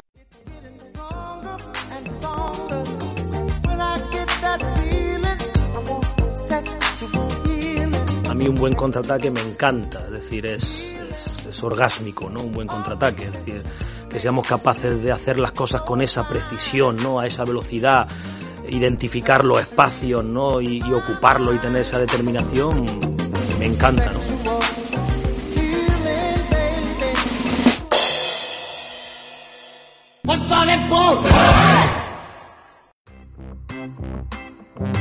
Claro que sí, claro que sí, ¿Cuánto sufrimos, Martín? claro que sí, claro que sí. Todo es felicidad en el deportivo. Oh, qué ay, bien. ay, ay, ay. Ay, es que bien. Nos ha Las tocado. mochilas llenas. Las mochilas, bueno, bueno. Cargando a la espalda de, de los juveniles, de los escolares, de los chicos de las categorías inferiores, incluso. que siguen liderando la clasificación. Empate con el Racing Vilalbés. Sí, sí, lideran, lideran. Me parece que eran primero y segundo que se disputaban. Sí, el por eso empataron, así que lideran. Y el Deporabanca empató también el último partido. Y Sí, pero bueno, en el último mes vienen de hacer buenos resultados. Eran líderes, eran líderes. pero creo que han perdido el liderato en, en la última jornada. Cachis la mar, cachis la mar. Casualidad que haya pasado Irene Ferreras por riazor.org. Casualidad, yo diría que no. Yo diría que no, ¿eh? Hay que revisar eso. En fin. Bueno, em, podríamos hablar de perlas si las hubiésemos recopilado, que creo que no es el caso. Aparte hay que saltar cosas. Hay que saltar cosas. Es especial de Navidad, pero es especial semana laboral también. Entonces vamos a tener que ir apurando. ¿Qué es de recibo? Del recibo de la lotería y de recibo de este- en este podcast es hacerle caso a los cuantos sufrilivers, ¿no? Un mes, ¿eh? Un mes, uf. Hay, hay, dejamos barbecho, ahora hay que, hay que recoger, hay que apañar.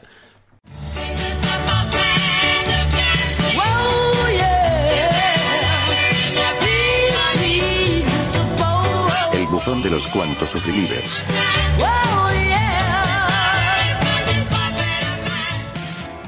Treinta y cuatro mensajes tenemos en el iBox.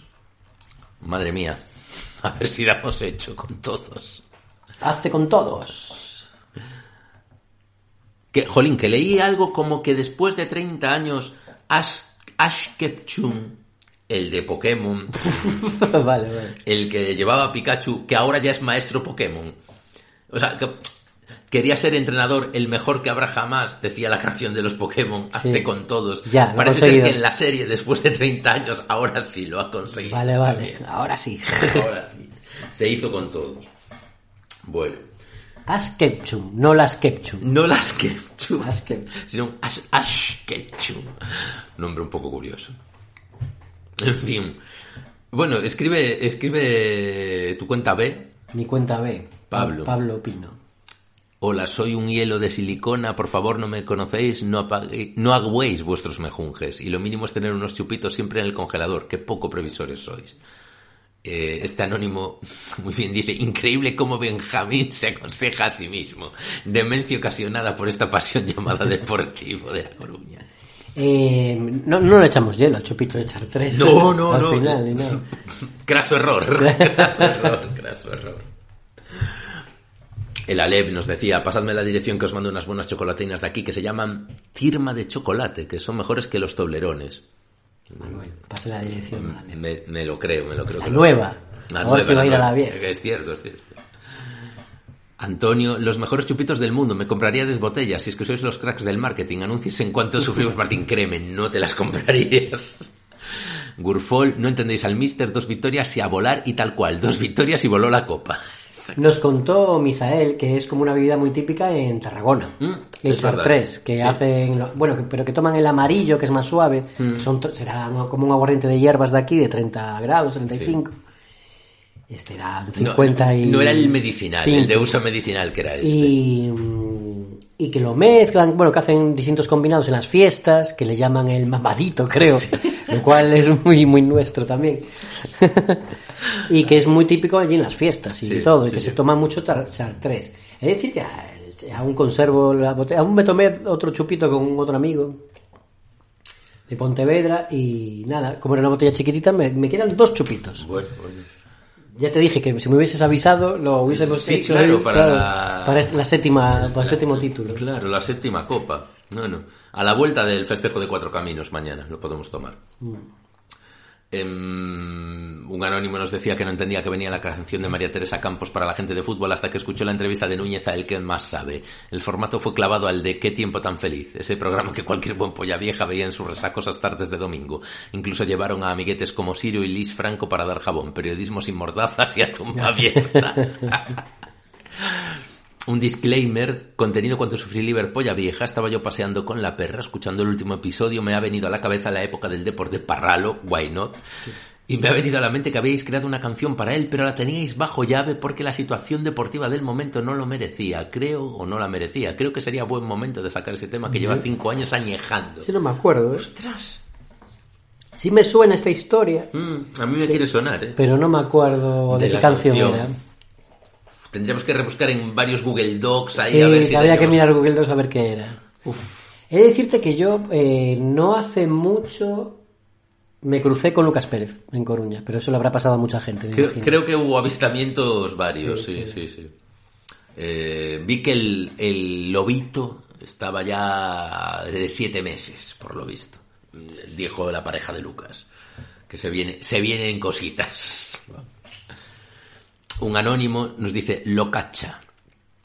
Santucho, Ibai Gómez se une a la plantilla del Santucho hasta final de temporada. Si solo fuese la del Santucho, si no. solo fuese la del Santucho, Se va a una de estas de eSports. se, se va a, a la liga de Piqué, esta que están montando. Yo no, no- o sea, estoy muy fuera, no entiendo nada. O sea, hay un, montó una liga en la que hay equipos en la- con pero, streamers. pero la liga la ha montado él, el propio Piqué. Creo que sí. Está organizada por él, como pretendía hacer con la primera ref. Sí, sí, exactamente, cuando estaba en Andorra. No estaba en. Andorra.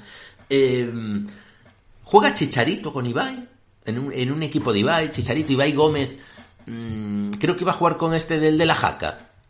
sí? Sí, que creo que tiene otro equipo. Luego sé que está el cura Agüero ahí y que tiene beef con DJ Mario. Eh, o sea, ¿Quién tiene beef, Ibai o, o Kun Agüero? Kun Agüero y DJ Mario. Que, que es... O sea, a, a mí, o sea, mi cerebro de, de señor ya mayor me, me cuesta. O sea, me- mezclar en una misma frase. En una liga de fútbol de streamers que organiza Gerard Piqué hay un beef entre DJ Mario y el Kun Agüero. O sea, son demasiadas cosas que no tienen sentido. En fin. Sergio, para estas navidades queremos una lista de reproducción de todos vuestros temazos. Mm, joder, siempre falta subir canciones al, al SoundCloud. Perdón, que es culpa mía y no, no me acuerdo. Eh, allí podemos hacer la lista. Furar de Punteirolo, acepto que Manuel me rebautice como Adolfo, perdón Alfonso. si a Benjamín empieza a llamarle Benito.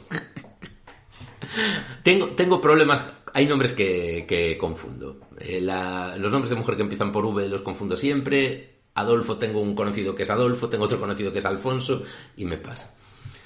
Dani, a canción de Oscar Canoe y Volar de la pegatina. Y voló. Y el vuelo fue, fue trambólico. Para Salsa Rosa, parece que Soriano está con una chica actriz que salió o sale en Élite. Aquí su perfil. Gracias, Gracias. Anónimo. La, la hemos fichado. Está, está fichadísima. Sí, sí, sí, sí, sí, sí. Muy bien, muy bien. Eh, otro, Anónimo, nos dice que hay que pensar en la próxima temporada, empezando por ver si es viable la continuidad de Rosenda, así como de jugadores como Quiles o Soriano. Se buscarán nuevos caminos o, su- o si hundirán sus carreras con nosotros. Esto, esto suele pasar, suele pasar. Ya, ya decimos que Kiles de momento no está renovando. No está renovando. Otro anónimo, llegado a este punto, ni la gente de fútbol, ni los panequitas o tecnocracia levantan este depor. Quizás la época del Endoiro fue un sueño, un hermoso sueño en el que prefiero descansar. Intuyo que como ha pasado tanto tiempo, estos son mensajes después de Badajoz. Gran podcast. Benjamín, Manuel, agradezco que en momentos complicados por el Depor digo nos arranquen una sonrisa, pero me marco un Ibai. Dejo de ser fan del Depor, demasiado sufrimiento, hasta siempre. Una persona con sensatez. Pero vuelve, hombre, siempre se vuelve. Tipachem, la maceta deportiva. Ah, mira. Lo que bebisteis en el último episodio, qué recuerdos, no tenía un nombre tan fino. Lo llamábamos Satua. Un chupito, 200 pesetas. Solo lo he bebido en un mesón de viejos hace más de 20 años en las galerías de Santiago frente al Guayaba. chaval. Que Manuel demuestre sus conocimientos como universitario en Santiago. Por supuestísimo, el Guayaba. Afrequitas, o Afrequete, el Apolo, las galerías. Bueno, sí, hombre. Anda que no, las galerías. Nunca más había oído hablar de ese brebaje, era como una leyenda para mí. Un día me tomé tres chupitos, aún era menor de edad y ya casi no recuerdo mi vida antes de eso. Qué cabrón, qué calores daba, madre de Dios. Todo el calor pasamos. Uf, damos fe.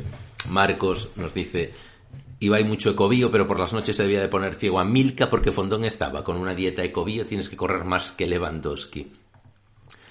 O más que Basir, le dice Cabeira. Marcos insiste, probando licor de 50 y pico grados en directo, habéis superado todas cuantas expectativas de locura que tenía sobre este podcast. Larga vida. Ya habíamos bajado whisky. Ya, no, beber ya habíamos bebido en el podcast. De 50 grados habíamos bebido ya. y... Bueno, pero eh, cuando bebimos el whisky de 50 grados no fue para tanto. Fue peor la vez que nos bajamos una botella de vino. Uf, sí, sí, sí, sí, sí, sí, sí. Ahí en Chispomas, ¿eh? Ah, Sí, sí. Lo que pasa es que el, el whisky, porque el día del whisky sí lo fuimos aguando. Sí, Sensatamente. sí, porque, madre de Dios. Marcos, rueda de prensa de por Fuenlabrada, comentario de Oscar Cano de lo que pasa en Tarifa se queda en Tarifa. Merece vuestro comentario, incluso cuña. Pues mira, era de lo que hablábamos antes. Tarifa era la localidad. Jolín, anda que no. Un anónimo. ¿Para cuándo una entrevista de Oscar Cano en el hormiguero para contar sus aventuras en Tarifa? Trancas y barrancas. Llevo 22 años como entrenador y jamás. Inserte frase larga. Pablo dice que propone temas para el podcast, para la salsa rosa. ¿Por qué Manuel ha salido de, de los jueves en la SER y no sabemos el motivo? Para la tecnocracia, ¿a qué os dedicáis realmente? Sin dar nombre de empresa, claro, porque ya hace años, hace años, hace ya, perdón, años que escucho. Dios mío, que me- no sé, a estas horas ya me patina hasta Hace años que os escucho y no tengo clara vuestra ocupación. Normal. Para la porrilla unos dados tirados en directo y que digan el resultado. Joder, lo de los dados está Eso bien. os ¿eh? puede salir bien. Sí, sí, lo de los dados lo podíamos hacer, eso hay que anotarlo. ¿Por qué saliste de la SER, Manuel? Eh, joder, pues no, mira. es, no es tema tuyo. No, no, es, eh, yo cre- creo, o sea, evidentemente no debo de haber concitado la audiencia suficiente, no, pero lo, lo de la radio es, o sea, ya igual que como entramos, salimos, me refiero, te llaman para hacer una ronda de colaboradores de ese año, yo creo que ya a finales, a mí por cuestiones de trabajo, a finales de la temporada pasada ya hubo unas cuantas ocasiones en las que no podía salir porque acostumbro a tener y ahora tengo todos los días reuniones, llamadas de trabajo sobre las tres y media. Entonces, no le venías bien a Adrián Candal. Mm, tal. Me- sé que a- al arranque de esta temporada un par de veces me mandaron un mensaje por si podía entrar algún día. Volvió a coincidir que malamente. Pero básicamente es incompatibilidad de trabajo y que este año pues que tampoco, jolín, que tienen otras personas a las que llamar y también se van actualizando los programas. ¿Para a qué nos dedicamos realmente? Eh, lo tuyo despierta muchísima curiosidad. A mí me han preguntado varias personas ya. O sea, porque es en plan. o sea, porque piensan realmente que te dedicas a, A la droga. a cosas delictivas y que por eso tienes que andar. Estoy huido. eh, huir de ciudad en ciudad, ¿sabes? Grabas un podcast y huyes para que no te localicen. Siguiente. Eh, nada, yo viajo porque soy auditor. auditor consultor. Y, y nada, yo eh, tam- tampoco sé cómo definirlo. como tal. Ahora, ahora hago jefatura de proyectos. Se llama en una, en una empresa de de e-learning. Eh, básicamente. Pero sí, nada. Ahora eh, yo hice periodismo, me dediqué al periodismo toda la vida y, y como el niño de la petanca, de, de periodismo no se puede vivir. O, Yo soy biólogo. Y, y eso, yo ahora eso, estoy en una, en, en una empresa eh, haciendo, llevando proyectos de de e-learning. Así de, na- na- nada especialmente extraño, vaya. Em, Anónimo, ¿cómo fue ese reencuentro facultero con Celtarras, Manuel? Yo por edad también viví la guerra de trincheras de finales de los 90 y principios de los gloriosos, gloriosos 2000 con los Celtarras de mi facultad. Sin excepción, gente atormentada fuertecito por la envidia deportiva. Como dijo Diego Armando Maradona, que la mamen, que la sigan mamando. Manuel Junior Verbuócalo. Pues eh, hoy es buen día para recordarlo. Hoy Joder. que hemos ganado el séptimo. El séptimo frente al Vigo, hace 110 años. Eh, no, fue muy bien porque son mis amigos y los, los quiero mucho, son gente excelente y, y alguna puya cayó, pero como es de recibo, o sea, ¿qué voy a decir? Como es de recibo, pero... pero, joder, es que no, o sea, es que no, no me podría tomar a mal ninguna puya porque o sea, en la balanza uno sigue ganando muy fuerte. En los años de convivencia yo beso por donde pisa el Turo Flores. A mí el Turo Flores me salvó de mucho bullying, joder. Entonces, aquel- aquellos tres partidos, aquellos tres derbis seguidos, es que para mí fueron gloria. Entonces, nada, nada, nada, muy bien, muy bien. Cuando hay amistad no, no hay problema con la rivalidad deportiva, pero, pero entiendo esta anónimo también. ¿eh? Esta es buena, ¿eh? ¿Qué nos dice un anónimo? Ibai no es un foodie, es un tripero de preocupar. Un futbolista del Deportivo que ha dejado el fútbol para comer. Seguimos siendo el mejor club del mundo. Tremendo. Me molaron de tripero, eh. Ostras, no, no, pues mira, eh, de todo lo que se habló, incluido en este podcast, sobre el adiós de Ibai, eh, me parece una síntesis perfecta. Sí, lo he sí, dejado sí, para dedicarse Lo a comer. para comer. Bueno, y esto que me has dicho del eSports. Sí, eso. Eh, eh, Jugar en Pero dos haces clubes comiendo chetos, eso. Total, total. Sí, ahí te dan doritos en el rollo de los eSports. Otro anónimo, eh, buenas a todos, aunque seguro que ya lo sabéis, William de Camargo sigue luciendo en Twitter la camiseta del Depor. Por otro lado, su última felicitación de cumpleaños a su novia. No tiene desperdicio. Después de coneja, pioja. Yo le llamo Pioja, Alicia. Ay, sí. A mi hija.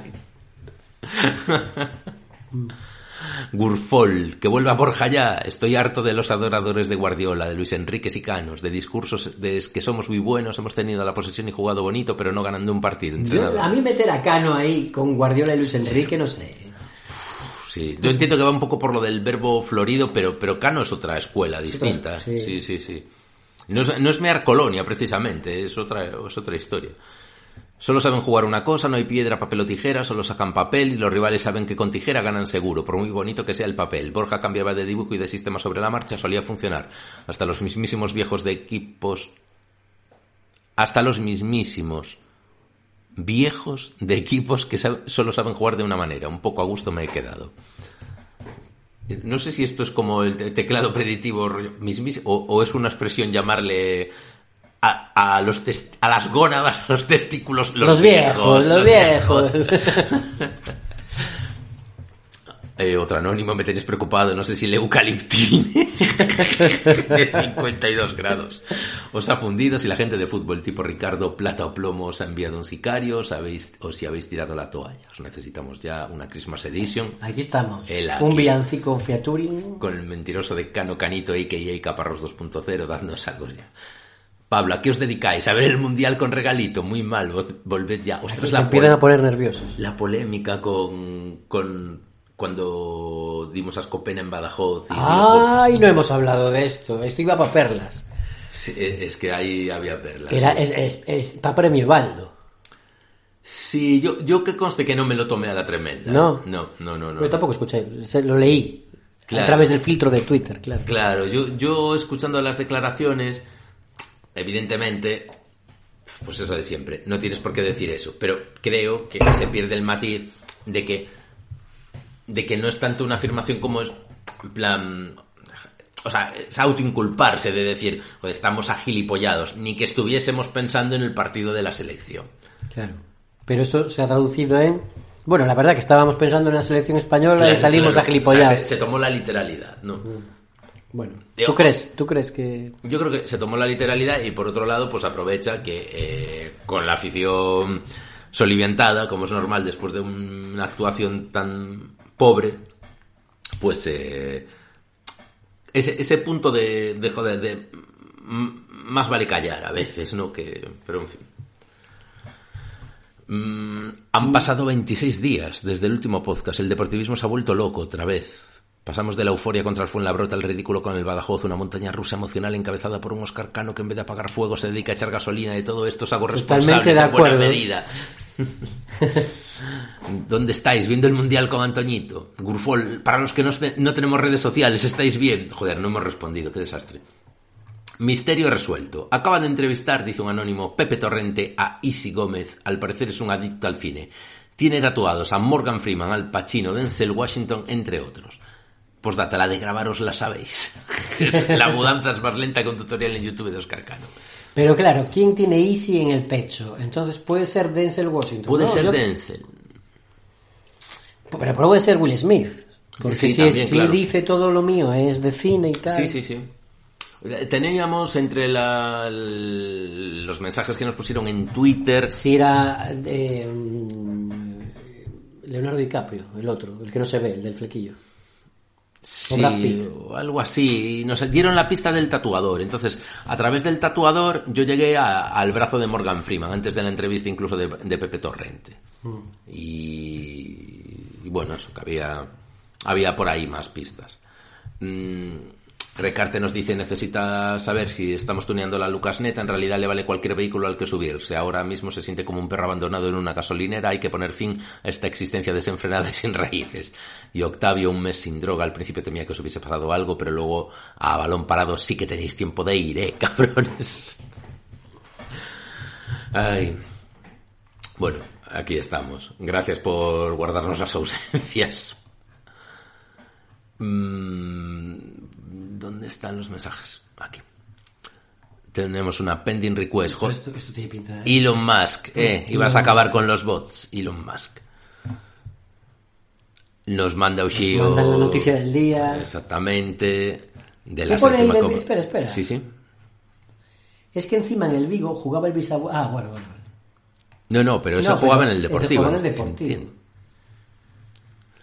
Eh, señor Polla Vieja nos manda varios memes, incluidos algunos del Mundial. Que miras, bobo, eso también lo... Sí, sí.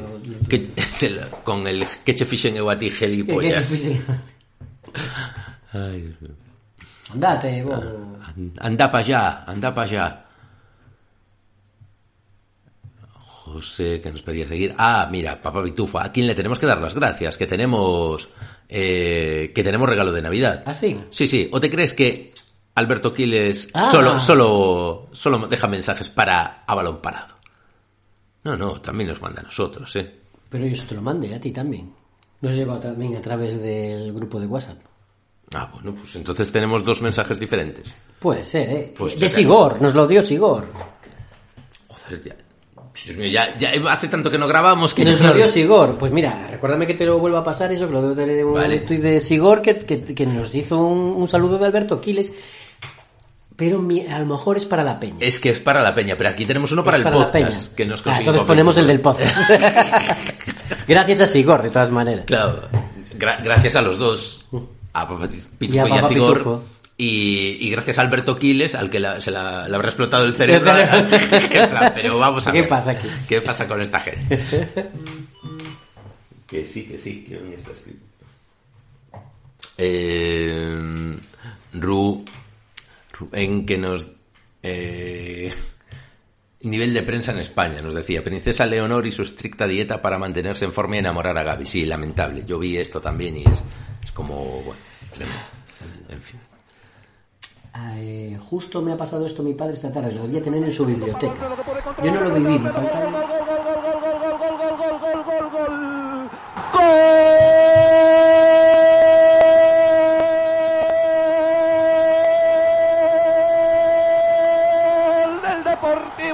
Bernabéu.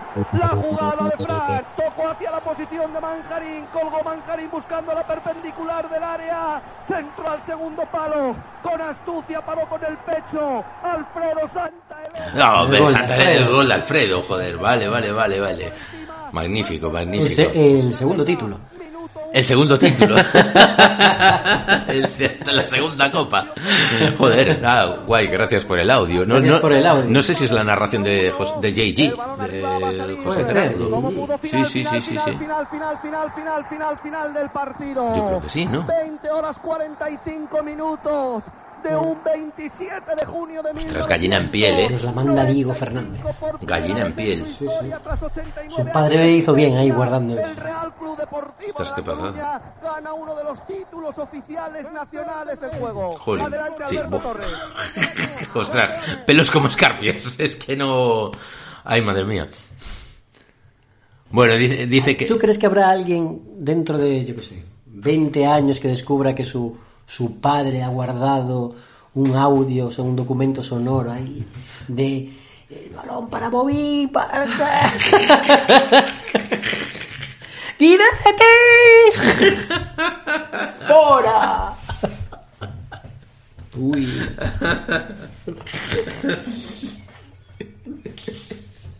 Madre mía. Me pregunto si habrá dentro de 30 años o 20 alguien que haya guardado un audio que es, mira, cuánto sufrimos, ¿sabes? Ay. Jolín, pues eso, que... Mira, nos decía Diego que le faltaban tres años para nacer, que a él le tocó disfrutar de un 4-0 contra el Valladolid, promesas, pero bueno, que le ha hecho ilusión escucharlo y pensé que igual a nosotros también, pues por supuesto. Por supuesto. Gracias por compartirlo. Eh... Ah, Ah, sí. vai, a casa, a casa da Collona. Nos mandaba Alberto, eh, habrá casa de Collona en los mayos, local con toque canalla para disfrutar de comida y vermú. Justo lo que intentamos hacer Elena y yo el otro día, que fuimos hasta allí, pero estaba petadérrimo, hasta la bandera. Estaba hasta Collona. A Tacollona, estaba Tacollona y, y nada, a- al final fuimos a Landi. Ya estando en los mayos, pues a tomar la tortilla de Landi. No, no, Nuria. Nuria. E, e tu cuoque, Nuria Rábano, e tu cuoque. Bueno, pero es que Nuria está en el Barça. Sí, sí, sí, sí, las, las Aquí ya, gilipolleces bueno, ya, claro. No, bueno, pero el, el pescado en sí. Mm. en este- Le llega... Le llega ya de Barcelona. de la- de- vale, vale. Bueno, le llega ya de la costa Sí, catalana. sí, sí, o, sí, de, sí. o de una lonja catalana o de una planta en catalana. Exacto. La huella ecológica es menor. Nuria Rábano nos compartía José que sucumbió a la sucumbió a Camorra, a Camorra dos pescados. Sí, parece una puta mafia esto. Tengo que visitarlos, eh. Estos países. No, no, en una en una de tus auditorías pasa por allí. Se van a cagar. Bueno, pues eh, y estas fotos Madre mía, vaya carril bici. Voy a cargar, ¿Pero dónde está? ¿Qué es esto? Welcome to Qatar. Ah, está en Qatar, este hombre. Este Joaquín Valdés que nos pasan aquí, nos pasa Jaime. eh, madre mía. Pues un carril bici en Qatar, que es como, no sé, como Alfonso Molina, en la avenida. Bueno, y eso es un poco lo que teníamos, porque si nos ponemos a rastrear ya, Ya, ya, muchas es que menciones. dos menos diez, ¿eh? Dos menos diez de la madrugada de un martes. Bueno, eh, ¿qué tenemos para cerrar? La previa nos queda muy lejos. Mm, La salsa rosa Tú das por hecho que vamos a grabar antes de. antes de Año Nuevo. Antes de. Uf. Antes de. eh, unionistas, digo. Unionistas es el 8. Antes de Reyes. Sí, puede ser. Yo la semana que viene estoy de vacaciones, eh, ojo. La que viene. Yo estoy la... tengo tres días en la semana de Reyes. Entonces, pues ahí, ahí puede, a lo mejor puede caer una previa. O sea, teniendo en cuenta que, que a Lucas lo presentarán de Reyes, más o menos, pues. eh, bueno, pues podemos ir cerrando aquí, porque tenía anotado para la salsa rosa, cata de turrones. Hecho. Ya, ya Sí. hemos hecho. Y si Gómez lo hemos comentado de pasada, podríamos profundizar, pero no nos vamos a parar ahora una hora. Esto del Ikea. Esto del Ikea. Os doy una pequeña pincelada. Nos hemos mudado. Está- eh, tengo que montar el- los estudios Epiblas. Estamos, recordemos, Estudio 2. Estudio Don Pimpón Espinete. Exacto. Em, fuimos al Ikea el otro día, Elena y yo. Y dentro de las habitaciones que tienen montadas, hay una que, claro, me llamó la atención porque uf, soy como un zahorí. En cuanto veo algo blanco y azul, ahí se me pone la varita. ¿Sabes? si voy para allí. y, joder, pues hay una habitación en la que tienen los cuadros y tal que, ponen, son recortes, fotos, todas de cosas del Depor. Dije, no, no sé si es algo habitual en los IKEA, que en cada ciudad pues ponen algo relativo al club de la ciudad, o a algún empleado de aquí que es muy deportivista, de diseño de interiores y aparte gusto futbolístico. Joder, bueno, pues hay una foto de una alineación, una foto del escudo y hay una foto Hay una mesa Oxana y un. Oxana Anderson, una estantería Williamson Una estantería Williamson.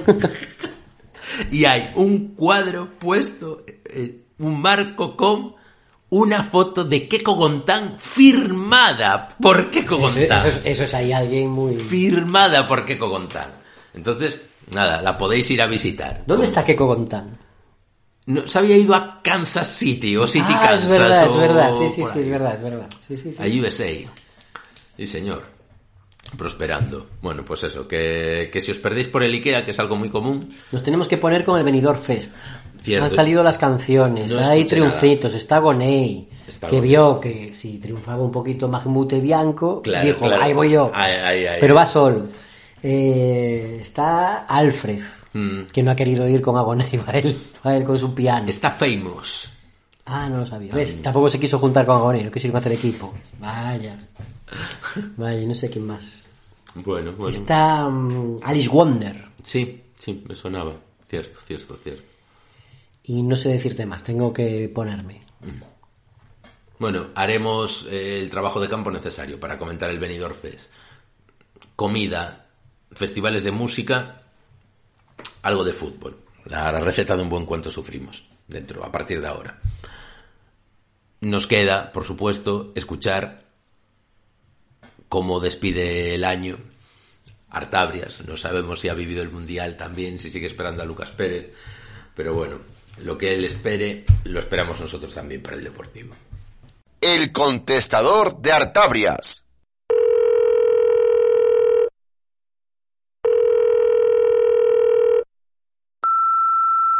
Tiene una llamada perdida.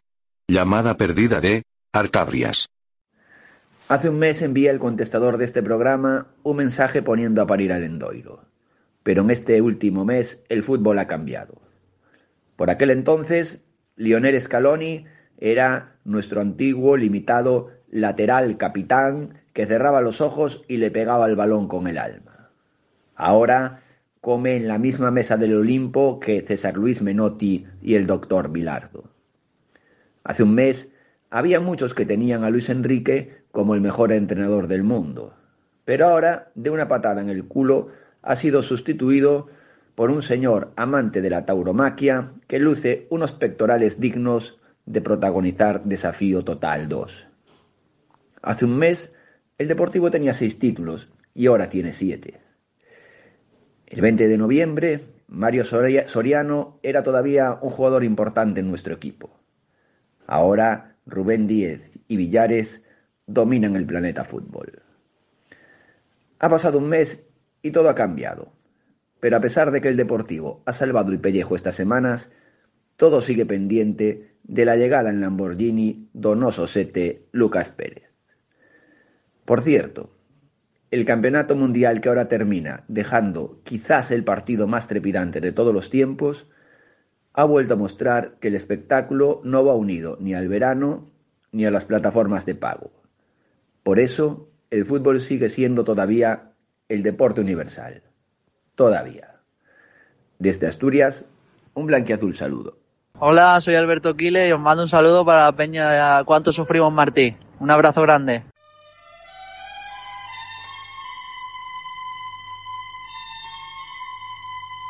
Somos novios, pues los dos sentimos mutuo amor profundo ¿Cuánto sufrimos, Martín? Podcast. y con eso ya ganamos lo más grande de este mundo.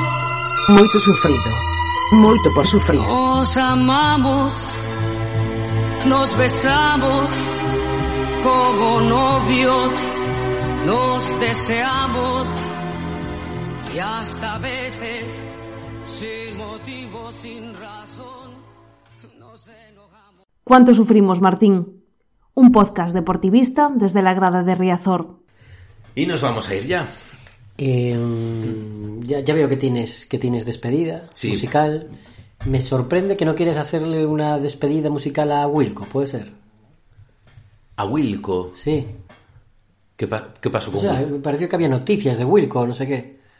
Ah, no lo sé, no lo sé. Vale, vale, Eh, no, no, vale, vale. Bueno, yo me, mm, me compré en París un libro de Jeff Tweedy Ah, porque entré en una librería de estas mm, está cerca del Sena, de estas así historiadas donde donde paraba pero sacan disco o algo. Joder, este año pasado sacaron un disco doble. Entonces ya, no, no sacarán. No lo sé. Bueno, no, he- no he hablado de que evidentemente yo fui a París a una cosa por delante de todas, que era ver el concierto de Phoenix en la sala Olimpia. Ah, y eso tampoco, tampoco entra aquí. Bueno, ya pusimos fin. Es que ya pusimos en su día. No, Alfa Zulu, creo que pusiste. Sí, efectivamente. Eh, no, no me voy a explayar sobre el mejor concierto de todos los tiempos, pero... pero, pero fue el mejor concierto de la historia. Y...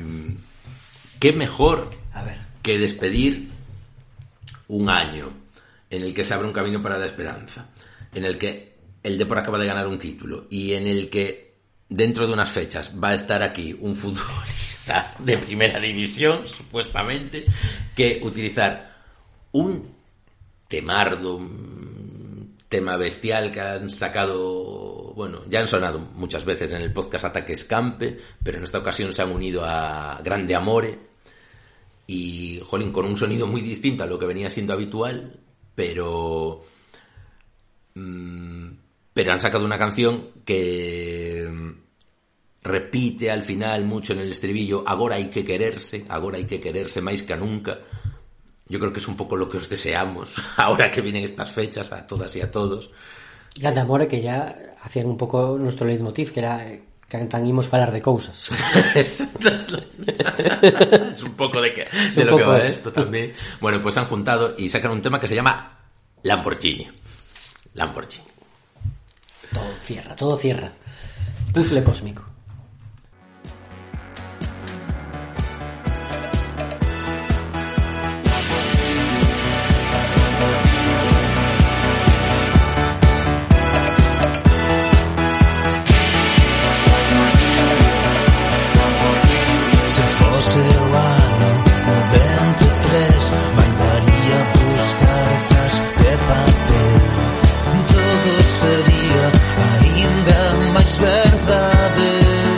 Chicos, programa 209 se hizo derrogar el 7 de la temporada 7 de cuánto sufrimos el 7 de la temporada 7 el día de la séptima copa el día de la séptima copa. Ve la cábala es que me cago en mi vida. No estaba preparado se me acabo de dar cuenta ahora que es el 7 de la temporada 7 y el séptimo título. Bueno, yo creo que esto es suficiente para entender eh, por qué tenemos y tenéis la suerte de ser aficionados al mejor club del mundo, marca registrada. En fin, este episodio está en iVoox, en iTunes, en Spotify, en vuestras aplicaciones de podcasting favoritas. Nosotros seguimos, no nos hemos ido a más, todos no hemos todavía No. hecho la migración. Parece que, que esto de momento chuta, mal que bien, ¿no? El Twitter de Elon Musk. Bueno, pues por aquí seguimos de momento en arroba cuánto sufrimos. Y, y bueno, pues estaremos con las familias celebrando las fiestas y nos volveremos a juntar próximamente para, bueno, para hablaros de lo que nos trae 2023 a todas y a todos. Por lo de pronto, un título más. Feliz Navidad. Feliz Navidad, pasadlo muy bien, quereos mucho.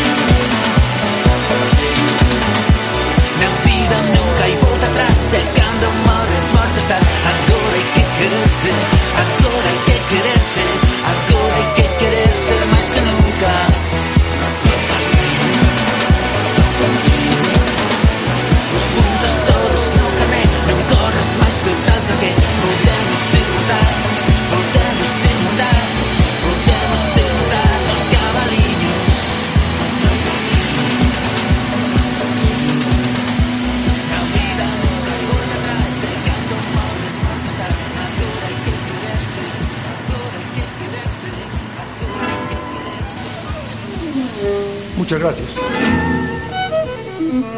Hasta la próxima.